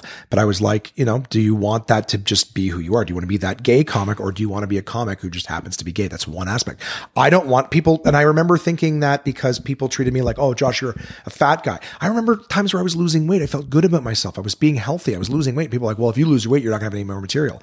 And I'm like, for starters, that's not true. I have lots of stuff about relationships, stuff that has nothing to do with me being fat. Mm-hmm. But people treated me like I was a one trick pony. because they're insecure and jealous because you're succeeding. So they only see you as a one trick pony. Right. And it's like so funny to me because eh, when your audiences are, it's so funny. It's like when. When you have gay, when you're when you have gay audiences, and whenever you talk about like you know you have to you have to change your material, but when when you're, it's like if I just talk about regular, boring, everyday, run of the mill stuff, people are kind of just like okay, but then when you do talk about being gay, you get a like substantially bigger reaction. So which one do you think I'm going to pick? Of course. You know, and it's so funny because basically what you're saying to a gay person, and I'm not just saying that this was just you because I got it all the time, mm-hmm. is like don't talk about yourself. Don't talk about your life. And then I can see how that would come across that way. And it's it's funny because whenever people would say that to me, I would be like, but technically, like every like so it's like I I I talk about in my in my new album a liability now streaming everywhere you know I, I talk about addiction and i talk about drugs and how much i love them and i talk about like move i talk a lot about movies i talk about ireland i talk about b- relationships i talk about weddings i talk about but at the end of the day, I know some straight guys walking out of the room literally just being like, "Oh yeah, like we get it, you're gay. Like talk about something else." Right. There's other. Well, that's matter what what. There's other aspects to you. Like I was saying before, I'm like I to my friend Dave. I'm like I love that I get to like movies and food and have hobbies and everything about you. People's they're just oh gay. They should talk to you about. But that's all they hear. Uh, well, and that's exact. That's exactly it. And I know at the time that that I I had. It's not like I was like, oh, I don't want to hear about you. No, but I- didn't I care. just- I just But I remember this. I I will- probably I took will- it from. I was probably projecting based on Jay. my experience. No, my experience was that everyone's coming at me like I'm Yeah. a one trick thing, and I was worried because Yeah. I cared about you. I was worried that you I would think- go under the same fire. I think the only time though that like to say that to someone where it's actually legitimate is if I had 40 minutes of what it's like to be gay. Right. That's com- that's like yeah, that's move on. like you don't that's annoying. That I would literally be like, "Hey, like you actually need to talk about something else." But whenever somebody is just talking about being, I don't know, let's say they're trans and then or a female comic talking about what it's like to be a woman in the world. Hmm. It's like, "Can you can you please talk about something else?" It's like, "No, that's the whole point of stand up. Is it's like that's your point of view." right. Yeah. But I want you to know that I never really the only the only person that ever said something like that to me that actually really pissed me off was like I'm, I'm not going to say it on the podcast, but he's a very famous comedian and he came to a show that I was headlining. He wasn't on the show. Yeah. He was drunk and afterwards I was selling merch and he again not on Do you remember show. that I messaged you the first time I heard you mention this, and I thought you were talking about me? No, I called you to apologize. No, it wasn't you. but do you remember that? That You I do- called I've- you like, I've no, it wasn't you. It was someone else. You told me who it was. And I I've never don't seen you drunk in my life. He, and then he came over and he blocked my table where I was selling everything and he was greeting people as they were leaving because he was a celebrity. And everyone was like, oh my God, hi. And he was like trying to take the attention away from me. And then afterward, he was telling me, you know, once you stop talking about being gay, you'll have everyone. And I remember just being like, oh my Gross. fucking God, fuck you and every fucking horse you rode in on. Like, Okay. fuck you. You're serious. The album that was on Sirius that I heard the the wording that you used. You're like some guy came up to me. and was like, "How long are you going to keep doing this gay oh, thing?" oh, that was Mark Breslin.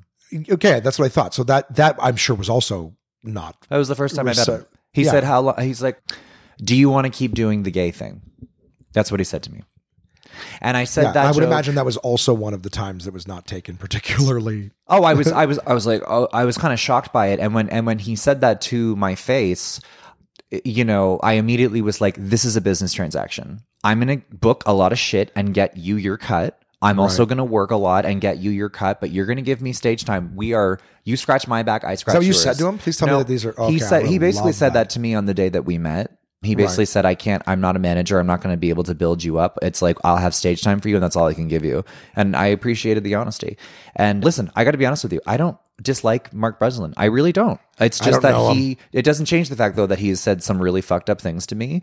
And I said those, he knew it was him that said it. I said that joke to his face countless times. Right. And He's when I- sitting in his booth, you're on stage. Yeah, I said it to his face all the time. And the thing is, is that he never censored me once. He never told me to stop. And you know what? I, I appreciate that.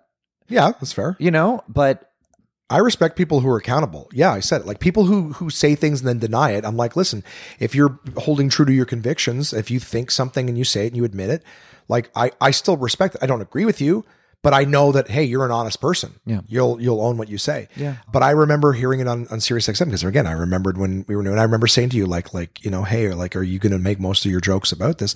And again, I don't have a problem that sounds so disgusting to say. I don't have a problem. It's not my place. What I mean is, is that I don't care if someone wants to do all subject and, I, and to say a subject matter from, hey, I'm this and I like your Starbucks material has nothing to do with sexual orientation. It's not a gay joke. You worked at Starbucks. I hate that joke Fine. so. I'm sure you do because you've told it a billion times. I don't joke. hate it. It's funny.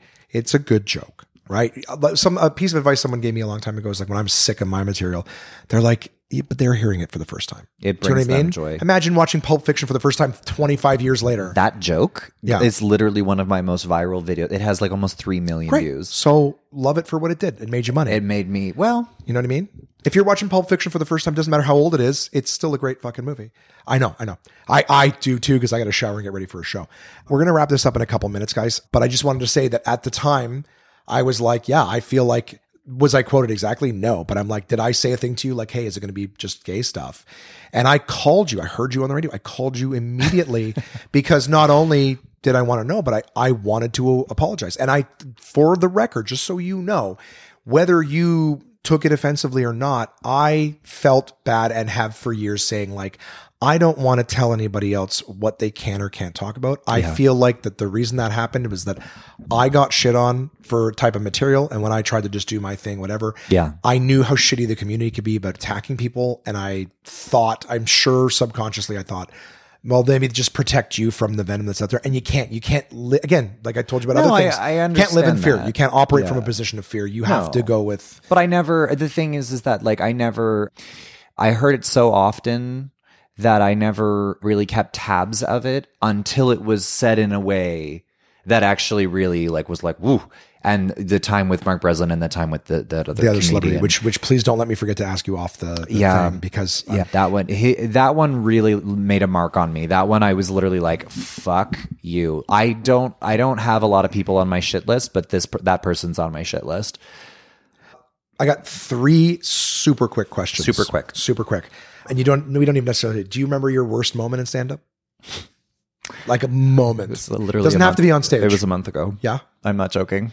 It was a month ago. It was without a doubt the worst moment in my entire comedy career. Okay. I got called out to do a corporate gig for a Christmas party or a holiday party, I should say, in Brampton, Ontario. And I get there and there is a, these three beautiful, like dressed up like Caravana, you know, like these big feathered hats and these beautiful sequin gowns, and they're doing like a conga line in this office space in the hallway in in this in this office, and everyone is fucking lit, and they're dancing and taking pictures, and the DJ, who's the host of this event, comes up to me and says, Okay, so you're the comedian, and I gotta be honest with you, this group of people, they're absolutely fucking insane. And it's like trying, it's like babysitting children. I don't know what, and he's like, I, she, they're like, I need, I need you to know that this is probably not gonna go great. And I'm like, whatever, I've done every fucking gig. I don't care. Really? Uh, I'm getting paid And, for it. and you learn that there's still ways to surprise Oh, there's you. still ways to surprise me. So it was a 30 minute gig.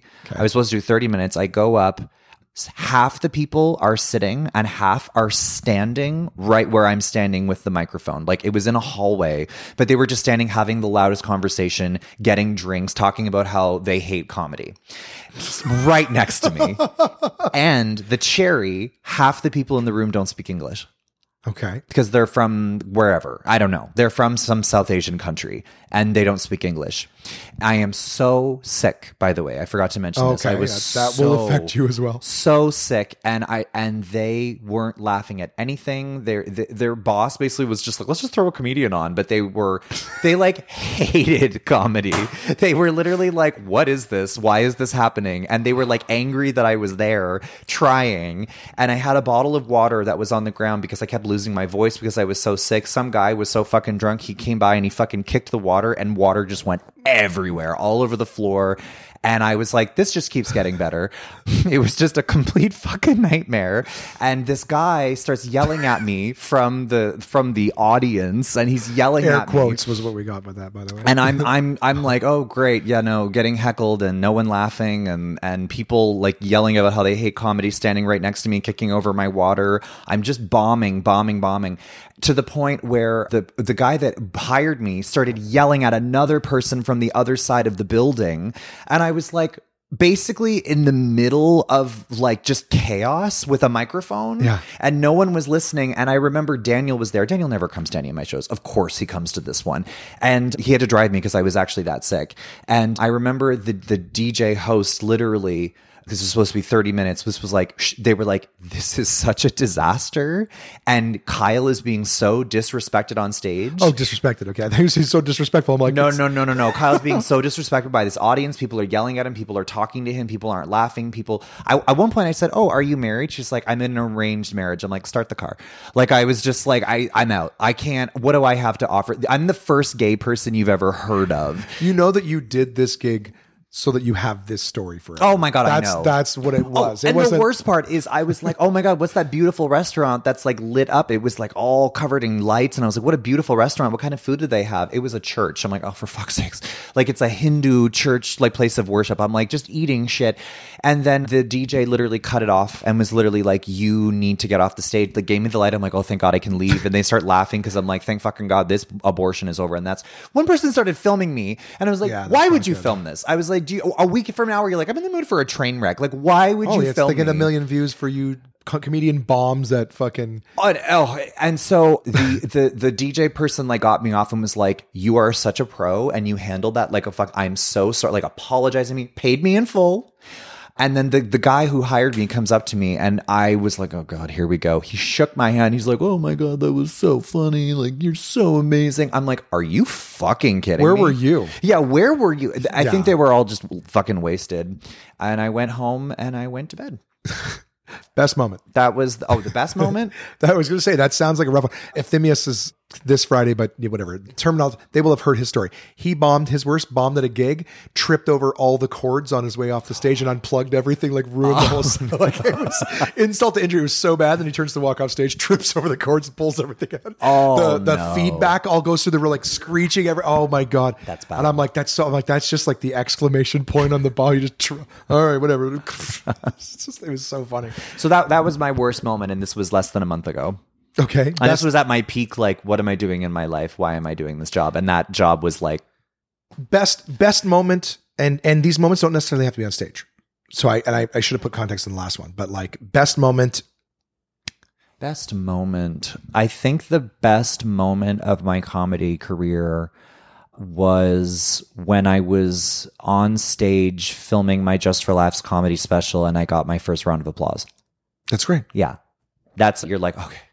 Yeah Like, yeah got sometimes that first laugh Yeah. i've i've uh, i've i've uh, likened comedy to when you're on a roller coaster Yeah. like it looks like fun then you get on it and that that climb is the scariest part it's 100%. slow and you're like oh my god just, why did i do this why did i do this why am I, i'm in it now i can't Yeah. i gotta do it Yeah. i can't just walk away i gotta do it but then that first that first drop Yeah. the, like the, that that's the getting on stage and then at that point everything's kind of just fun Yeah. it's a little scary but it's it's more there. fun than scary But but, it's you- the yeah the walking around waiting for them to say your name backstage that's like the climb like just get me out there just get yeah. over that first Once you get your first one, and Yeah. then I, w- I, I, I put so much thought into the special, and I wanted it to be like I wanted it to sound like an old Hollywood movie, and, and so I dressed myself up like kind of um sort of like a gay like Mad Men thing, like with the Okay. pocket square and the and I was I got to be very in charge of that, and the other favorite moment of comedy was when I cut this album that I just released, a liability. It's I it's the thing that I'm most proud of I've ever put out. that you've ever put out okay Yeah. okay so guys check that out i was going to plug all three things uh, right as we say goodbye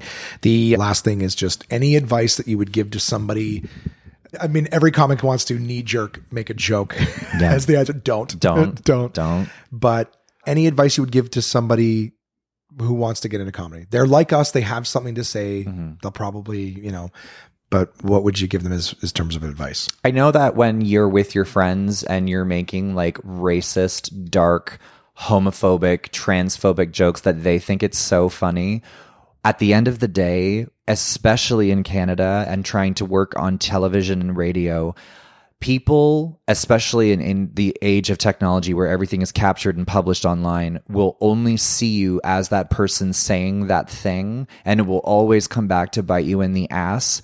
And when you're telling jokes that are homophobic, racist, transphobic, whatever, dark, like very dark, dark jokes, all comics. I did it when I started and I I don't necessarily regret it, but I don't do them anymore and I learned why you don't do them. It's about being likable in this industry and when you tell those jokes, you've lost half your audience and the only people that you're winning over are incels and really douchey people that are just not fun comedy people. So if you want to win those people over, do that kind of jokes and stick to your guns, but for the love of God, when people are telling you, "Hey, that joke was racist or hey that joke was like really not okay you have to be open to listening to that and you have to be able to grow from that because in this country you will never work if you are known for telling racist transphobic offensive dark humor that will never get you booked that will never get you on tv and it will get you nowhere in comedy because all the major amazing comedians including Dave Chappelle, don't say those kinds of jokes without any kind of sense of irony or purpose behind it. I find that Dave Chappelle's take on trans people it's kind of annoying at this point, but like I didn't find it funny. It's I didn't. just I just not funny. It just sounded like a stupid little, like the first one from the special a while ago. Yeah. I watched it. I didn't find it offensive. I just did. I like. I was offended that it wasn't funny. Yeah. that's what was offensive about it. I didn't find it. But it will always Yeah. come back to bite you in the ass. Yeah. My advice to anybody getting into comedy, if you want to do dark jokes and offensive jokes and edgy jokes and stuff like that, just know you're a You dime a dozen. something to say behind it, as opposed Yeah. to just, hey, uh, it's low hanging fruit. Low-hanging fruit. racist, just prejudice, lazy. whatever. It's lazy. It's low hanging fruit, and you might get a laugh, but it's it's it's not the laugh that you you would want. It'll always come back to bite you in the ass. Always. Because everybody in comedy talks, and there is such a diverse representation of comedians in Canada now. So when you say that about that about a group of people, it's affecting at least you're talking about somebody that could pr- probably be on the show. And it's like you, you're just an asshole. Yeah. So it's like my advice. Maybe even simply- somebody who books a show. yeah, ju- you know what I mean. Like there's yeah, like just my advice: don't be an asshole. yeah. Don't be an asshole. and, and yeah, likability is very important. That's one of the things that that about you is you're a very likable person oh, thank you. on stage. Uh, I, I mean, I've always found you to be likable offstage. You've told me for years these stories about you being bitchy and drunk, and I've never seen it. You've never seen it. I've never seen. I and you know what's funny? I'm getting to the point You're where lucky. I'm, I'm an old, an old, uh, very nice Greg Schroeder type now. where if I saw you being vicious, I would come up and I would give you a hug. and Go, what are you doing? yeah, what's wrong? I would go, "What are you doing? This, this is. Not, I, I don't believe this is who you are. I believe the fear behind this anger, but they don't matter. Don't, don't betray yourself. You're hurting yourself more than them right now. But we know each other. Of course, and I would hope you would. You know what, Josh? You fucking get on that treadmill. but I'd never. I, that. pro- I would deserve it at least once, I think.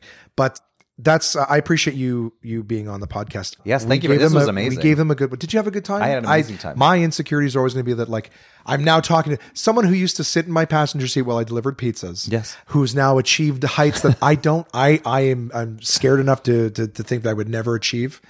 I appreciate you giving me your time for free. I appreciate you Wait, sitting down and what? This me. is for no. but uh, I think I'm, I'm grateful. I'm I'm still going to be championing you and and admiring you from afar. I hope we get to work together Yeah. again at some point. That would be very point, very that'd nice. Well, I'm back at Absolute, so Yeah. When? Ooh, uh, Toronto, like in in March, but I'll, I'm coming back probably like May, June. May June. Okay. Ottawa, yeah. Well, if you have spare time during the day, maybe we'll just sit down and either do comedy work or we'll just enjoy being two human beings together. That'd be lovely. Sound good? Mm-hmm. We're gonna plug the three albums. I'm ashamed. I keep trying to remember the name of the first album. What was the name of your first album? The first album is called Kyle Brownrigg Unmedicated, The New Fragrance. The Right. second album is called A Liability. This is the one that I am very proud of. I it's the one thing I've ever had complete control over and I could actually work out the material. And then the third thing is I have a comedy special on Crave called Introducing Lyle. Yeah. So So for context, guys, I was I was hoping you would do them in chronological because introducing Lyle explains the liability. Mm. Yes. But just even talking about this this person that you are, you're like, I get drunk in my mouth. That would be Lyle is your alter ego. and right? high, yeah, drunk and high. Yeah. Drunken High Kyle is Lyle. So we have unmedicated the new fragrance. I love the picture of that by the way. You look you. great in that. Thank Can I tell you that I my worst nightmare is to not have my shirt on in any capacity that someone could see me. So yeah. I did the artwork for that. And I did the artwork for the second album too. Yeah. I like the first one better.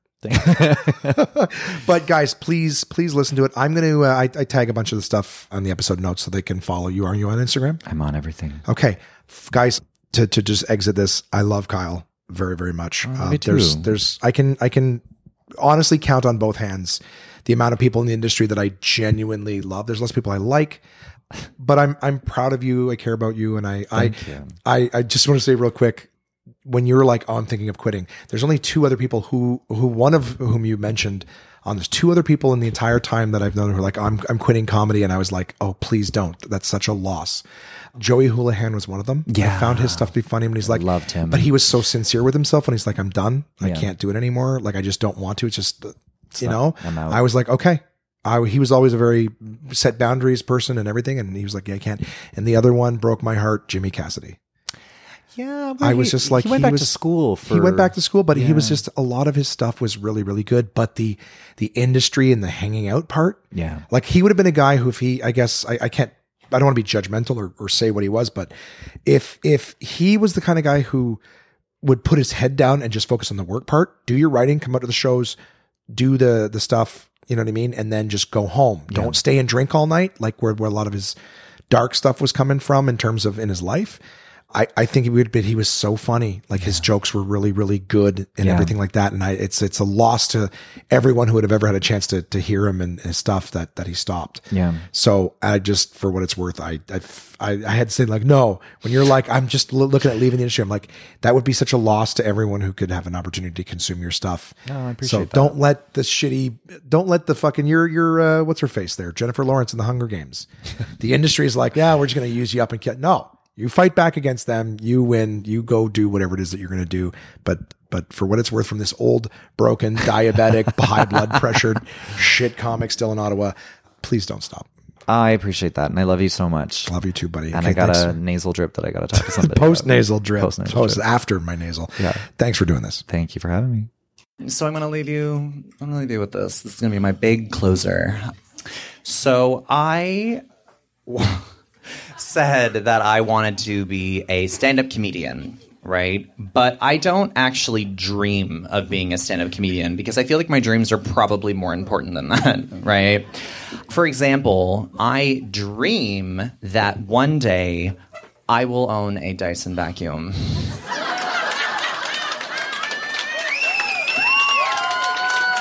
Right.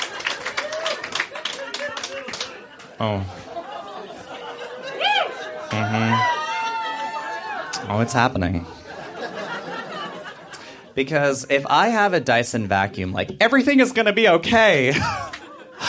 oh, those are not just commercials, those are beacons of hope. Oh my god. I will never forget the first time I saw a Dyson vacuum ad. It was on TV and it was that like ball vacuum. Do you know what I'm talking? If you haven't seen that commercial before, I'm going to do it for you right now. This is a performance piece and like it's a lot. So just brace yourself, okay? Here we go. Okay. Over the past century, vacuum cleaners have had such an obvious design flaw. It's a wonder that we've all put up with it. With four fixed wheels, the only move that it can easily perform is a straight line. With fixed axles, you can move forwards and backwards, making it nearly impossible to steer or turn corners. But if you pivot on a ball, you can go anywhere you want. Dyson. and Oh my god.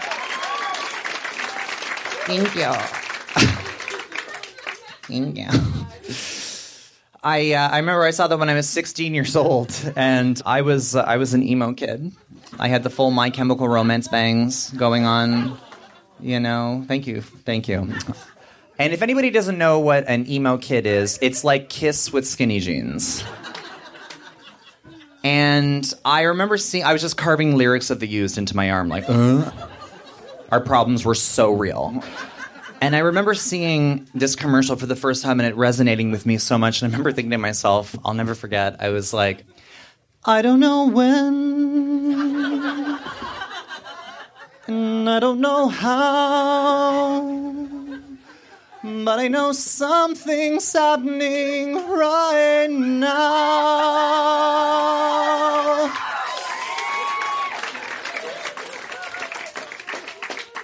Watch and you'll see the Dyson D66 multi-floor cleaner that if you buy online, you actually get an extended warranty. But I'm not even kidding. You literally have to call ahead every single time because if you don't, they will always screw it up. Will be part of my world. Thank you so much, you guys. Thank you.